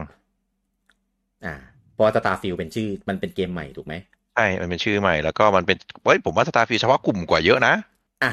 ทีนี้เกม Bethesda เออครับ ทีนี้มันสวิชไปอีกนิดนึงในฐานะในฐานะที่ชื่อชั้น Final มันดัง ถ้าเปลี่ยนเป็น Elder Scrolls 6กับ Final 16 Elder Scrollsิเห็นปะดังนั้นเออคำว่าแนวเกมอะครับ มันไม่ได้เป็นตัวชี้วัดการเออขายการขายเลยครับ อ่า อืม คือไม่ว่าคุณจะเป็นเกมดีกว่าใช่ไหมใช่ครับ ถ้าคุณทำเป็นเกมแนวอะไรก็แล้ว แต่อะถ้าดีในตัวของมันเองอะอืมมันก็ขายได้ ต้นทุนน่ะอืมเป็นในเรื่องของแบบการบริหารมากกว่าว่าคุณเอาต้นทุนนั้นน่ะมาไปบริหารคอนเทนต์หรือไปบริหาร visual บริหาร marketingหรือจะทำให้เกมมันไลฟ์ลองใส่คอนเทนต์ให้มันแบบอยู่ได้ยาวๆ อะไรเงี้ย ก็ ก็ก็แล้วแล้วแต่แนวทาง แล้วแต่ business model เขาอ่าใช่แล้วแต่ business model อ๋อทีนี้เนี่ย Final 16 อะแต่เอาจริง ๆ ผมไม่มีปัญหาเลยกับการที่มันจะเปลี่ยนเป็น hack and slash แต่ผมอืมไม่เข้าใจว่าอะไรเป็นตัวยืนยันว่าเปลี่ยนเป็น hack and slash แล้วจะขายดีกว่าอ่ากว่า RPG แบบเดิม ผมคิดเหมือนลุงโอมเลยนะ ใครเป็นคนบอกมันว่า hack and slash เป็นเกมแนวที่ขายดี ไม่มี ไม่ถ้าไม่ขายดีอืมถ้าขายดีอะบายโยไม่ได้มาอยู่กับปู่หรอก ใช่ใช่ Devil May Cry ก็ไม่ได้ขายดีขนาดนั้นนะนี่นี่คือเรือธงของเกมแนวใช่ hack and slash ที่มีอยู่นะ ใช่ เออบายโย Devil May Cry ห้าถ้าเขาเป็นไม่ได้มองว่าเกมมันเป็นแฮกแอนด์สแลชเขามองอ๋อว่าเป็นแอคชั่เอานผมอาร์พีจีผมรู้แล้ว ผมว่าแม่งลองไปทุกแนวอะ ลองไปเรื่อยลอองย่างไปเงี้ยก็ว่ากันแล้วมันอยากก็เจอโตก็มีแล้วไงเออ ผมว่าแม่งลองไปเรื่อย แต่แต่แต่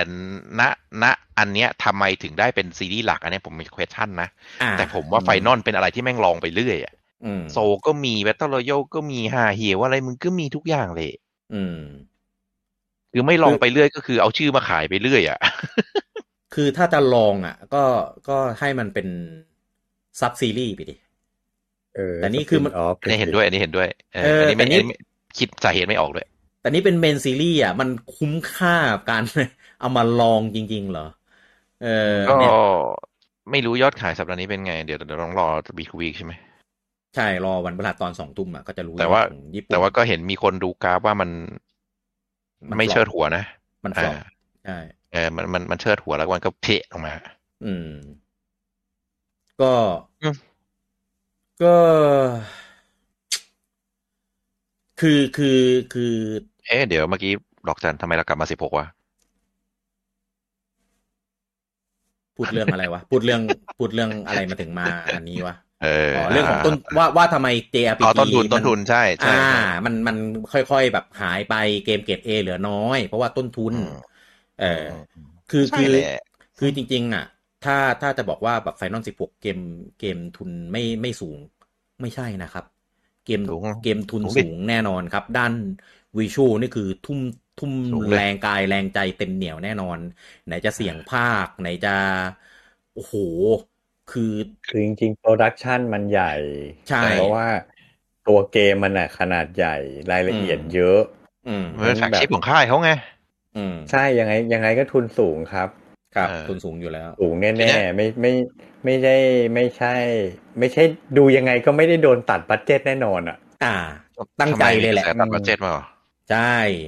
เหรอนี่ก็มันใช่มีครับมันมีมันมีคนพูดมันมีคนพูดว่าอ๋อภาคเนี้ยโดนตัดงบ อืม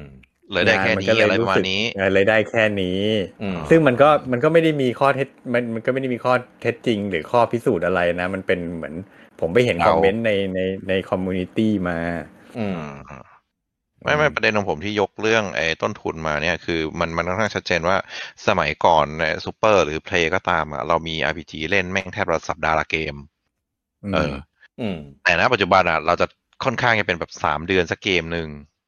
อืมเออ เพราะฉะนั้นโอเคด้วยสมัยนั้นอะ RPG อะไม่ได้ทุนเยอะไงเออเมื่อก่อนนะคือเป็นมมคือเป็นเกมที่ไม่ได้แบบต้องทุนเยอะคือสมัยก่อนคืออแอย่างนี้ action ทุนเยอะมากกว่าได้วยซ้ำไปถ้ายุคยุคแปดบิตสิบหกบิตเนี่ยเออคือ story ก็ตรงๆก็ไม่มีอะไร ทุนทุนในการที่จะไปลงกับ production อะ มันอาจจะไม่เยอะเพราะว่าข้อมันด้วยข้อจำกัดอะมันทำเกมมันได้แค่ได้นั้นแค่นั้นอะ มันใช่ทำกราฟิกได้แค่นั้น แต่ว่าใช่จุดจุดที่เกม JRPG มันใช้ทุนเยอะกว่ากว่าแนวอื่นอะ คือมันใช้คนเยอะ ใช่อืมอืมเพราะไหนจะต้องแต่งเนื้อเรื่องใช่ไหมเออแล้วเกมมันยาวอะ เกมมันยาวกว่าแนวอื่นอะเพราะฉะนั้นมันต้องแบบ มันต้องทั้งเขียนบท ทั้งเขียน scenario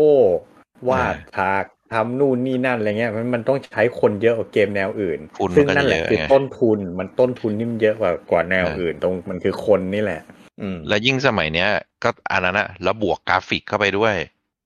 ใช่ทุนมันก็เลยยิ่งเยอะ เพราะนั้นมันก็เลยกลายเป็นว่าแนวเนี้ยมันไม่ได้ออกได้เยอะเหมือนสมัยก่อน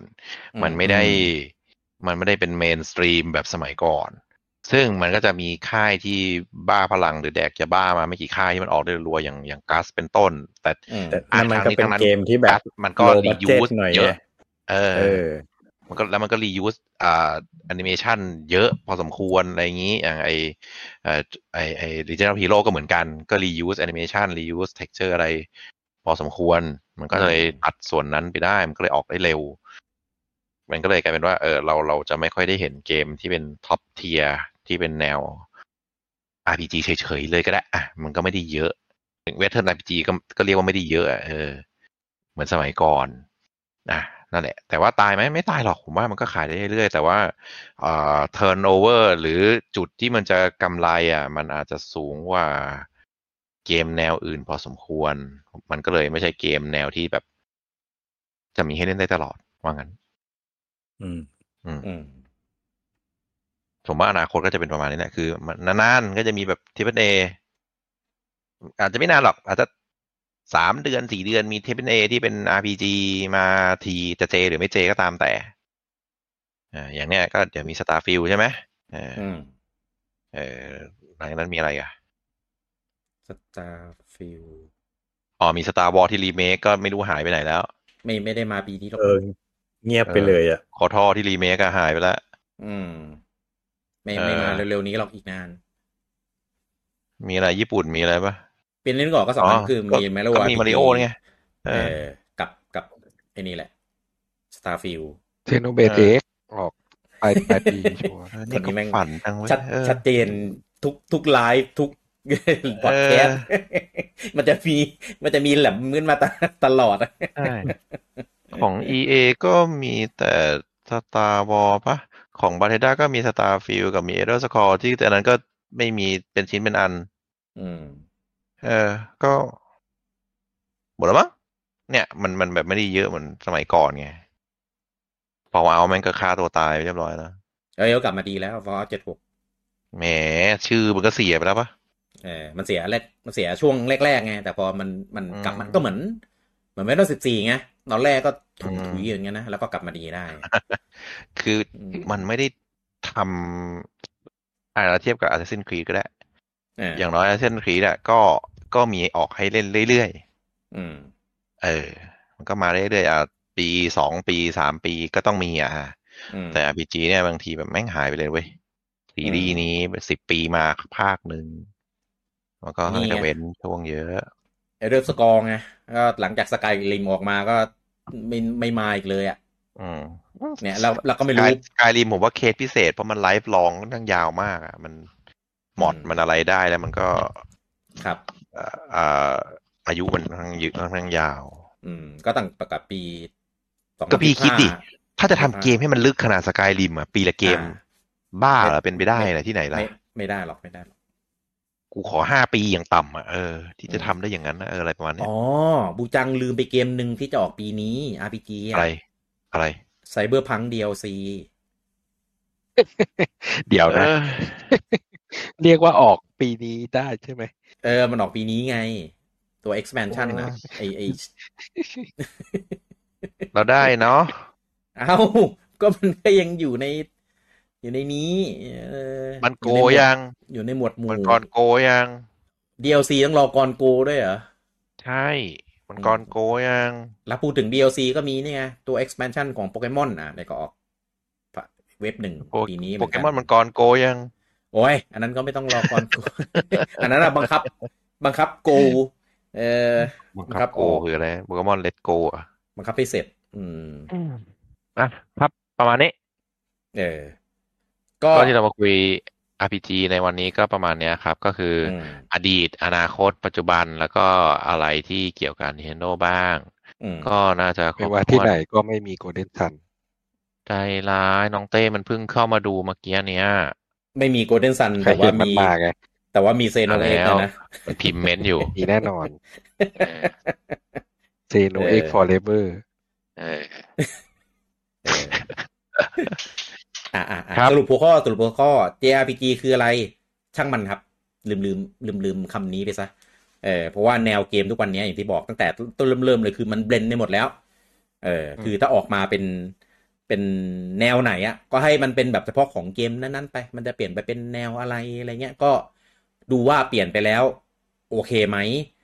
เอออะไรเงี้ยอย่างมอนฮันเนี่ยมันยังมีมอนฮันที่เป็นแบบเทิร์นเบดเลย เออแต่บางมันก็เป็นสปินออฟอะไรอย่างงี้ใช่ไหมล่ะไอ้มอนฮันสตอรี่อะเออครับครับก็มันไม่มีหรอกจะเปลี่ยนแนวแล้วเอามาเป็นชื่อภาคหลักอะค่ายไหนจะทำบ้าเปล่าไม่มี เปิดนะ เดี๋ยวปิเดี๋ยวงเดี๋ยวรอนะดราก้อนเควส เปิดเองนะ ไม่มีเออเสียงสูงๆเลย ตอนเนี้ยผมใครเชื่อเลใครยว่ามีปัญหาก็ไปทุกคนแม่งหวั่นมาก Dragon Quest สิบสองเนี่ยว่าแม่งแม่งเฮ้ยจะยังไง เออ แม่งจะล้มโต๊ะหรือเปล่ากลัวนะกลัวนะกลัวมากไม่อยาก ไม่อยากให้มันไม่แล้วผมว่าแม่งมีเผาบริษัทจริง ๆ อะ ไม่รู้ จริงแต่ๆก็ไม่แน่นะเควสคือแฟน Dragon Quest เป็นถ้ามันทำออกมาแล้วดีอะ อะยากว่ะเพราะผมว่าแฟน Dragon Quest เป็นซีรีส์เดียวที่กูจะเล่นแบบเดิมมอย่าเปลี่ยนของกู ใช่ เออ อย่าเปลี่ยน สมมตินะ สมมตินะ อ่า อย่างอย่าง Final 16เงี้ย เออผมว่าเปลี่ยนมาเป็นเอ้ย Action Hack and Slash เนี่ยคนก็ไม่น่ามีปัญหาหรอก แต่ถ้าดักเควสเปลี่ยนเนี่ยผมว่า ตาย เออ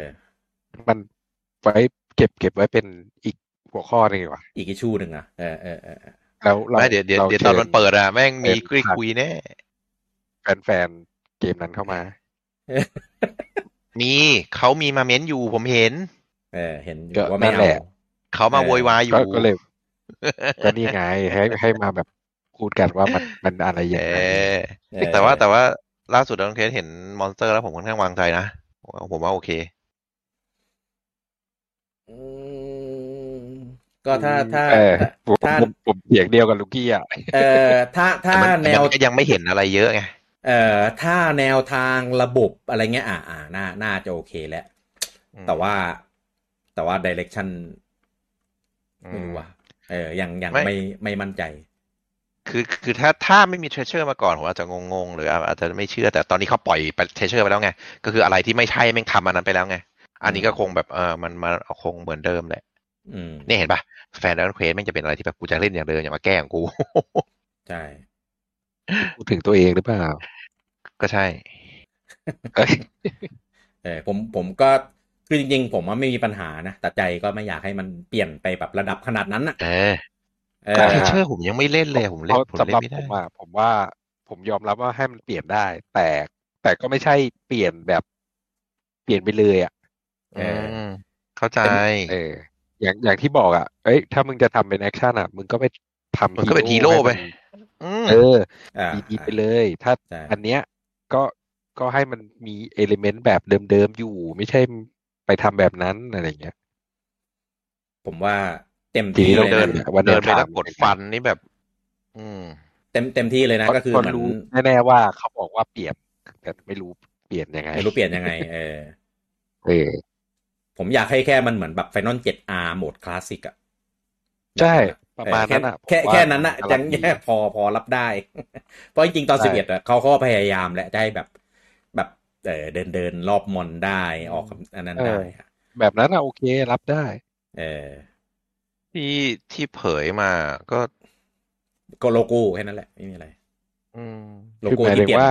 เป็น turn-based turn-based ที่ใส่ element การ interact ขณะสู้เพิ่มไปอะไรเงี้ยอะผมยังโออ่าเค อ่าอ่าอ่าใช่ใช่เออแต่ถ้าเป็น Hack and Slash เลยหรือเป็น Action RPG ก็อ่าก็ได้ก็เตรียมเออรับได้เลยครับปรากฏว่าเปลี่ยนเป็นอ่าครับ Action RPG ด้วย แล้วก็เปลี่ยนอ่าลายเส้นไม่ใช่ของโทริยาม่าด้วย เอออันเนี้ยเผาเอาแน่เอานอนจริงนะเผาแน่นคือนอบริษัทบริษัทเขาจะทำไมเขาจะปิดตัวเองหรืออะไรอย่างงี้ป่ะทิ้งทิ้งทวนสิ่งที่แบบ รู้สึกว่าเขาค้างคาใจ เขาทำตามนโยบายบริษัทแม่เขาหรืออะไรก็บอกได้เออเข้าใจไหม บริษัทแม่เขาบอกอ๋อเออแถวก็นี่ไงก็ไปรอบริษัทแม่เทคต่อไปแล้วกัน อ๋อทำทำเพื่อรอให้มาเทคไง เออทำทำให้เจ๊งอ่าให้มาเทค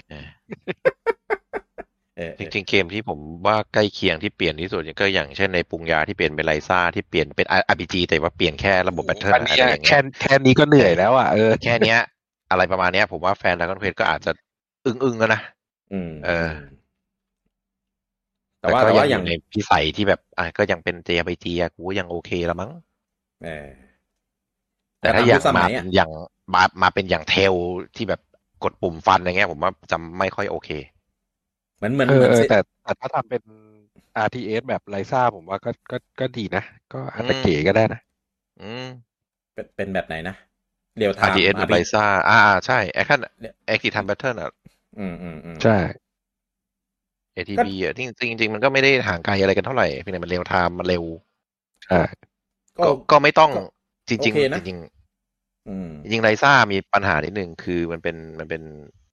มันเป็น real-time แต่มันเป็น real-time ที่เร็วมากเว้ยใช่มันจะไม่เหมือนแบบ Final ที่เรียวอาจจะมันมีโหมดที่เป็น real-time ใช่ไหมแต่มันก็ไม่ได้ไวขนาดนั้นอะแต่ Ryza ที่แม่งคือไวชิบหายเออมันก็เลยแบบทำไม่ทันอืมซึ่งอืมถ้าจะเป็น Dragon Quest ที่จะปรับเป็น real-time ก็ได้ แต่ก็ไม่ต้องไวมากไง เกรดมันก็ค่อยๆไต่ดิเก็บไว้เก็บไว้ค่อยมาคุย เออเออเออเออเออ Dragon Quest เยอะเควสเออยกไปยกไว้ไปไว้ค่อยค่อยบิออกมาเป็นอีกหัวข้อหนึ่งดีกว่าเออ เออนะครับอะคืนนี้ก็หัวข้อของ JRPG เออมันมันคือเกมแนวไหนแบบไหนเล่งออกก็น่าจะได้ได้เรียกไง ได้ความชัดเจนของของมันไปแหละ นะครับ ส่วนอืมอื่นๆ part ที่เราไม่แตะ part ที่เราแบบปักปักมันออกไปก็ ก็ช่างมันมันอีกละประเด็นเออนะครับ ก็เดี๋ยวไว้มา ว่ากันใหม่จริงๆจริง ๆ เรื่อง Final 16ที่เอามาพูดนี่ก็ มีหลายส่วนที่ก็ไม่เกี่ยวนะ แต่ว่ามันต้องออกมาพูดไงไม่งั้นมันก็จะลากลากเข้ามาเรื่องนี้สรุปนะสรุปเออสิบหกให้กี่คะแนนครับ ผมรีวิวไปในในกลุ่มไลน์นะครับ ของเอ่อเลิฟนินเดเล็กผมให้ไปที่แปดหรือแปดจุดห้าวะจำไม่ได้แล้ว อุ้ยคะแนนปรานีอืมก็ไม่ได้ปรานีนะ คือความรู้สึกของผมอะผมบอกตามตรงเลยตอนที่บอกว่าเปลี่ยนเป็น hack and slash ผมไม่มีปัญหาเลยครับ จะเปลี่ยนเป็นเกมแนวไหนผมเล่นได้หมดอะเออถ้าไม่เปลี่ยนเป็นแนวแนวกีฬาก็โอเคหมดอะเออแล้วขับรถอะเออนะแนวขับรถเอาจริงอย่างนี้ อย่างนี้ตอนภาคสิบคะแนนตกไปะเนี่ย เพราะว่ามีบิ๊กบอลจริง ๆ เป็นส่วนของมินิเกมที่ผมแม่งโคตรไม่ชอบเลยนะ แต่แต่ไม่งเป็นมินิเกมที่ผมชอบมากเลยนะเออมันมันมันดีอะแบบแบบลำลำคาญอะแล้วคือพอได้ได้ของมาคือแบบ เนี่ยเหรอของที่มึงให้จากความพยายามของกูอะไรเงี้ยเออนั่นแหละ ครับอะโอ้วันนี้ไม่ไม่ได้อ่านคอมเมนต์เลยว่ะ เออ ไม่ทันแล้วมั้งเออเออเออไม่เป็นไรแล้วก็แต่ว่าแล้วก็ไม่รู้เป็นไงว่าไลฟ์วันอังคารอะแม่งแม่งจะมีปัญหาแบบหลุดอย่างเงี้ยทุกรอบเลยเว้ย เออแต่เวลาแบบไลฟ์เล่นเกมเวลาแบบอะไรเงี้ยแม่งไม่ที่เป็นรีเน็ตรีเน็ตดีสักกลางวันทีหนึ่งทำผมทำหมดทุกอย่างวันเนี้ยรีคอมอะทำไม่รู้เป็นเป็นอะไรเป็นตอนแรกว่าเปลี่ยนคนใช้ เออเหลือเหลืออีกอย่างหนึ่งก็คือเปลี่ยน เออเปลี่ยนเปลี่ยนคนแหละเปลี่ยนเออกูเปลี่ยนเปลี่ยนบิดเดิลก็ได้เปลี่ยนบิดเดิลก็ไล่บิดเดิลออกไปแล้วจะหายลองก่อนเออลองก่อนเออเอเอออลองลองได้ใช่ไหมเออได้ได้เอได้ออันบอกนี้บิดเดิลลงไปจับโดดกุ้งบนหลังคาให้หน่อย หนวดกุ้งอะไรวะใช้เน็ตอะไรวะเนี่ย โอ้ bandwidth ไม่น่า Starlink เริ่มจากน้องมันรู้จักหนวดกุ้งมากก่อน น้องไหน อ๋อไม่ถึงบีเดิลน้องบิดเดิลอ๋อเออเออเออ bandwidth พอใช่ไหมเนี่ยจากเน็ตจากอันนั้นนะเออโดดกุ้งแล้วเชื่อม Starlink อ๋อจ้ะจ้ะจ้ะอะอ่าครับ โอเค งั้นอ่าวันนี้ก็อ่าได้คำตอบกันแล้วก็สนุกสนานนะครับ มีแอบไปพูดพูดถึงนะครับ อย่างที่พอควรก็ ส่วนรายละเอียดเต็มๆนะครับ ในส่วนของไอเกมที่เราไม่ไม่อยากพูดถึงมันนะไปดูในกลุ่มไลน์ของอาคุยเครื่องเพื่อนบ้านนะครับ อันนั้นจะจัดเต็มมากกว่านะครับ เพราะว่านี่คือไม่อยากพูดถึงนะใช่ไหมพูดมาสองชั่วโมงเลยไม่16เนี่ยไม่ถึงสองชั่วโมง ผมว่ารวมๆแล้วน้อยกว่าบอลฮันที่บูจังพูดอีกอะไรวะกูพูดนั่นกูพูดห้านาที เอออะ โอเค แล้วเดี๋ยวไว้เจอกันใหม่โอกาสหน้าอ๋อแล้วก็เห็นมีแปะข่าวเรื่องของ FTC กับ Microsoft อ่านะครับ ก็ตอนนี้ผ่า Microsoft นแล้วเอเย้อ Microsoft ชนะ FTC เรียบร้อยแล้ว Microsoft เป็นนายกแล้วเหลือเย้เหลือเดี๋ยวเอาเอละอเหลือเหลือของ UK ที่ที่ตอนแรกเขาตัดสินให้ไม่ไม่ผ่านไป ก็ไม่รู้ว่าตอนหลังจาก FTC แบบออกจะผ่านไหม เออไม่รู้ว่ายังไงไม่แล้วถ้าทำงี้ได้ไหมอะก็ที่อื่นก็ควบรวมแล้วก็ที่ยูเคไม่ต้องควบมันก็ไม่ต้องเล่น ก็ปิดไปไงประเทศหนึ่งที่ UK ไปไงเออจบเออจแล้วบจะแล้วจะเป็นยังไงวะโอ้ก็ปิดไงอ๋อปิด UK ก็ไปไงอ่าเออก็คือไม่ไม่ไอทีเรามทำชัอนย่างนี้พิได้ไหมศาเราทำอย่างนี้ได้ไหมถ้าเกิดเขาไม่ให้ผ่านอะ เราเสนอรอบสองถ้าไม่ได้ผ่านอีกเราเสนอรอบสามแล้วไม่ได้ผ่านเราเสนออีกสี่ห้ารอบไปเรื่อยอะอันจนี้กว่าพูสดวเรื่องไม่จะออกพูดไปเรื่องเดิม แต่พูดไม่เรื่องใช่ Microsoft นายกเฉยไม่มันมันทำได้อย่างนั้นแต่ถ้าเกิดทำอย่างนั้นมันเออก็ไม่ได้แบบ ไม่ได้ทำงานสักทีไงมัวแต่ฟ้องฟ้องฟ้องกันอยู่เนี่ยอืมเออ ก็อาจจะแบบเนี่ย ก็คือที่ที่ได้อะ ก็ทำไปก่อน ไอ้ที่นั่นก็ว่ากันไปตามกฎหมายจะปิดหรือจะไปอืมเอ่อยื่นกันต่ออะไรก็ว่าไป เอออันนี้แต่ว่าอันเนี้ยคือ Microsoft ใช่ เออแต่อะไรว่าอันเนี้ยเพิ่งเพิ่งออกมาสดๆร้อนๆเดี๋ยวเดี๋ยวรอรอแบบ เอ่อเริ่มนิ่งๆ เริ่มตกตะกอนหน่อยเออเดี๋ยวน่าจะมีอะไรให้ให้ได้ไปอ่านได้ไปเสพกันนะครับ ก็ติดตามกันในเอ่อทวิตเตอร์ในสื่อหลักต่างแต่จริงๆ ผมว่าผมว่าใช่นะ เพราะว่าที่มันหลุด Diablo Game Pass มาก็น่าจะอันนี้แหละๆอย่า อย่าออก Game Pass เลยซื้อไปแล้ว มันหลุดมาแล้ว ไม่หรอกไม่ลงหรอก มันหลุดดีมาแล้ใจวอืมจะได้เล่นกันทุกคนแล้วเออเนี่ยตัวเองอะ เดี๋ยวเหอะตีอืมตีตาย อะแล้วเดี๋ยวไว้เจอกันได้ใหม่ในโอกาสหน้าครับกับ LOVENIN Live นะครับสำหรับวันนี้นะอันนี้ลุงอูมหนีไปก่อนแล้วนะ เพราะว่าเริ่มอังดึกคารหน้าแล้วจะเป็นอะไร มีปะเดี๋ยวว่ากันอังคารหน้าก็น่าจะเป็นไอ้นี่ปะ Pikmin ที่เราคุยกัน Pikmin จะมีใช่ไหมถ้าถ้ามีนะเออเดี๋ยวเดี๋ยว confirm อีกทีหนึ่งอ่าโอเคเรามาอยู่ในฟ้าใหม่ที่จะมีนายกคนใหม่กันนะครับ ประกาศแล้วเหรอลุ้นวันพฤหัสไงไม่ใช่วันศุกร์วะสักวันอะไม่รู้ว่าแต่วันศุกร์ Exo นะ ไม่เกี่ยวกับเราไม่ต้องไปพูดนั่นนะเออ วันศุกร์มายิงไดโนเสาร์กัน เอออะก็เดี๋ยวเจอกันอีกทีโอ้ยเจอกันอีกทีวันวีคูวีคครับนะครับวันวันพฤหัสแล้วก็จะได้มีเรื่องของยอดขายด้วยอะครับวันนี้ผมลูกกี้นะครับ คุณบูจังอ่าลุงปอแล้วก็ลุงอูมนะครับ ที่ขอตัวไปก่อนหน้านี้แล้วนะครับ ต้องขอลาทุกท่านไปก่อนครับผม สวัสดีครับ ดีครับ สวัสดีครับ